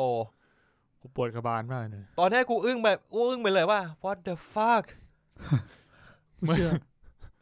กูยังวัตเตอร์ฟักเลยนะ กูอะ What the งง fuck? กูคือกูงงกับตัวละครตัวนี้มากเลยนะเว้ย เออ ว่าจุดประสงค์ของมันในเรื่องเนี้ยคืออะไร มันมีไว้ทำไม มันโผล่มาทำไม แล้วมันสู้กับนิโอทำไม ตอนแรก ใช่ แล้วตอนหลังมันมาช่วยทำไม อ่ะไอช่วยนี่พอหาเหตุผลได้ แต่ว่า อ่ามันก็กลายเป็นมิสเป็นสมิธแล้วก็เริ่มยิงปืนใส่นีโอ สุดท้ายก็คือ พอนีโอกำลังจะโดนปืนจ่อหัวก็เหมือนแบบ โลกรีเซ็ตแล้วนีโอก็ไปตื่นที่เอ่อ Analyst เทอราปิสอืม เออไปตื่นไปตื่นที่ analyst เหมือนกับว่ายิงหัวนิโออ่ะปึ้ง แล้วนิโอก็แบบสะดุ้งปึ้ง ไปตื่นเหมือนกับว่าตตัวเองอ่ะกำลังคุยกับจิตแพทย์อยู่ อืม อ่าแล้วจิตแพทย์ก็บอกว่าคุณเห็นภาพหลอนอีกแล้วใช่ไหม เออ ซึ่งตอนนั้นมันมันก็ยังเอากูอยู่ในแง่ในแง่ที่ว่ากูคิดว่าเออ หรือแม่งหลอน อืม อ่ะเป็น กู แบ เริ่ บ มกูเริ่มคิดไปในทางที่ว่าเฮ้ยหรือมันจะไปเล่นในทางที่ว่า เนี่ยคือโลกจริง อันนี้มันคือ environment ของของภาคหนึ่งนี่ใช่ไหม จะมีความประมาณ ที่ นั้น แบบไปโดนนู่นนี่มาแล้วก็ปุ้มกลับมา อืม แล้วก็แบบเพิ่งตื่นอะไรอย่างงี้ ๆ แต่นี่ ใช่ มันมัน พักพักหนึ่งก็มีที่มันตื่นมาบนเตียง เตียงเออแต่นี่มันจะใช้เวลาเยอะหน่อยในการที่ ในการที่เหมือนว่าแบบ มันวิวเยอะมากเลย เออ นะ บิวนานมาก นี่เว้ย อย่างเงี้ย เรียกว่าโมดอล อืม ไอ้ที่ขึ้นมาอย่างเงี้ยเรียกว่าโมดอลของไอคอนเวสนะ อ๋อเข้าใจละที่มันป๊อปมันป๊อปขึ้นมา เออต้องเป็นอย่างเมื่อกี้นะ ไม่ใช่ป๊อปขึ้นมาตรงกลางนะแต่คือแบบแบบเลเยอร์อันหนึงซ้อนมาแล้ว เออคือ โผล่มา คือกูกูคุ้นกับโมเดลในแง่ที่ว่า เออ ให้มันเด้งขึ้นมาเป็นเป็นแบบ เป็นเหมือนหน้าต่างลอยขึ้นมาอันนึง อืม แต่ว่าไม่ใช่โมเดลแบบที่นีโอทำอะ นีโอทำน่าจะเรียกแซนบ็อกมากกว่า เออกูก็ไม่รู้ว่ะ เออ ซับซ้อน แล้ว อ่ะ มันมันไม่อธิบายด้วยนะว่าโมเดลคืออะไรเหมือนแบบ มันมัน เหมือน ใช้ แบบ คำศัพท์ แล้วก็เรียกแค่สองสามทีด้วยนะ เออแล้วมันก็เหมือนแบบให้ให้กูเข้าใจว่าเอ้ยพวกมึงจงรู้ว่านี่คือเรียกว่าโมดลแล้วมันคืออะไรนะ อืม อะไรเงี้ยเออ คือเหมือนใช้คำว่าโมด a ลเนี่ยบอกว่าอันนี้โอเขียนโมด a ลอยู่ในเกมของมันเอง แล้วอยู่ๆวันหนึ่งมันก็มาเช็คดูก็ค้นพบว่า เอ้าโมด a ลที่มันเขียนอะหายไปแล้วว่ะ อืมโดนแฮกอะไร หาย เงี้ย ไปไหนก็ไม่รู้ แบบหายขึ้นว่าไฟล์หาย เขียนนี้เลย กิดเออร์เลอร์แหละ เออ อาจจะคอมมิตพลาด เออ เออ ลืมเซฟอะไรเงี้ย เฮ้ยทำไมเล่นไปกูเคยเจอนะเว้ย กิดเออร์เลอร์นะ เออแต่ไม่ใช่กิดหับนะไปถึงว่าตอนนั้นแบบดีพอยกิดแลบเองอ่ะ อืมอืม เป็นเซิร์ฟเวอร์เทอร์นอลอ่ะ แล้วอยู่ดีแม่งแม่งพอนานไปนานไปใหญ่ไปใหญ่ไปใหญ่ไปแล้วมันเออ อืม พุชอันนี้ไปเข้าโปรเจกต์นู้น แล้วการวาดที่กูมีอยู่แม่งหายอะไรเงี้ย ชิบหาย กูกูช็อกมากกูไม่คิดว่ามันจะเกิดขึ้นอ่ะมันไม่ควรเกิดขึ้นด้วย ก็จริง นั่นแหละอันนี้ก็เป็นประสบการณ์ นี่แหละนีโอ อืม เดี๋ยว มึงคิดว่ามึงอยู่ที่นี่แต่จริงๆมึงอยู่ที่นู่น ไม่กูไม่ได้เป็นคนพุชเลยดิ อ่ะ ต่อ โอเคนีโอก็หลอนจะไปโดดตึกตายไปกินเหล้าโดดตึกตาย มันคิดว่ามันบินได้ เออ กูยังบินได้อยู่ใช่ไหม อืม แล้วก็ตอนกำลังจะโดดก็เจอบั๊กบั๊กมาดึงไว้ บัคคือชื่อของคน ครับผมดีครับ อืม ไอ้ มึงจำไม่ได้ เราเล่าไปแล้วยังวะเราเรียกว่าบั๊กไปแล้วยัง เรา วะ เรียกไปแล้ว เราเรียกแล้วแต่แต่หมายถึงว่ากูเพิ่งมีโอกาสได้ได้ด่างไงว่ามึงตั้งชื่อคนว่าบักเนี่ยมันต้องเล่นอันนี้อยู่แล้ว ใช่ เออ ก็เจอบั๊กบั๊กดึงไว้ แล้วทีเนี้ย ก็เลยพานีโอไป บอกว่าเนี่ยอยากรู้ใช่ไหม ตามมาสิ ก็เปิดประตูฟึ่ง เอาอย่างเงี้ย แล้วก็ไปโผล่ที่รถไฟ อันน่ะตรงนี้ก็ไม่มีอะไรข้ามไปมีสู้กันนิดหน่อย เพราะว่าคนตามมาเพื่อไม่ให้นีโอจะหนีหายไป อืม ก็ไปโผล่กันอีกทีนึงก็คือที่ไอ้โรงละครในภาคแรก อ่าใช่ ที่เป็นเป็นที่ที่นีโอกินยาครั้งแรกในภาคหนึ่ง แล้วมันก็เจอมอร์ฟงมอร์เฟียสสุดท้ายแล้วก็คือก็หลุดออกมา ก็ฉากเดิมยื่นยา อ่ามันก็หยิบยาแดงกิน ยาแดงยาฟ้า อืม อืม ก็กินยาปุ๊บ สุดท้ายช่วยนีโอมาได้ อืมนีโอก็มาโผล่ที่ที่พอร์ตเหมือนเดิม หน้า พอร์ต ตา คล้ายๆเดิมฉากคล้าย ๆเดิมเลย แบบฟื้นขึ้นมาจากพอร์ต อืม เหมือนภาคหนึ่งเลย แล้วก็สายก็ยังห้อยระยงระยาง อ่ะ แล้วก็แบบปุ๊บปุ๊บปุ๊บปุ๊บ แต่คราวนี้ที่ต่างนิดนึงคือตอนที่ตื่นในภาคหนึ่งอ่ะนีโอตื่นมาในพอร์ตที่แบบเต็มไปหมดเลยเป็นล้านล้านพอร์ตเลย ที่มีคนเนาะคนอยู่ในพอร์ต อืม แต่รอบเนี้ยนีโอตื่นขึ้นมา ไม่มีพอร์ตเลย แต่ว่ามีพอร์ตอยู่ตรงข้ามกับเขาอันหนึง ซึ่งนีโออ่ะก็รู้เลยว่าพอร์ตนั้นนะคือทรินิตี้ อืม อืมแล้วสุดท้ายเนี่ยนีโอหลุดออกมาได้เนี่ยไม่ได้เหมือนเดิมและไม่ได้ถูกปล่อยในท่อน้ำทิ้งเหมือนเดิมละแต่มีเครื่องจักรมีแมชชีนมาสองตัว มารับนีโอไป ตอนแรกกูก็นึกว่าแบบ เฮ้ย มันเล่นท่าเดียวกับภาคแรกเลยเหรอ แบบภาคแรกอ่ะคือเหมือนกับเครื่องจักรมา เพราะคิดว่าเอ่อคนที่ตื่นจากพอร์ตอ่ะคือเหมือนกับใช้แบตเตอรี่จนหมดแล้วอ่ะ อืม แล้วก็จะเอาไปทิ้ง อืม ก็คือค่าทิ้งไปไม่มีปัญหาอะไร แล้วก็รีไซเคิลกลับมาเกิดใหม่ อืม อ่ะแต่อันเนี้ยคือ มันก็มีเครื่องจักรมาบินมา แล้วก็มาจับดีโอไว้กูก็แบบอ้าวก็เล่นเหมือนภาคแรกเลยหรือเปล่า แต่ว่าปรากฏว่าไม่ใช่ก็คือไอ้ตัวเนี้ย ก็พานีโอบินขึ้นมา แล้วก็หลบ โดยที่มีไอ้หุ่นยนต์ที่หน้าตาเหมือนปลาหมึกอะในภาคแรกอะ ไล่ตาม โผล่มา พยายามจะไล่ตามตัวนี้ แต่ว่าไอ้ตัวเนี้ยหลบทันอ่ะก็เลยไม่เจอนีโอไม่เจอหุ่นยนต์ตัวนี้ แล้วก็มาหุ่นยนต์ตัวเนี้ยก็พานีโอกลับขึ้นมาที่ยาน เป็นยาของคน ยานของคน แล้วก็ได้เจอพวกบั๊กในในชีวิตจริง อืม กูเริ่มไม่ชอบละ ก็ได้ปรากฏว่า ที่ตอนแรกกูกำลังจะชมเลย ชมว่า คือตอนแรกกูคิดว่าแบบเป็นหุ่นอะทำให้เกิดเหตุการณ์นี้แล้วพานิโอคือตื่นขึ้นมา ไม่ นี่เป็นคน พอมันเป็นอย่างนั้นเสร็จปุ๊บอะกูรู้สึกมันมีเหตุผลเว้ยว่าโอเค ตอนเนี้ยสิ่งที่มึงสร้างมา สิ่งที่มึงแก้มามันมันมีปัญหา แล้วการที่มันเก็บทำให้แบบใช้ทรัพยากรทำให้นี่เอาจริงว่าง่ายคือนีโอทินิตี้ในสมัยนั้นอะการที่มึงจะทำให้กลับมามีชีวิตแบบทั่วไปได้อะต้องใช้ทรัพยากรธรรมชาติอย่างน้อย ไม่น้อยเลยอะ อืม เพื่อที่จะรักษาชีวิตมนุษย์ให้กลับมาปกติได้ ใช่ แล้วเสร็จแล้วมันก็ต้องมีคอร์สดังนั้นสิ่งที่มันต้องใช้คือมนุษย์หมายถึงว่าหุ่นยนต์มันก็ต้องคิดแล้วว่าในอนาคตจะใช้นีโอเพื่อทำอะไร อืม มันมันถึงคุ้มค่าที่จะจ่าย ใช่ ผมก็เลยคิดว่าเออถ้าเป็นหุ่นยนต์มาหยิบมาอ่ะมันเมคเซนด้วยเปล่าเฮ้ยตอนนี้มีปัญหาว่ะช่วยกูแก้หน่อยกูกำลังจะชอบเลยพอมนบอกว่าไอหุ่นนั้นแม่งพาเข้ายานที่มนุษย์เป็นคนสร้างกูต้องคิดในใจว่าทำไมวะ ก็คือ เนี่ยมันกำลังจะเข้าสู่ช่วงที่กูมีปัญหาละ น่ะ อืม อ่ะต่อครับ ผมแค่ผมแค่แทรกเฉยๆ มัน คือผ เล่าม ไม่ดูอ่ะ มันมันเล่าว่า เอ่อ อ่ะนีโอก็ไปนู่นนี่นั่น ไปฝึกไปเทรนไปเจอคนอื่น อืม ๆ แล้วมันก็เล่าว่า เนี่ย เราเนี่ย เป็นหนึ่งในลัทธินีโอลิซึมที่อะไรอย่างหนึ่ง เป็นคนที่บูชานีโอ เออ เอออะไรประมาณเนี้ย อืม ต้องบอกว่าในเนี้ย ที่บอกว่าเป็นภาคต่อก็คือ เพราะว่าโลกเนี้ยมันคือโลกที่ต่อจากภาคสาม ประมาณหกสิบปี ประมาณหกสิบปี อืม เออก็คือไซออนก็คือมีอยู่จริง แล้วก็มีโลกมีเมืองใหม่ที่เป็นเมืองของมนุษย์ อืม เกิดขึ้นใหม่ เขามีบอกใช่ไหมว่ารักษานีโอไปทำไม มี ไม่มี แปลว่ากูจะได้รู้แล้ว อ่ะใกล้ละ ไม่ถึงว่าหุ่นยนต์รักษานีโอไปทำไมใช่ไหม ได้มีใกล้ละใกล้ละเดี๋ยวให้เพชรต้องช่วยกูด้วยกูกูเอาจริงกูไม่ค่อยเข้าใจหกสิบปี ซึ่งเกิดสันติภาพขึ้น หลังจากที่นีโอไปเจราจากับไอดิอุสมาคิน่าจน คือไอ้ภาคกูกำลังสงสัยว่าไอ้ภาคสามอ่ะคือมันมันไปเจรจากับหุ่นยนต์ใช่ไหม อ่าไปเจรจา ว่าเหมือนกับ หุ่นยนต์ ขอสงบศึก ข อันนี้เหมือนเหมือนต้าเล่าให้ฟังตอนอัดพอดแคสต์รอบที่แล้ว ใช่ตอนอัดเดอะแมทริกว่า เออ ที่นีโอไปเจรจา เพราะว่าสมิธเป็นโปรแกรมไวรัส ที่มันมันเลพิเคตตัวเองจนแบบ มันจะไปคิวให้ มันเกลื่อนเซิร์ฟเวอร์ไปหมดเลย อ่า แล้วถ้าเกิดว่าสมิธออกมาได้ ซึ่งมันเห็นแล้วสมิธมันออกมาได้จริง อืม ๆพวกมึงทิพหายแน่ คือถ้าสมิธออกมาพวกมึงก็ชิบหาย เออแต่เนี่ยเดี๋ยวกูจะเข้าไปจัดการสมิธให้ แต่ว่าให้มึงอ่ะ เลิกเลิกหยุดหยุดโจมตีไซออน อืม อืม โอเค อ่า ซึ่งมันก็เข้าไปทำทำลายสมิธได้ใช่ไหมมันก็เลยเกิดสันติภาพขึ้น เป็นระยะเวลา 20 ปี 60 ปีทักอย่างหนึ่ง 60 ปีอ่ะ อ่า แล้วก็ระหว่างนั้นเนี่ยมันก็เริ่มมีหุ่นยนต์ที่แปรพัก อ่ะ ไปต่ออ่ะ คือมนุษย์อ่ะก็เริ่มร่วมมือกับหุ่นยนต์บางกลุ่ม คือหุ่นยนต์ในยุคนั้นอ่ะมันคือหุ่นยนต์ที่มีความนึกคิดได้เหมือนกับคือเป็น AI อ่ะที่ฉลาดแล้ว อืม มีมีสติสัมปชัญญะมี consciousness เป็นของตัวเองแล้ว อ่ะ หมายความว่า พูดคุยได้ หมายความว่าเราไม่ได้เชื่อในความเป็นโอเวอร์ไมล์แล้วใช่ไหม ใช่ อืม ไม่ได้แบบคอนโทรลคนเดียวแล้ว คือตอนนี้มีหุ่นยนต์ที่ แล้วก็มีทั้งหุ่นยนต์แล้วก็มีทั้งโปรแกรม โปรแกรมอย่างเช่นไอ้ภาคเก่าอย่างเมโรวินเจียน อืม หรือโปรแกรมไอ้คีย์เมเกอร์อะไรเงี้ยที่ อืม ที่มันสามารถแบบ ที่ตอนนั้นมันนั่งรถไฟโอ้โหไม่ได้ดูดิถ้ามันเป็นภาคสามจะมีโปรแกรมที่นั่งรถโปรอ่าบางโปรแกรมที่นั่งรถไฟออกมาจากเดอะแมทริกอะ อืม พวกนั้นน่ะคือพวกที่ไม่อยากอยู่ต่อในเดอะแมทริก อืม แล้วบางตัวตอนเนี้ยณณณเวลาในมัทิกภาคสี่อะมันสามารถแบบออกมาอยู่ข้างนอกได้ เป็นยังไงหมายถึงว่าก็สร้างหุ่นยนต์ไว้รออย่างเงี้ยเหรอ ไม่มันใช้เป็นเป็น โคล เทคน เทคโนโลยีใหม่ เหมือนดูนปะวะ เหมือนดูนปะ ดูมีฉากแบบนี้เดียว มันจะมีฉากที่มันคือมันจะกลายเป็นเหมือนเม็ดเล็กๆนึกออกปะมันจะมีเม็ดเล็ก ๆ ประมาณแบบเป็นร้อยเป็นล้านอันอะแล้วก็รวมตัวกันกลายเป็น เป็นคน เป็นคนขึ้น เป็น มา ร่างของคนอ่ะ เออ ก็อารมณ์เหมือนโคลน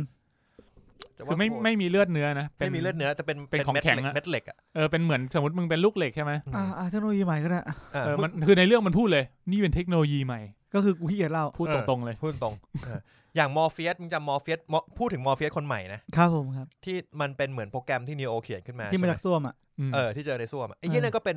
คือเป็นโปรแกรมมันไม่ได้เป็นคน เพราะงั้นอ่ะมันออกมาด้วยการใช้เทคโนโลยีเหียเนี่ย ใครคิดฝั่งฝั่งฝั่งหุ่นยนต์คิดเอง ไม่รู้คนคิดหรือหุ่นยนต์คิด แต่ มันก็ต้องมีความร่วมมือจากคนดิไม่งั้นมัน อาจจะ กิ เป็ ด น ขึ้ ความ ไได้ ร่วมมือกัน เป็นความร่วมมือกัน แล้พัฒนาขึ้นมา อืม คือต้องพูดว่าอันนี้คือคือมันก็จะมีหุ่นยนต์ก๊กเดิมอยู่ แล้วก็จะมีหุ่นยนต์ที่มาร่วมมือกับมนุษย์แล้ว อืม เออ ซึ่งก็ถามมึงนิดนึง มันเล่าไหมว่ามันตามหานีโอไปทำไม นึกก่อน จำไม่ได้หร ไอ้ อ เหี้ยมันนี่มันเป็นเออ นี่คือคีย์หลักของเรื่องเลยนะ เออ กูว่ามันแค่ตามหา เพราะมันเชื่อว่านีโอยังไม่ตายมั้ง ใช่ แล้วในเรื่องอ่ะก็คือเป็นจุดที่มันไปค้นพบเบาะแส แล้วก็ค้นพบว่านีโอยังไม่ตายจริงๆมัน ก็เลยไปเอานีโอออก ก็เลย มา ไปช่วย เออ แค่นั้นเลย เออ ประมาณนั้น แต่มึงจำได้ไหมว่า ตอนเนี้ยที่มันมีสันติภาพได้อะเพราะนีโอ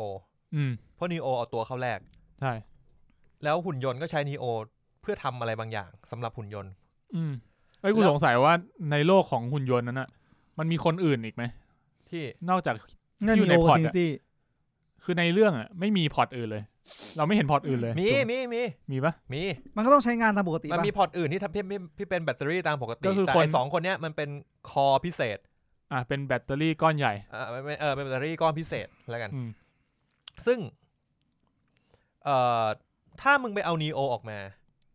แปลว่าอะไรว่ามึงมึงไวโอเลต เหมือนเบรกสัญญาที่มึง เออ เคยทำไว้ว่าแบบเฮ้ยนีโออ่ะไปดีลไว้ว่าอ่ะเดี๋ยวกู จะช่วยพวกมึง แต่ว่าพวกมึงอ่ะหยุดโจมตีไซออน เออ แต่ทีเนี้ยถ้าเกิดมึงแมวนีโอออกมา แปลว่าอะไร เหมือนกับว่า ไอสัญญาที่กูเคยทำไว้อะเป็นโมฆะหรือเปล่า เออ เพราะงั้นกูจะมาถล่มพวกมึงเอานีโอคืนหรือเปล่า ใช่ เพราะว่านี่ก็คือเป็นประเด็นที่สองในเรื่องว่า เฮ้ย หุ่นยนต์บอก เฮ้ย กูต้องการนีโอคืน อ้าวคุณโยนมาบอกแล้วว่าจะเอาอีนิโอคืน ไม่เชิงมันเรียกว่ามันเป็นคนในไอ analyst เนี่ยจำ analyst ที่นิโอ เออ ไปหาได้ป่ะคือจริง ๆ มันเหมือน the architect อืม the architect ใน matrix reloaded อืม มันเป็นคนสร้าง matrix ใหม่ แล้วมันเนี่ย มันใช้พลังบางอย่างของที่ neo trinity ที่จะเล่าต่อไปเนี่ย ในการทำให้ matrix เนี้ยรันรันรันต่อไปได้ เพราะฉะนั้นเนี่ย มันบอกว่ามันต้องการ neo กลับมา เออ อืม ประมาณนั้น ซึ่ง ต้องการนิโอกลับไปทำไม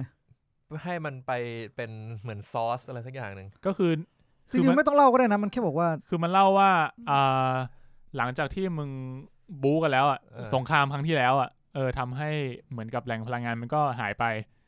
ทีเนี้ย มันก็เลยค้นพบ หลังหายไปได้ไงอ่ะ เราหายไปได้ไงวะ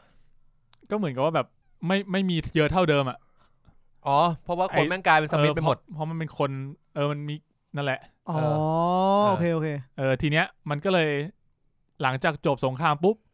มันก็เลยค้นพบเอ่อปรากฏการณ์ใหม่ก็คือนีโอกับทรินิตี้เมื่อสองคนเนี้ยอยู่ใกล้กันอะ่ะ มันจะเกิดพลังมหาศาลขึ้น มึงทำหน้าเหมือนกูเลย เห็นหน้า มี กูแบบเย็ดแค่อะไรนะ อีกทีดิ again please คือเหมือนอ่ะมันมันพยายามใช้นีโอเพราะมันรู้สึกว่านีโอะพิเศษ อ่ะ นีโอสามารถใช้พลังนอกแมทริกซ์ได้ เออ คือจริง ๆ อ่ะ ไอภาคสองสามอะนีโอเป็นซูเปอร์แมนแล้ว เออนีโอใช้พลังนอกแมทริกซ์ได้ มันก็เลยคิดว่า เนี่ย เราได้แบตเตอรี่ที่แบบก้อนใหญ่มากขึ้นมาอันหนึง อืม เพราะฉะนั้นเราจะใช้นีโอ ไอ้เหี้ยแต่นอกนอกแมทริกกูเข้าใจเว้ยแต่พลังนอกแมทริกมันไม่ใช่แบบพลังสเกลซูเปอร์แมนว่ามันแค่เกี่ยวกับโลหะป่ะ กูไม่รู้ มันไม่รู้มันใช้ มันคือเราเห็นถ้า คือ ภาค มันมั สาน ม มันแบมันแบมือแล้วหุ่นยนต์ก็หยุด มันถ้าโอ้ถ้าภาคสามมันถล่มมันแบมืออย่างเงี้ยหุ่นยนต์เป็นร้อยพังพร้อมกันได้หมดเลย ถ้ามันมีฉากหนึ่งที่มันบินยานเข้าไปอะแล้วมัน อ๋อ มันใช้ เออว่ะ พลังเออเพราะฉะนั้นมันพลังมันสูงมากมันใช้พลังนอกแมทริกซ์ได้แค่มัน อืม ยังไม่ได้ถูกฝึก ไม่แต่ความรู้สึกกูอะนอกแมทริกมันก็ต้องเป็นแบบกับกับ ก็เอาเป็นว่าเหมือนเหมือนมันค้นพบว่าเออ อ่ะ นี โอเค นีโออ่ะมีพลังที่ไม่เหมือนกับคนอื่น อ่ะ โอเคโอเค ดังนั้น อ่ะ เอามาใช้แม่งเป็นแบตเตอรี่ก้อนใหญ่ อ่า โดย ประมาณนั้น แต่ว่ามันลองยังไงก็ไม่เวิร์กมันก็เลยนึกขึ้นมาได้ว่า เอ้ย มีศพทินิตี้อยู่ ก็เลยชุบแม่งเลย เออชุบทินิตี้ เออ มานอนคู่กันเลย อ่ะทีนี้พอมานอนคู่กันเสือกยอม เหมือนกับว่า เสือกเวิร์ก มันบอกว่าเอ่อทั้งสองคนอ่ะ พออยู่ใกล้กันแบบ ถ้าเกิดสัมผัสกันอ่ะจะเกิดพลังงานมหาศาลแบบระเบิด เหมือนกับว่ามีคลื่นเวฟจนแบบเยอะแรงเกินไปอ่ะ อืม เออแต่ว่าค้นพบว่าเมื่ออยู่ใกล้กันในระยะทางที่เหมาะสมเนี่ย จะเกิดพลังงานที่มันสามารถเอามาใช้ได้แล้วก็พลังงานเยอะ มันก็เลยเขียนให้ในโลกเดอะแมทริกนีโอมาเจอกับทินิตี้ที่ร้านกาแฟบ่อย อืมรวมถึงพอตของนี อ๋ โอ อ กับ คื ที อพอเจ ตี้ อพอเจอร้านกาแฟกันก็แบบ ๆ ไม่ได้เกิดอะไรขึ้น อ้าว แต่ อืม ไม่เรียกไม่ไม่ไม่เรียกว่าไม่ได้แบบสปาร์กกันไม่ได้จูบไม่ได้กอดกันอะไรเงี้ย แต่ว่า เห็นหน้ากัน ให้อ่ะให้ยังพอมีพลังเซอร์เคิลวนเวียน อ่า อ่าแล้วก็ อ่า มีมันบอกว่าค้นพบว่าพลังงานที่เยอะที่สุดของมนุษย์อะเป็นเรื่อง emotional อืมมันก็เลยให้แมทริกภาคเวอร์ชันใหม่แมทริกเวอร์ชันที่แล้วที่เป็นภาคที่แล้วอะเดี๋ยวอย่าเพิ่งแมทริกเวอร์ชันที่แล้วอ่ะมันจะเป็นเรื่องของทางเลือก คือจะจะชอบมีเรื่องของ choice ทำ A หรือทำ B อะไรอย่างนี้ แต่ภาคเนี้ยมันจะเป็นเรื่องของ emotional มากขึ้น แล้วมันค้นพบว่าพลังที่จะทำให้แบบได้แบตเตอรี่ได้พลังสูงเยอะขึ้นก็คือเรื่องของฝันร้าย อืม เพราะฉะนั้นมันก็เลยทำให้นีโอหลอนเรื่องเดอะแมทริกตลอดเวลาให้นีโอฝันร้ายตลอดเวลามันก็จะได้เจเนเรตพลังที่เยอะ เหมือน เยอะขึ้นกับป ไอ้ ก เช่น ติ นิเท่ว่ะ อืมเหมือนกับว่าแบบฝันร้ายฝันเห็นทินิตี้ฝันเห็นเรื่องร้ายๆเกิดขึ้นอะไรเงี้ยมันมันทำให้แบบ emotional มันพลุ่งพล่าน แล้วก็จะทำให้มันผลิตพลังงานออกมาได้เยอะกว่าเดิม ประมาณนั้น น่าสนใจ ก็คือเป็นโกของ Matrix เหมือนเดิมเอออ่ว่าะต้องการเอาคนมาเป็นมนุษย์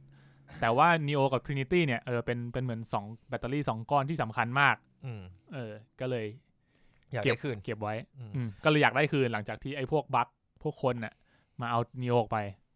แต่ปัญหาของกูคือ อ่ะมึงก่อนมึงก่อน จริงๆมึงให้ที่พวกนั้นมันเล่นเกมนั้นก็ได้นะ เกมอะไรวะ เล่นวอลเลนหัวร้อนเลยนะเว้ย หาเกมหัวร้อนไม่ให้เล่นอ่ะ เออไฟฟ้าในหัวมึงอะ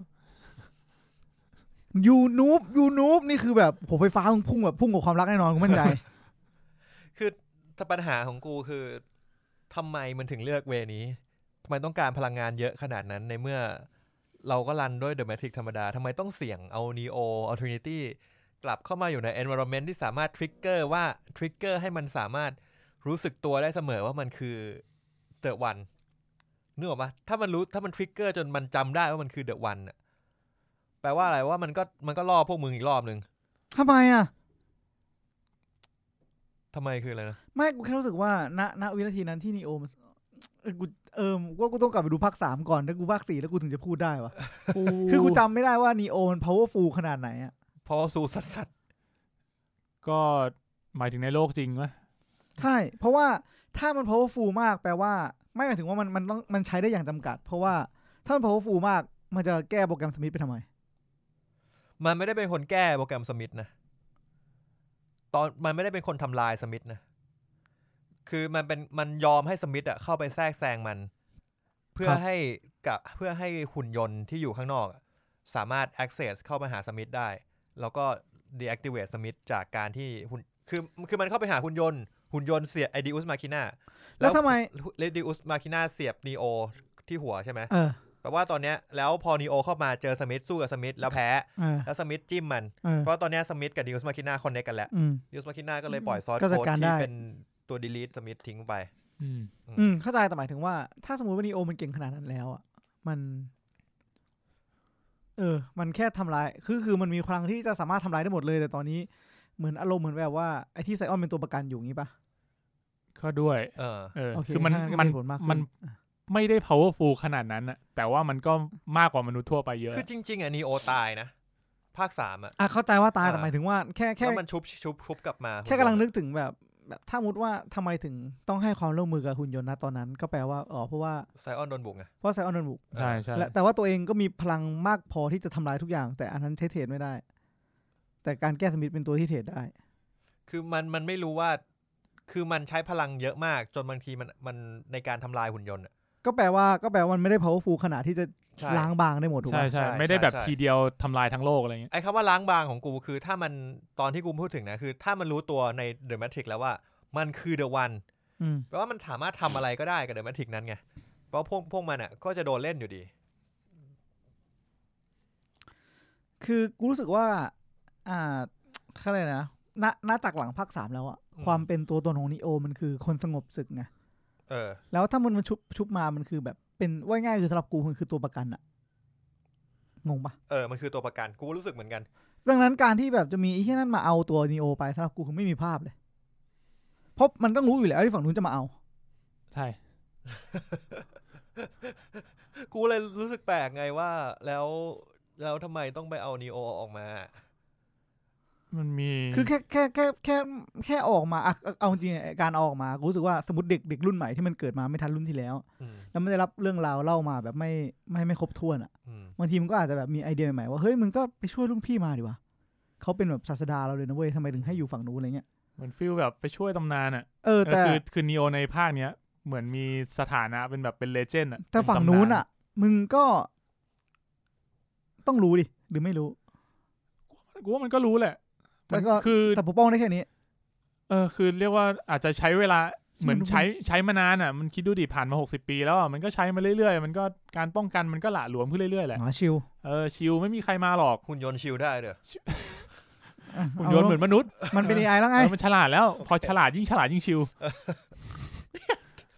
เนี่ยยิ่งคิดมันยิ่งมีแบบมีแบบเอ้ยมันไม่ได้เออ นั่นแหละครับ ก็พล็อดหลังจากที่นีโอออกมาก็ไม่มีอะไรเลยก็คือนีโอออกมาปุ๊บนีโอเห็นทินิตี้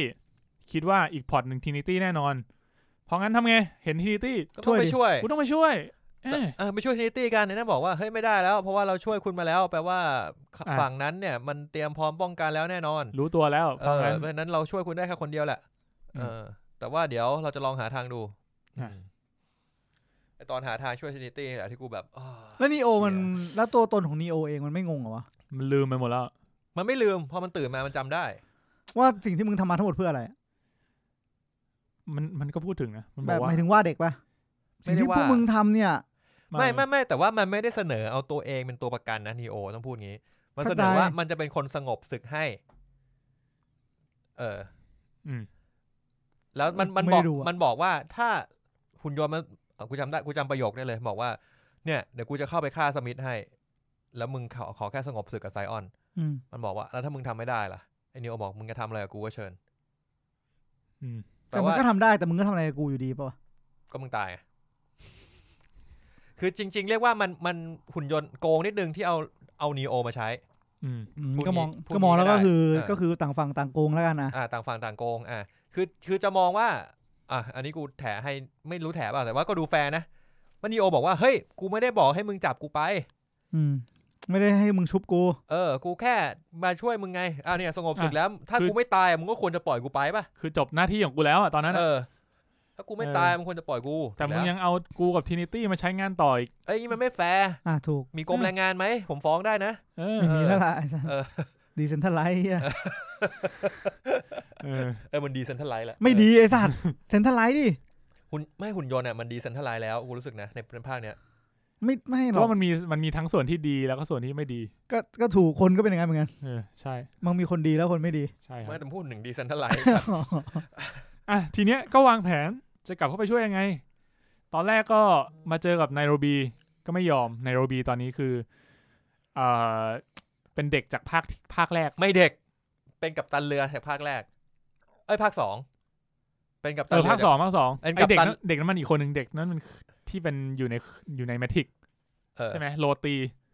เออโรตี ชื่อโรตีป่ะ ราตรีหรือโรตีก็จำไม่ได้นั่นแหละในโรบีอ่ะเป็นกัปตันเรือจากภาคสองที่เหมือนเป็นกิ๊กเก่ามอร์เฟียสอ่ะ เออเออ อ่าซึ่งเอ่อซึ่งตอนเนี้ยเขาก็แก่มากแล้ว แล้วเขาก็เลยเป็นเหมือนผู้นำของเมืองใหม่ เมืองชื่อ I.O. ไม่ใช่ไซออนแล้ว เป็นเมืองชื่อ I.O. เมืองที่เออ กูก็ว่าอยู่รัฐบาลนี้มันก็เลยรุ่งเรืองใช่ไหม เมืองที่คนกับเครื่องจักรเนี่ยอยู่ร่วมกัน เฮีย มีทั้งตัวที่ โอ้ เหมือน วอชนี่หว่า มีทั้งเหมือนหน้าตาเหมือนปลาหมึกเหมือนผีเสื้อเหมือนที่อะไรเต็มไปหมด เออ เฮ้ยเท่ว่ะ มีตัวเหมือนตั๊กแตนด้วยตัวจิ๋วๆ เอ น่า อ รักตัวนั้นน่ารักดี แล้วก็เมืองเมืองไม่ได้แบบ ไม่ได้แบบเป็นเป็นเหมือนไซออนแล้ว เป็นเมืองที่น่าอยู่ขึ้น เห น่าอยู่ขึ้น หมือนอาเคนเหมือนเหมือนเหมือนเมืองใน เฮีย อา เพชเครมัน น มันเน้นคำว่าขึ้นเนี่ย ก็ได้อยู่ขึ้นแต่ยังไม่ได้น่าอยู่ที่สุด เออ อ๋อเหมือนอาเคนใต้ดิน เออฟีลประมาณนั้น แต่ แต่ว่า ว่า ไม่ ใต้ เหมือนอาเคนของไอเชี่ยชื่ออะไรเอ็กโคอะเมืองเอ็กโคอะ ที่มีต้นไม้ตรงกลาง เออคล้ายๆแบบนั้นคล้ายๆแบบนั้นเออ แต่ไม่สว่างขนาดนั้น ไม่ได้สว่างขนาดนั้น แล้วก็มีเทคโนโลยีในการสร้างเมฆปลอมๆขึ้นมา อืมเหมือนมีเมฆปลอมมีพระอาทิตย์ปลอม อืม อ่าเพื่อให้แบบฟีลลิ่งดีขึ้น แต่ก็ยังดูเก่าๆทึมๆอยู่ แต่แต่โดยโอเวอร์ออดีกว่าไซออนมากๆ ครับ แล้วมันบอกมันบอกใช่ไหมว่าเกิดอะไรขึ้นกับไซออนอ่ะแต่กูกูฟังแล้วกูไม่แน่ใจว่าว่าเกิดอะไรขึ้นอะ เกิดอะไรขึ้นกับ นี่แหละ ไซออ นี่แหละที่ที่เป็นปัญหาของกูคือกูฟังที่มันเล่าแล้วกูไม่แน่ใจว่า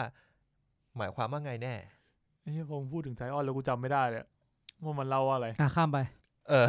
เอาเป็นว่าเกิดอะไรสักอย่างหลังจากสงครามนั้นทำให้เอ่อทุกคนมาตั้งเมืองใหม่ ครับ อืม แล้วเกิดเป็นเมืองนี้ขึ้นมา ครับ อ่าแล้วก็อยู่กันมาอย่างสงบสุข อืม ฮะ โดยที่เอ่อจิงเออโทษไม่ใช่ จิงบัคเออบัค Bugs มันเหมือนจิงอยู่เออบัคเนี่ยก็รีเควสกับคุณนายโรบีที่เป็นเจเนอเรลเนี่ยบอกว่าเอ้ยจะไปช่วยทรินิตี้ไอ้นายโรบีก็บอกว่า พวกมึงพอแล้วไอ้สัตว์ ช่วงนีโอเนี่ยเมืองนี้ก็ จะชิบหายแล้ว เออตก อย่างน้อยก็มีคนมี ใ เหตุผล เออ อืม เออ สักพักมันก็ไม่มีเหตุผลละ เพราะว่านีโอก็ไม่ยอมไอ้พวกนั้นก็ไม่ยอม ก็ทำอะไรไม่ได้ ก็เลยจะไปช่วยทริ ไอ้ นิ เฮีย ตี้ แม่ง ให้ เหมือน ได้ แบบเหมือนพระเยซูบอกกูจะไปอ่ะ เออเออ ก็ยิงแม่งท่าเดิมเลยก็คือนีโอไม่ยอมแล้วก็ขึ้นเอ่อบัคก็ขโมยเรือมา ขโมยยานมา ครับ แล้วก็พานีโอไปเข้า Access Metric เหมือนเดิม อืม ไปเจอทินตี้เหมือนเดิม แล้วก็ไปเจอกันทีเนี้ย รอบเนี้ยมันจะมามันจะมาเจอกันมามันจะมาที่สถานที่หนึ่งก่อน แล้วมันจะกำลังจะไปหาทรินิตี้แล้วเจอสมิธมาดัก อืม สมิธในที่เนี้ยไม่ใช่เอเจนต์สมิธแล้วแต่มันคือไอหัวหน้ามันอะที่เหมือนว่ารู้ตัวแล้วว่ามันคือสมิธซึ่งเนี่ยกูมีคำถามอย่างรุนแรง ว่าก็ในเมื่อสมิธเนี่ยมันคือบั๊กของระบบมึง อืม มึงกับสมิธมาอยู่ตรงนี้ตรงนี้ทำเฮี้ยอะไร กูงง กูจะบอกว่า กูงงกับตัวละครนี้มากเลย กูชอบกูชอบกูชอบมันนะหมายถึงว่ากูชอบรูปลักษณ์กูชอบการเล่นคำการพูดคำจาของมันกูชอบหมดเลย แต่กูแค่ไม่เข้าใจจุดประสงค์ของการที่มีตัวนี้อยู่อะ คือไอ้ตัวเนี้ย มันโผล่มาเพื่อที่จะขัดขวางแก๊งนี้ไม่ให้ไปเจอกับ เอ่อทรินิตี้ใช่ไหม คือมันเออ คือคือมันโผล่มาทำไมตอนเนี้ย คือมันเหมือนว่ามันอ่ะมีความแค้นส่วนตัวกับนีโอ อื อื ม ม มันก็เลยต้องการมาขัดขวางนีโอเล่นๆ แต่ทีเนี้ย ขัดขวางเล่น ทีเนี้ยมันไม่ได้ต้องการขัดขวางแค่นีโอ ทีเนี้ยมันต้องการทำตัวเป็นปรปักษ์กับหุ่นยนต์ด้วย อืม เพราะว่าหุ่นยนต์มึงมึงเล่นกล้วย อ่าเล่นกูไว้กูก็ไม่ชอบมึงเหมือนกัน แต่กูก็ยังแค้นกับไอ้เฮียนีโออยู่ เพราะฉะนั้นกูอยากล้างแค้นเหมือนกัน ครับ อืม ผม ก็เลยมาอัดนีโอ เอ สัก อย ก มา หนึ่ง สู้กับนีโอแล้วมันก็พาเมโรวินเจียนมาด้วย ไอ้นั่นคือเมโลวินเจียนใช่ไหม นั่นคือเมโรวินเจียน จำหน้าแทบไม่ได้ ก็มีก็มันก็เลยสู้กับพวกแก๊งเมโรวินเจียนนีโอก็สู้กับไอ้สมิธนี่ไป ฟิลเหมือนแบบมาล้างแค้นอะเอ เอ อ อ เพราะว่าไอ้เมโลวินเจียนก็โดนนีโอเล่นไว้ เออ เออสมิธก็โดนเล่นไว้เพราะงั้น เออ เอ้ยมาขอสักขอสักยก อ่าขอสักยกหนึ่งขอสักแมตช์หนึ่ง อ่าก็มาเหมือนมาสู้กันล้างแค้น เออ แมตช์หนึ่งซึ่งไม่มีผลที่อะไรกับเนื้อเรื่องเท่าไหร่ ใช่หุ้นตรงก็ใช่ แต่ สู้ ว่า กั เป็น น ฉากแอคชั่นที่ดีที่สุดในเรื่อง เป็นฉากแอคชั่น ที่สนุกดี เออ เออ แต่ว่าถามว่ามีโปรเกรสด้านเนื้อเรื่องไหมก็ไม่มี ไม่มีเลย สู้ไปสู้มาสู้ไปสู้มา นีโอชนะ นีโอชนะส เกือบ มิธ เกือบแพ้แต่ก็ชนะเออ เออสมิธกระเด็นหายไป แล้วก็จบหายไป อ่ะ เลย จบนีโอก็ไปหาทีตี้ต่อ เหมือนแวะสู้แป๊บหนึ่ง นีโอก็ไปหาทรินิตี้แล้วก็พยายามจะคอนวินส์ให้ทรินิตี้จำให้ได้ว่า เฮ้ย มึงไม่ได้ชื่อทิฟฟานี่แต่มึงชื่อทรินิตี้แต่ว่าถูกอินเตอร์ดับด้วยดีแอนาลิสมาแล้วดีแอนาลิสก็เลยมาพูดแผนที่กูกับเพชรพูดไปเมื่อกี้ อ่ะมาอธิบายว่าทำไมกูถึงต้อง มีพวกมึงไว้ เออมีพวกมึงไว้ทำไมอ่ะชุบชีวิตพวกมึงมาทำไม อืม ผมชอบการชุบชีวิตอันนี้นะ มันเหมือนเข้ากับชื่อภาค resurrection ดิ เออ ก็คือเป็นการชุบชีวิตนีโอกับ trinity ขึ้นมานั่นแหละ แต่ผมอะมันก็ไม่ชอบไอเดียนี้อยู่ดี คือมึงคิดอะไรไม่ออกแล้วใช่ไหมมึงถึงตัดสินใจใช้นีโอกับทรินิตี้อ่ะ กูว่ามันก็ make sense นะสำหรับหุ่นยนต์ ก็ในเมื่อ ให้พลังงาน เอ่อ efficiency มันสูงอะได้ได้พลังงานเยอะอะก็ไม่มีเหตุผลอะไรที่กูจะไม่ใช้ คือมันเล่าไหมว่าทำไมถึงอินพุตนีโอด้วยเรื่องราวของเดอะแมทริกทำให้นีโอยังอยู่ในเรื่องเดอะแมทริกเดิมๆตลอดเวลา เพื่อให้มันหลอนจนมันเจเนเรตพลังงานเยอะอย่างเงี้ยเหรอมัน น่า ไม่ได้พูดตรงๆนะ ไม่ ใช่ ได้พูดตรงๆ มันน่าจะแค่ที่ฟีดเรื่องแมทริกอะก็คือเหมือนกับตอนที่มันชุบชีวิตนีโอขึ้นมาแล้วอะน่าจะเป็นเรื่องเหมือนกับว่าการทำให้นีโออะสับสน เอ่อแมทริกมากกว่า เพราะว่ามันยังมีความทรงจำอยู่ไง เออ แต่ว่าการปรับเปลี่ยนความทรงจำอ่ะ มันเป็นเรื่องยาก เพราะงั้นอ่ะ อ๋อมัน มันก็เลย อิว บิด สไม่ได้เลย เออมันก็เลยบิดนิดนึงให้แทนที่จะคิดว่า อันเนี้ยเป็นความทรงจำนะ ก็เลยบิดว่า อันเนี้ยเป็นจินตนาการที่เกิดขึ้นในเกมนะ เออ เออ ประมาณนั้น เป็นแบบเหมือนแบบบิดบิดนิดนึงให้ให้เข้าใจผิดอ่ะ อ่ะ เออ อันเนี้ยที่กูถามมึงตอนนอนสปอยเลอร์มึงชอบไอไอคนนี้ไหม ไอ analyst อะนะ เออ กูว่ามันแปลกๆอะ เออว่ามันแปลกมากเลย ทั้งทั้งเรื่องบทบาทของมันในในนี้คือมันแม่งแม่งไม่เท่เหมือนเอเจนต์สมิธอะ คือใช่ มันเป็นแค่โปรแกรมหนึ่งในแมทริกใช่ไหม มันเป็น เป็นตัวหนึ่งใน ตั แม ว ทริก สร้างมันมันคือมันคือคนสร้างแมทริกเลย ในเรื่องมันพูดเหมือนกับว่าแมทริกมีหลายอันด้วยปะ ไม่ได้พูดนะ เหมือนกับว่า ไม่แน่ใจ ที่มันที่มันบอกว่าไอเนี่ยแมทริกของมันอะเจเนเรตพลังงานได้เยอะสุดเลย อ๋อใช่ ใช่ไหม มันแมทริกมีหลายเวอร์ชัน เออ แต่แมทริก อะไร เนี่ยคือเวอร์ชันล่าสุดที่มันอยู่ เออ แล้วก็ เออ ของมันเนี่ยแบบเป็นพนักงานดีเด่น เออ เออ มันพูดประมาณนี้เลย เป็นพนักงานดีเด่น แบบผลิตผลิตพลังงานเจเนเรตออกมาได้เยอะที่สุดสูงที่สุด เออแต่ว่าคอสที่ใช้ในการเจเนเรตก็จะแพง เพราะว่ากูต้องชุบชีวิตมึงสองคน อืม เหมือนที่มีนพูดเมื่อกี้เลย ใช่ เออ เออนั่นแหละ ซึ่ง ครับ ตรงเนี้ยก็เรียกว่าการเจรจาไม่ประสบผลโดน Analyst มาขัดขวางทำให้มันไม่สามารถมาโน้มน้าวตัว Trinity หรือ Tiffany ได้อ่ะทีเนี้ยก็เลยต้องถอยออกมาก่อน กูว่าไม่ชอบกูอะไม่ชอบคาแรคเตอร์คือตอนแรกอะกูตั้งใจอะชอบตัวนี้ ตอนที่มันเป็นอ n น l y ิสธรรมดา กู มี ช ค อ วาม บ ตั้งใจด้วย กูคิดว่าเฮ้ยกูชอบกูถูกชะตาตัวนี้ว่ะ อืม อ่า ถึงถึงกูรู้ว่าเป็นตัวร้ายแล้วกูคิดว่ามันได้เป็นตัวร้ายที่ดี แต่พอมันแบบมันเปิดตัวเต็มที่ว่ามันเป็นคนสร้างเดอะแมทริกแล้วมันแล้วให้ดูจริงๆว่าคาแรคเตอร์มันเป็นยังไงอ่ะกูไม่ชอบเลย อืม มันเหมือนเป็นคาแรคเตอร์คนขี้เล่นแบบ ตอนมันเล่าแผนก็รู้สึกว่าแบบ นี่มันไม่ใช่แผนของซูเปอร์วิลเลียนอ่ะ อันนี้มันดู กูกระจอกอ่ะ ผมว่าเล่าตรงเนี้ยเล่าไม่ค่อยดี เออ เอออาจจะเล่าไม่ค่อยดี ตรงเนี้ยไม่ดีเลย คือ ม หลังจากพูดง่ายหลังจากนีโอออกมาจากเดอะแมทริกเนี่ยผมชอบเรื่องนี้น้อยลงเรื่อย อืม ๆ แต่ตอนแรกที่แบบ เฮ้ยเฮียนีโอจะออกมาแล้วเฮียกราฟสปายแล้ว อ่า กลายเป็นแบบ เป็นดาวตลอดเลย เออ ซึ่งหลังจากตรงเนี้ยก็ ก็ไม่มีอะไรวะ หลังจากตรงเนี้ยมันก็ มัน เลย ทำอะไรต่อนะ มันก็เลยกลับไปแล้วก็จะโดนโดนไนโรบีด่าสักพักหนึ่ง อ๋อ ก็มีไนโรบีบอกเฮ้ยมีคนมาหา อ่านีโอไปกับไนโรบีไนโรบีเข้าไปก็ไปเจออีซาตีซาตีไม่ใช่โรตี อ๋อ เออ เออ ซาตี อันเนี้ยคือ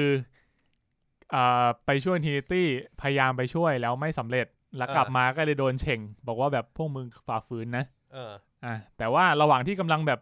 กำลังด่าอยู่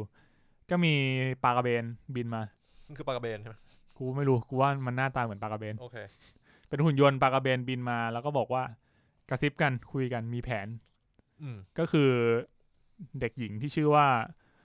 โรตี ครับ ซาตีมใช่ไหม กูหาชื่อไม่เจอว่ะ เออ ซาตี อืม เจอละ ก็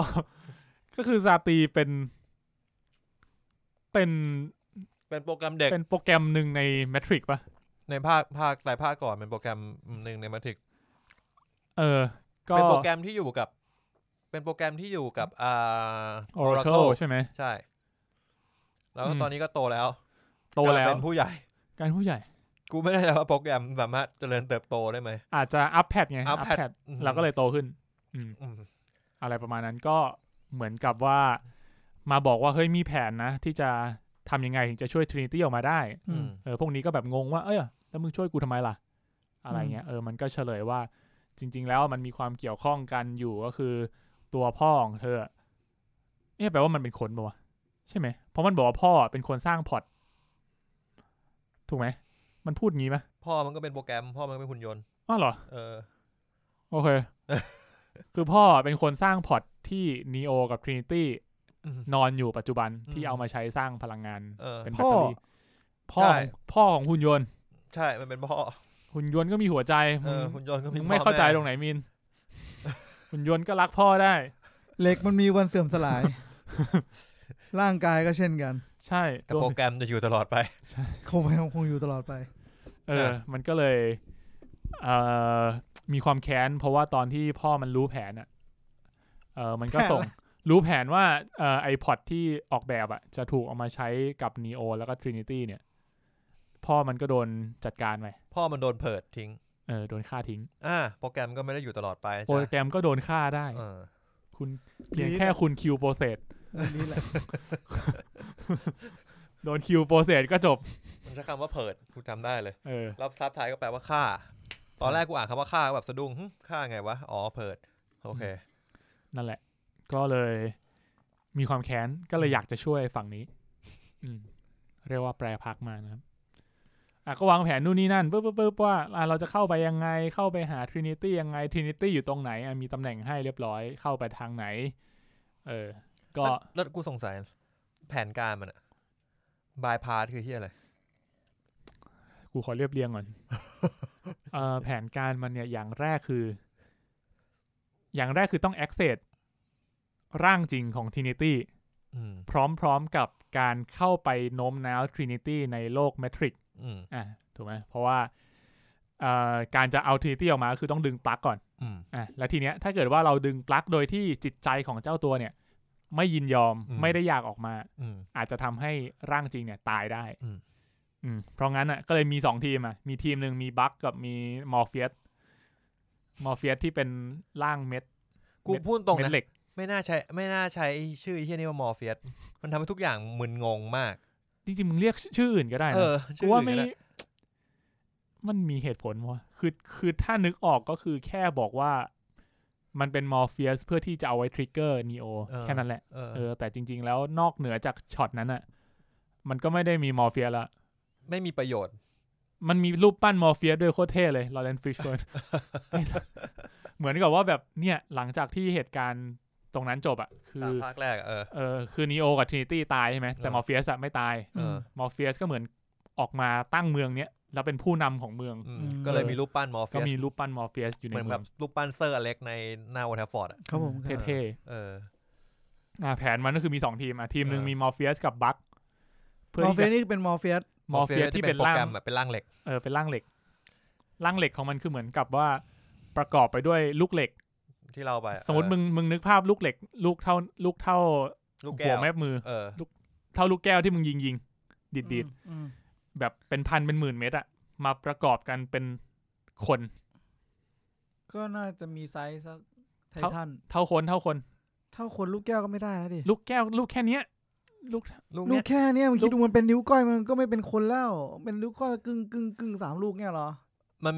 มีไม่รู้ว่ามันมันได้อะ มันจะมีลูกใหญ่ลูกเล็กอ่ะ มีหลาย ๆ ไซส์ แผลสุดแล้ว โอเค เอาเป็นว่ามันประกอบกันกลายเป็นคนขึ้นมา เออ เออเพราะงั้น ช็อตช็อตนะครับมอร์เฟียสว่า good dream ใน Geeks อืม Greek Good Dream ครับ God of Dream ทุก อ๋อ ผิด God of Dream โอเค ไอ้นี่ไง เหมือนในแซนแมนอะ มอร์เฟียส เออต่อ อ่ะครับผม แผนการต่อสิ แผนการเข้าไปปุ๊บ กูพูดตรงว่ากูหลุดมากเลยตรงแผนการเออเอาเฮ้ยอ่ะ มันก็เลยบอกว่าอ่ะต้องต้องใช้มอร์เฟียสเพราะว่ามอร์เฟียสมันร่างมันเหมือนกับว่าเป็นเม็ดเม็ดเหล็กใช่ไหม เอ เม็ด อ เหล็ก แทรกแค่เข้าท่อได้ ๆสามารถเข้าไปแทรกซึมเข้าไปได้ง่าย อืม เพราะว่ามันจะเข้าไปตามท่อตามอะไรเงี้ย ก็เข้าไปปุ๊บปุ๊บปุ๊บปุ๊บก็ไปเจอพอร์ตของทินิตี้แล้วอ่ะ ครับ แล้วกูก็งงว่าอ่ะเจอพอร์ตของทินิตี้แล้วทำไงเอ่อทีเนี้ยต้องทำการผ่าตัดเล็กน้อย ก็คือเหมือนทรินิตี้เนี่ยยังเชื่อมด้วยเอ่อวงจรอยู่นอกจากปลั๊กที่หัวเนี่ย อืม ก็มีแบบ อัต สาย เนิโอไม่ต้อง เนโอตอนนั้นมันออกมา แดกยา เพราะมันแดกยา เนี่ยทำไมไม่ให้ทีตี้แหลกยา คือมันพยายามแล้ว แต่ทีตี้ไม่ยอม อืม หรอ เข้าใจได้ กูไม่รู้เหมือน กัน น่าจะเอ่ หลอ อน ด้วยความรวดเร็วมั้ง หลอนไม่พอ เพ กู ราะ ว่า ความรวดเร็ว เออ เออเพราะว่าตอนที่นีโอแดกยา เหมือนกับว่าแดกยาปุ๊บมันต้องใช้เวลาสักพักหนึ่งถึงจะออกมาได้ อืม แต่อันเนี้ยมันต้องการทำเร็วกว่านั้น อืม เพราะว่าถ้าเกิดมัวแต่รอแดกยารอฟื้นอ่ะคราวเนี้ยมันจะโดนตรวจจับได้เร็ว แล้วพวกปลาหมึกอ่ะมันจะมาทัน อืม อ๋ ทีเนี้ย อ มันต้องการบายพาสมันเรียกว่าบายพาสก็คือ เออ เหมือนกับเป็นการเอ่อผ่าตัดผ่าสายไฟทิ้งอะไรสักอย่างเงี้ย เหมือนบายพาสหัวใจอ่ะ อืม ซึ่งกูไม่รู้บายพาสหัวใจทำไงเหมือนกัน ก็อ่ะอันนี้ก็คือเรื่องในส่วนของทินิตี้แต่ ต้อง ว่า ใช้บั๊กด้วย อ่ะใช้บั๊กอันนี้เดี๋ยวว่ากันยังไม่ถึง กูไม่เข้าใจทำไมต้องใช้บั๊ก กูก็ไม่แน่ใจ เดี๋ยวก่อนเดี๋ยวค่อยว่ากัน กูอาจจะนึกออกระหว่างทางที่กำลังเล่า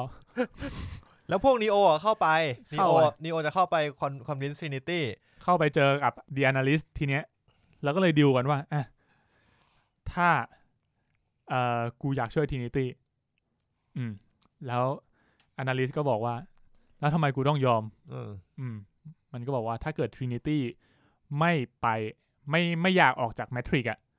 กูจะกลับมาอยู่เป็นพลังงานให้มึงเหมือนเดิม อืมแต่ว่าถ้าทรินิตี้อยากออกจากแมทริกซ์มึงต้องปล่อยพวกกูไป แล้วอนาลิสก็บอก ได้กูชอบ เชิญเลยมา แล้วก็วัดกัน วัดกัน แล้วก็วัดกันแล้วก็ อีกนานเลยวะเรื่องเนี้ย ใกล้จบละ โอเคครับ แล้วก็ ทรินิตี้ นี่ ก็มา เพชรเนี่ยจะไม่ทัน เฮ้ยทันอยู่เออทันวะ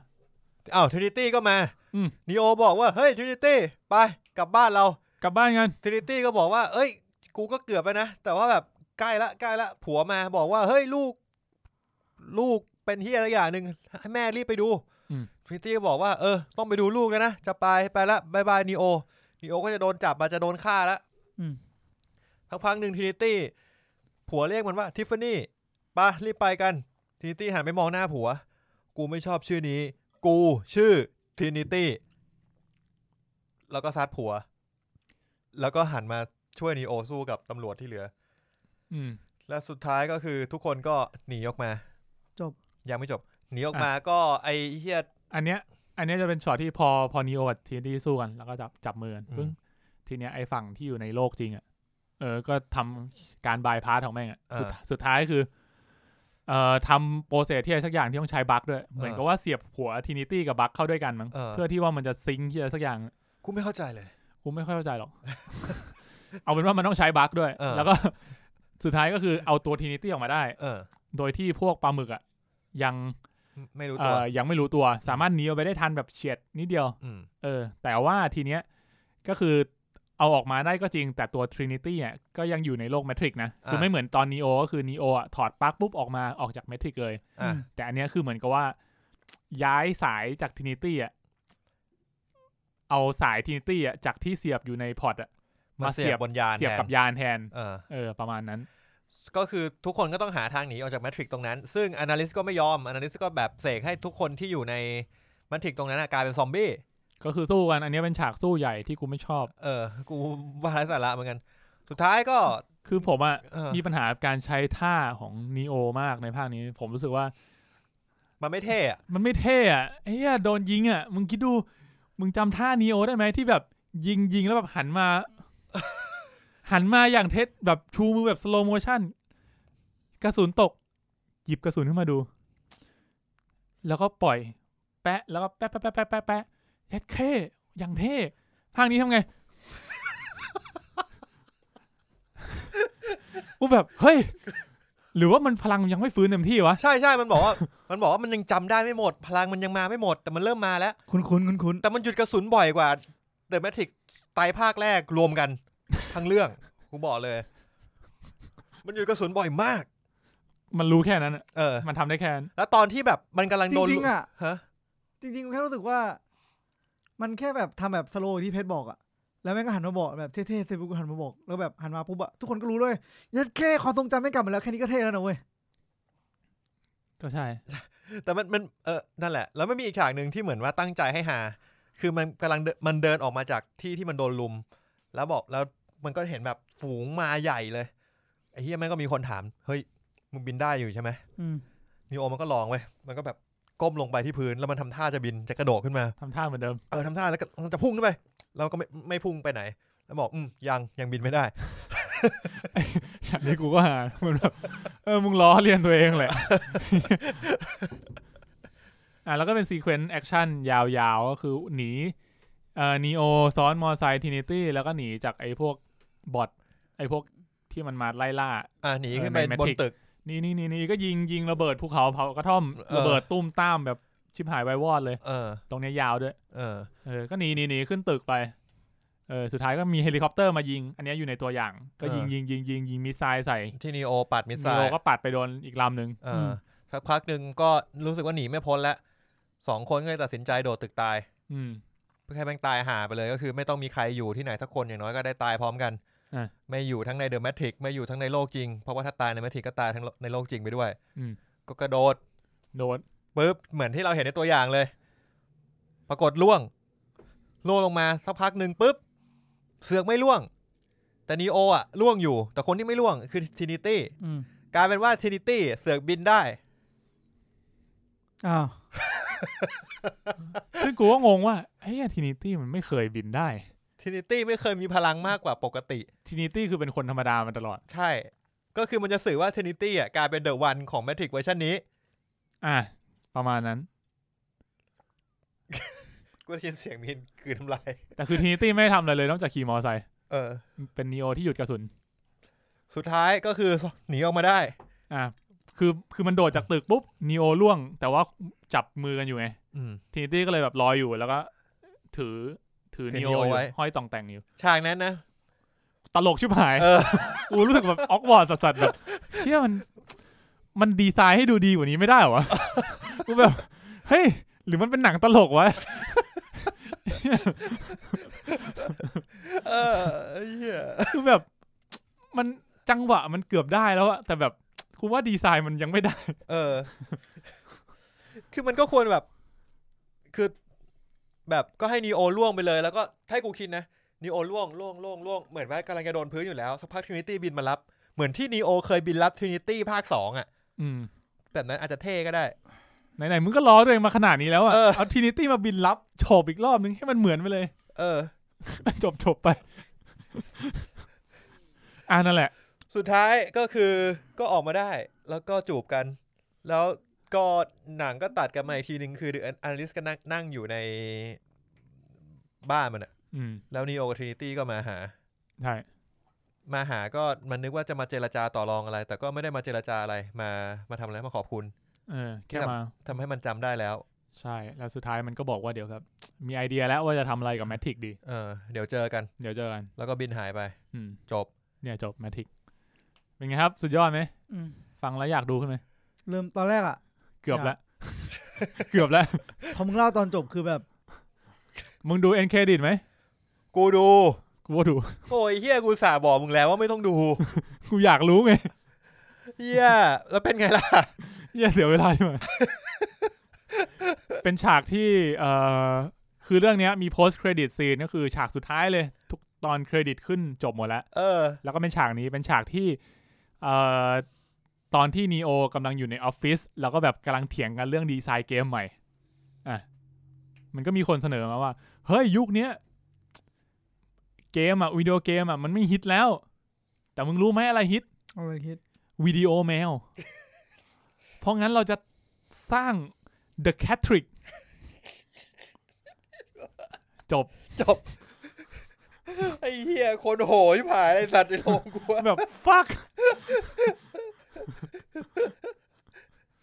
นั่น นี่ แหละ คืออะไรเขาซื้อมาทุบทิ้งเหรอ ไอ้เหี้ย มันมันมีนะในเรื่องอะไอ้ตอนที่กูบอกว่ามันล้อวอร์เนอร์ เออ มันก็บอกว่า เออ เนี่ยวอร์เนอร์เออ มันจะสร้างภาคใหม่ต่อให้ต่อให้มึงไม่อยากทำอ่ะ เออ มันก็ซื้อมันก็เอาลิขสิทธิ์มึงอ่ะมาให้คนอื่นทำอยู่ดี เพราะงั้นถ้ามึงไม่ทำเองอ่ะ ยังไงมันก็โดนทำมึงยอมเหอะ นี่ไงก็ มันพูดอย่างนี้ นี้ เลยในเรื่อง เออ พูดว่าวอร์เนอร์บราเธอร์กูแบบ อ๋อเหรอ หรือว่านี่เป็นเหตุผลที่มึงสร้างเรื่องนี้วะ มึงโดนบังคับมาปะเนี่ย เออ ก็เลยคนก็อาจจะคาดเดากันไปว่า เฮ้ย หรือว่าช็อตนี้เนี่ยเป็นจดหมายแทนใจจากผู้สร้างว่า เฮ้ยจริง ๆ อ่ะ กูก็อยากให้มันจบไปแหละ แต่ว่าวอร์เนอร์มันอยากได้ภาคสี่ว่ะเพื่อนเอามึงเอาไปแล้วกันแบบเนี้ย โลกใบนี้มันทำงานยังไงวะ คือกูไม่แน่ใจว่าพ่วงกับเขาอยากสร้างเองหรือยังไงอ่ะ เพราะว่าเขาเป็นคนโทรไปหาเคียนูรีฟแล้วเขาก็เล่าให้ฟังว่าเขามีไอเดียที่จะเอานีโอกลับมาได้ยังไงอ่ะ n ีโอไม่ใช่ n ีโอ คินูรีฟก็บอกเฮ้ยน่าสนใจว่ะ เออ แต่ว่ามันยังมีต่อได้อีกเหรอวะ เออ น e โอมันตายไปแล้วไม่ใช่เหรอเพื่อน หรือว่ายังไม่ตายพ่วงกับบอกนี้บอกเคียนูรีฟงี้เคียนูรีฟก็บอกอ๋องั้นเริ่มน่าสนใจแล้วเออ อ่า นั่นแหละครับ ก็คือ The, The Matrix Matrix Resurrection ครับผม ขอบคุณมากครับคุณ ไม่ควรทำภาคต่อ ขอบคุณมากครับคุณตัน ครับ ไปเถอะครับ เออกูว่า กูรอให้บิโอก็ได้ ก็กูพอ เนี่ยกูบอกแล้ว พอมินฟังจบปุ๊บ มันจะแบบดูเข้าไปดูสไปเดอร์แมนได้อย่างสบายใจ เพราะมันจะไม่มีห่วงเดอะแมทริกอีกแล้ว ไม่ต้องห่วงอะไรมาแล้วเดอะแมทริกตายแล้ว ตายแล้วจริง ตายไปจากใจของพวกเรา ไอ้เฮียมันแบบไอ้เฮียมันน่าโกรธแค้นเหมือนกันนะ เหมือนว่าเรามันเราสร้างเราเขาทิ้งเลกาซีดีๆ ไว้ให้คนแบบเหมือนแบบ ค่อยๆ มา appreciate มันมากขึ้นเรื่อยๆ ในระในระยะเวลาที่มันจบระหว่างปี 2000 กว่าๆจนถึงจนถึงตอนเนี้ย คนก็เริ่มมาชอบภาค 2 ภาค 3 บอกภาค 2 ภาค 3 ดีอย่างนั้นอย่างนี้ มากขึ้นเรื่อยๆ แล้วทำให้คนกลับไปดูภาคแรก แบบดูภาคแรกยังรู้สึกว่าล้ำอยู่เลยอะ่ะแล้วพอมาเจอภาคที่ 24 ปีผ่านไปอะ่ะ22 ปีก็ได้อะผ่านไปเป็น The Matrix อันเนี้ยมันกลายเป็นว่าเฮียเรา นี่มันอะไรวะเนี่ย เออ อ่ะผมว่าดูจากคะแนนใน IMDb ก็คงมีคนที่เอ่อ appreciate กับภาคนี้เนี่ย คนที่ชอบภาคนี้เนี่ย ผมผม พ พู อ ด สมควรแหละ ผมพูดตรงๆว่าเรารอดูอีกที อืม เพราะว่าอันเนี้ยมันยังไม่ได้ฉายแบบ global globally มันเหมือนแบบ อาจจะเป็นแฟนหรือแมทริกเข้าไปสแปมคะแนนก็ได้ ผมอยากเห็นในเอ้ย Rotten ผมอยากเห็นคะแนนใน Rotten เนี่ยนะ เออ ถ้าให้ผมเดานะ ผมว่า แม่งเน่า ผมว่าไม่เน่านะ ผมว่าน่าจะน่าจะอยู่แถวแถวๆสัก หกสิบ แถวแถวเจ็ดอะประมาณเจ็ดสิบผมเดานะอ่ะให้คุณเดาแล้วเดี๋ยวอาทิตย์หน้าเรามาดูกันผมว่าสักสักเจ็ดสิบถึงเจ็ดสิบห้า ผมให้สามสิบกว่า เย็ดเค เออ ผมว่าสามสิบ ถือว่าห่างกันพอสมควร อ่ะ เดี๋ยวเรามารอดูกันเมื่อคะแนน Rotten Tomato ออก ผมว่านักวิจารณ์ไม่ชอบ อันอันนี้ที่เราพูดถึงคือคะแนนฝั่งนักวิจารณ์ เออ ผมว่านักวิจารณ์ไม่ชอบ โอเค ได้ แล้วว่าผลคน แต่ ดู ฝั่ง คนดูเสียงแตกแน่นอน ฝั่งออเดียนน่าจะ ถ้าดูจาก IMDB อ่ะ ผมว่าฝั่งออเดียนน่าจะมีคนที่ชอบ พอสมควรอยู่ มีคนที่ าจจะ ชอบ อาจจะคะแนนสวนกับนักวิจารณ์ อ่า อ่ะ โอ เค ประมาณนี้นะครับกับ ครับ Spoiler Talk ของ The Matrix Resurrection ก็ที่จริงสำหรับใครที่ไม่ได้ดูแล้วก็ฟังมาถึงตอนนี้เนี่ยก็น่าจะรู้เนื้อเรื่องทั้งหมดแล้ว อย่างผมนั่นแหละ ก็ไปดูสไปเดอร์แมนกันนะฮะ ก็ วัน จะได้ พ ดู รุ่งนี้ Spider-Man กันอย่างสบายใจนะครับ แล้วก็อาทิตย์หน้าเนี่ย คาดว่าน่าจะเป็น Spoiler Talk ของ Spider-Man เนอะ ใช่ละ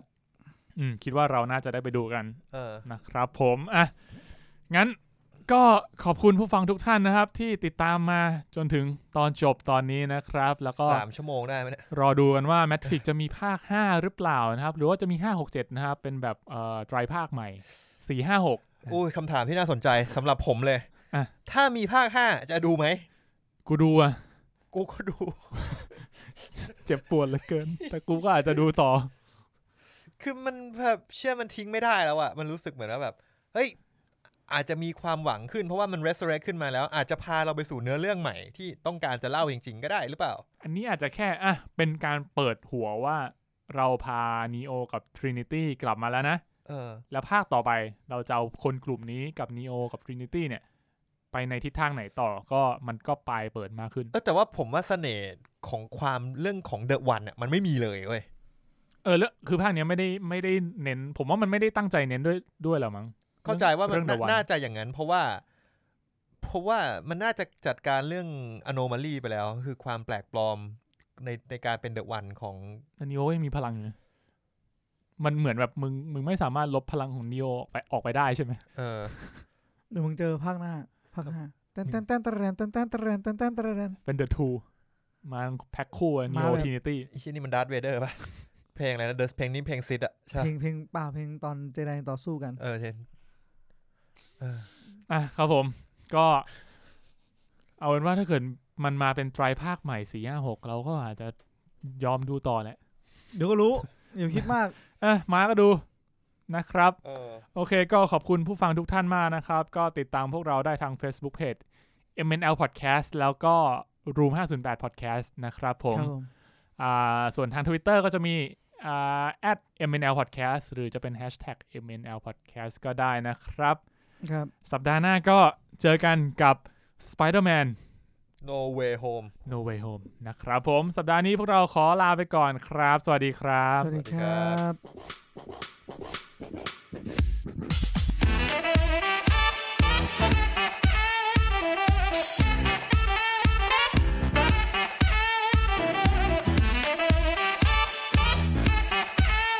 เรื่องจะบ่นอย่างลืมบ่นไปเมื่อกี้ บนเลย ก็ มึงต้องตัดไปต่อกันไหมเนี่ย ไม่ต้องไม่ต้อง หรืออยากตัดก็ได้แล้วแต่คุณ เหี้ยมึงเอาคอมไปไอ้สัตว์ คือเมื่อเช้าผมขับรถมา ครับผม ที่สตูดิโอครับผม ยี่น้ำเสียงเหมือนจะเล่าเรื่องผีอ่ะ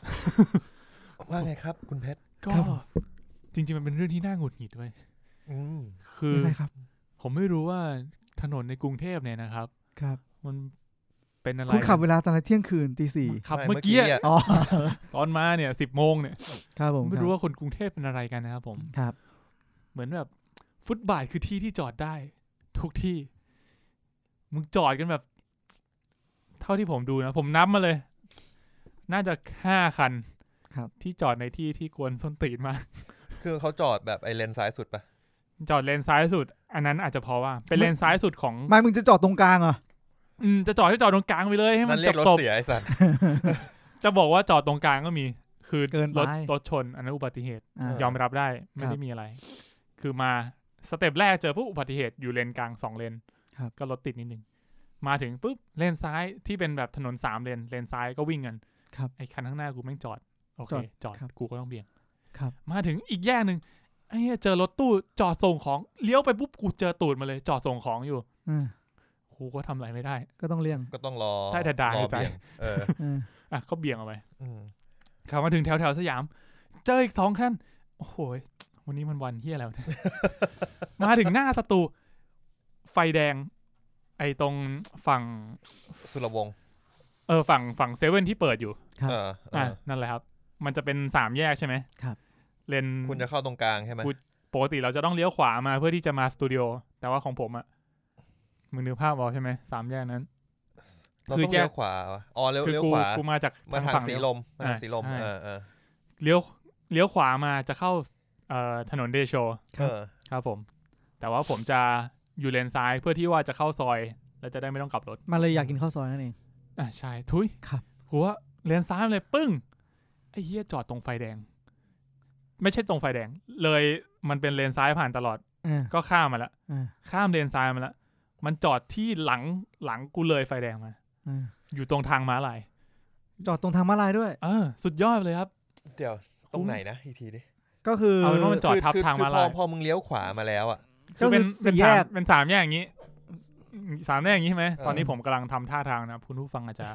ไม่เห็นภาพอะไรเป็นสามแยกอย่างนี้ เออ สามแยกอย่างนี้นะร้าน ก็คือ ร้านร้านของเราอยู่ตรงนี้ เออ คุณเข้าใจไหมอันนี้คือฝั่ง AIA อะ อ๋อเอเอเอ ฝั่ อง AIA คือออกจากหน้าร้านไปทางเลี้ยวซ้าย เลี้ยวซ้ายอ่ะ อ่า ซึ่งทางที่ผมมาคือออกจากร้านเราไปเลี้ยวซ้ายแล้วก็เลี้ยวซ้ายอีกทีหนึ่ง ออกจากร้านเราไปแล้วเลี้ยวซ้ายไปทางเอ แต่ว่ามึงสวนมา อ่า อันนี้คือเพชรบอกว่าจากร้านเราออกไป แต่จริงๆแล้วที่เพชรขับคือย้อนกลับมา ใช่ ก็คือมาทางนั้นเลี้ยวขวามาจะเจอเออยู่ทางขวา แล้วก็ตรงไปเรื่อยจะเจอร้านเราทางขวา ใช่ อ่ะ อันนั่นแหละ อ๋อ เอาเป็นว่าตรงสามแยกอ่ะ ครับ เอาเป็นว่ามีรถจอดตรงทางมาลาย ครับ อืม ไปจอดทำพี่ทางถามอะไรวะ ถามกูจะได้คำตอบไหม ล่ะ แล้ว กู แล้ว นึกว่าแบบมึงโมโหหัวร้อน แล้วคือ มาก กู จอด หัวร้อนดิ ลงไปจอดแล้วไปถามจอดทำเพี้ยอะไร แล้วคือเลนนั้นมันมีแค่เลนเดียว มันเป็นเลนมันเป็นสองเลนแต่คือแบบกูว่าคือ คือมึงเข้าใจไหมมันเป็นสามแยกใช่ไหม อืม มันก็เป็นไฟแดง อืม ที่เราสามารถตรงมาได้ อืม แล้วพอตรงมา มันก็จะเจอทางม้าลาย อืม เออไอตรงนั้นแหละที่มีรถจอดอันนั่นแหละครับ จริงๆผมก็แค่จะบ่นว่า จริงๆ แค่ ทงมลย เช้า มันกิน เดียวประ ห มาณครึ่งชั่วโมงที่กูขับจากบ้านเนี่ย ครับ กูเจอ คนจอดรถแบบ กูไม่รู้จะด่ายังไงด่าในใจไปเท่าไหร่ครับ ประมาณสักห้าหกครั้ง จริงๆไอ้เนี่ยมันน่าหงุดหงิดไอ้พวกรถส่งของหน้าเซเว่นอ่ะเพราะมีเซเว่นจอดอยู่ริมถนนใช่ไหม ครับ แล้วแบบเขาก็จะจอดจอดเพื่อส่งของลงไปที่ร้านสะดวกซื้ออย่างเงี้ย ก็คือเหมือนกับว่า กูเป็นรถส่งของกูก็จะจอดตรงนี้แหละ เออ แล้วแบบคือถ้ามันเป็นถนนใหญ่ที่มีสามเลนอย่างเงี้ย ยังพอว่าเราก็ยังมีแบบมมีเลนเลนเบี่ยงได้ แต่ว่า ครับ บ้านผมอ่ะมันจะมีเซเว่นอยู่ริมถนน ครับ แล้วเขาก็จอดเลย ซึ่งบ้านผมอะซอยที่เข้าบ้านอะมันเป็นแค่สองเลน เลน ไม่ค ส รับ องเลนสวน คือเลนเลนเข้ากับเลนออก ครับค แล้ รั ว บ พอมึงจอดปุ๊บ อ้าวจบดิ ก็ต้องมาสตั๊กกันอยู่ตรงนี้ แล้วก็แบบ คนจะออกก็จะออก คนจะเข้า เออ ก็จะเข้า นานาบ้านผมอะก็คือแบบคนพลุกพล่านสามล้อ มอไซค์แท็กซี่ ทุกคนแบบทุกคนมีความเห็นแกับตัว อันนั้นทุกก็ถูกอยู่ ใช่ ซึ่งทุกคนแบบมีความเห็นแกับตัว คือเขาสวนมาบางทีคุณควรจะหยุดแต่ไอ้เช็ดแต่เขาเขาก็เข้ามาเขาไม่ยอมหยุด อืม เพราะเขาจะไป อืม อ้าวแล้วใครอ่ะก็ต้องมีก็ต้องมีคนคนหนึ่งอ่ะที่ต้องเสียสละ แล้ว แล้วต้องเป็นกูไหม หรือบางทีเป็นไอ้คันข้างหน้าข้างหน้า ไม่ กูอ่ะมันยอมเสียสละไหม ถ้ามันไม่เสียสละมันก็ไปเดดล็อกซ v เวชันกันอยู่ตรงนั้น คือเอาจริงๆนะ มันมีหลายอย่างมากเลยที่ที่ผมรู้สึกว่าผมคิดออกเอามันต้องแก้ได้ แต่มันต้องมีคนยอม ยังไงครับไหนลองเสนอมาสิ มาครับพี่มีน ไม่ไม่ไม่หมายความว่าปกติแล้ว เรื่อง อะ พี่มีน พี่มีน ไม่ใช่ คือจริงๆแล้วอะ มึง อย่างที่บอกว่าที่นู่นอะที่นู่นอะ ที่นู่นคือ ใช้ อเมริ ว่ กา ที่นู่นแล้วกัน ที่ ก็ ต่าง คือ ประเทศ มันจริงๆกฎมันคือ สมมติคุณว่าสี่แยกอะคุณมาถึงสี่แยกอะคุณทำไง เป็นสี่แยกที่มีสต็อปไซน์ หยุดดิ ถ้าคุณอยู่ในประเทศที่แม่งมีการไหลกันเกิดขึ้นอะ ไหล แม่ง ตาย แม่งคือคำว่าตัวใครตัวมันเลยเว้ย อืม อืม ถามว่าเร็วกว่าไหมอันนี้ผมไม่มั่นใจ ผมตอบไม่ได้ แต่จ เอาจริ ริ ง งๆแล้ว ไม่ หลัก เร็ว การ ว่ะ ที่มันแฟร์และเท่าเทียมกับทุกคนอ่ะ มันคือณวินาทีที่คุณมาแตะสี่แยกสต็อปไซน์คือคุณต้องหยุดนะ อืม พออยู่เสร็จปุ๊บคุณมองเลย ที่อยู่ข้างหน้าคุณอะแล้วเขาจอดอยู่ก่อนอะสามคันเนี่ยคือคันที่คุณต้องปล่อยเข้าไปก่อน แล้วถึงจะเป็นตาคุณ กฎเนี่ยจบ มันก็จะเหมือนกับว่า ทุกคนก็วน ใครมาถึง วน ได้ กัน ไป ไปเรื่อย ใครมาถึงได้ไปใครมาถึงได้ไป ๆอืม จบ ทุกคนเท่าเทียมป่ะ จริงๆ มันมีวิธีที่ผมว่าเขาก็ใช้กันมาแล้วก็ได้ผลนะให้เรา เออ เห็นนะเยอะแล้วแหละ การการไหลตามผมเคยไหลโอ้โหไหลไหลไหลไหล คือไหลมันก็จะมีคนที่ได้ไปเร็วแหละ จะบอก แต่ อะไร ว่า จะบอกให้ฟังคือไอ้ผมผมเจอแล้วไอ้ไหลอ่ะ คืนนี้เว้ยไอ้ฝั่งเนี้ย มันไหลใช่ไหม เออ มันไหลมาจนแบบหยุดอ่ะไปต่อไม่ได้ อืม แล้วไอ้ฝั่งนู้นอ่ะ สมมติคุณคุณลองมองว่าเป็นเป็นแยกตัว H อ่ะโอเคแยกตัว H ถ้าฝั่งถ้าสมมติว่าฝั่งจากตรงกลางตัว H อ่ะ จะออกไปในทางอ่ะสมมติว่าเราขับรถชิดซ้ายใช่ไหม อืม แล้วมันดังนั้นเราจะไปเลนเราจะไปทางขวาจะเลี้ยวขวา อืม แล้วถ้าสมมติว่าทั้งสอง H อ่ะแม่งติดกันอยู่ มึงจะเลี้ยวขวาได้ไหม เพราะมันไหลไม่ได้ เออไอ้ฝั่ง ข้างข้างหนักข้างหน้าก็ไหลไม่ได้ คื ข้างหลังแม่งก็ติดอยู่ เอ ทีเนี้ยเดดล็อก เออผมเจอมา หมู่บ้านผม ทำไง ก็พอมันหยุดนานมากๆอ่ะ ก็จะมีคนที่ไหลไปอ่ะ ค่อยๆถอย อืม ค่อยๆถอย ค่อยๆถอยแปลว่ามึงก็รู้นี่ ไอไอเรื่องการที่แบบ แม่งชอบไหลแล้วไปค้างตรงสี่แยกอันเนี้ยโคตรโคตรน่าเบื่อ เอาจริงถ้าอยู่ที่นู่นมึงมึงโดนอ่ะ จริง คือถ้าสมมติไฟแดงแล้ว แล้วคุณตูดคุณไม่พ้นไปอ่ะ คุณจะ อืม มีมันจะมีสิ่งหนึ่งเป็นแสงขาวๆ แวบ เรียกว่าอะไร ๆ เรียกว่าแฟลชจากกล้อง ก็ถ่ายรูป จริงๆมัน เจอกัน ยมันมีวิธีมากมาย เจอกัน ครั ถ้า บ ไม่ ผม เจอกันก็เฮลิคอปเตอร์ตาม เฮลิคอปเตอร์เฮลิคอปเตอร์ อ่าโอเคครับ นั่นก็เป็นการบ่นนิดหน่อยนะครับ คุณมีนก็จะไปตัดใส่ไว้ข้างหน้าใช่ไหม อ๋อ มีนอาจจะเอาออกไอ้เหี้ย ไอ้ รู้สึกว่ามีนมันบ่น ไอ้มีน นาน ลบ ไป ทิ้ง ไอ้เหี้ย อ่ะตาม เหี้ นั้ ย นครับ เอ้ยพูดถึงกูมาอ่านรายการวันนั้นเลย อ่ะครับผม นนสามเลนตั้นบอกสามเลนโอเค สามเล กู น เจอมาแล้วตั้น สามเล่มมันก็ไม่โอเคหรอกแต่ว่ามันยังมีออปชันให้กูเลือกไงว่ากู กู ทำอะไรได้ นี่ เออ ตอนนั้นมันเป็นขาเข้า ผมอะทำงาน work from home อืม เข้ามารายการ มันเป็นขาเข้า ผมดูแมพเขียว ไม่มีปัญหาเลย ขาเข้ามาจริง ติด ติดมาก ตรงราชพฤกษ์มันจะมีสิ่งหนึ่งที่เรียกว่า มันเป็นแบบมันเป็นวิ่งจากราชพฤกษ์ลงลงลงใต้มา อืม แล้วมันจะหักขวาเพื่อที่ไปไปเส้นใหญ่ ครับ ซึ่งไอ้ทางเนี้ยทางตรงที่วิ่งออกจากเมืองอ่ะมันก็มาตรงนั้นเหมือนกัน อืม แล้วก็จะมารวมกันตรงนั้น อันนี้ก็จะเป็นทางขึ้นสะพาน ซึ่งถนนมีว่าสามเลน เลนขวาสุดคือเลนขึ้นสะพานเพื่อที่จะไปถนนเส้นใหญ่ อ่า ก็คนรถก็ติดกัน เพราะมันจะเป็นเส้นออกจากเมือง อ่ะ เลนที่สองแม่งไปรอแทรกเว้ย อ๋อไอ้เหี้ยไอ้ไอ้เรื่องขึ้นสะพานกับไม่ขึ้นสะพานตรงเนี้ย เจอบ่อย แล้วมึงคิดดูถนนสามเลน กูไปไม่ได้ แล้วมันจะมีแบบถ้าพอเราปลดล็อกขึ้นมาได้นิดนึงอะแล้วเราหันไปดูก็จะเห็นแบบ เชื่อกูติดอะ แล้ ไร ว อยู่วะเนี่ย แล้วเลนซ้าย เออคิดอะไรอยู่วะ แล้วเลนซ้ายติดอะไรรู้ป่ะ ติดรถจอด คือเลนซ้ายอ่ะ มันเป็นเข้าไปเว้ย แล้วก็ไปเป็นยูเทิร์นใต้สะพาน อ่า แล้วกลับมาเข้าที่เดิม เยี่ยมไปเลย ยูเทิร์นเพื่อไปทางขวา อืม และเลนที่ไปทางขวา และเลนกลางที่ไปจะขอแทรกเข้าขวา แล้วนี่คือถนนสามเลน แล้วกู ที่กูจะเข้าเมือง กูขอมีสิทธิ์เข้าเมืองหน่อยได้ไหมกูไม่ได้จะไปกับพวกมึงทำไมกูต้องมาติดวะกูคิดในใจแค่เนี้ย เข้าใจได้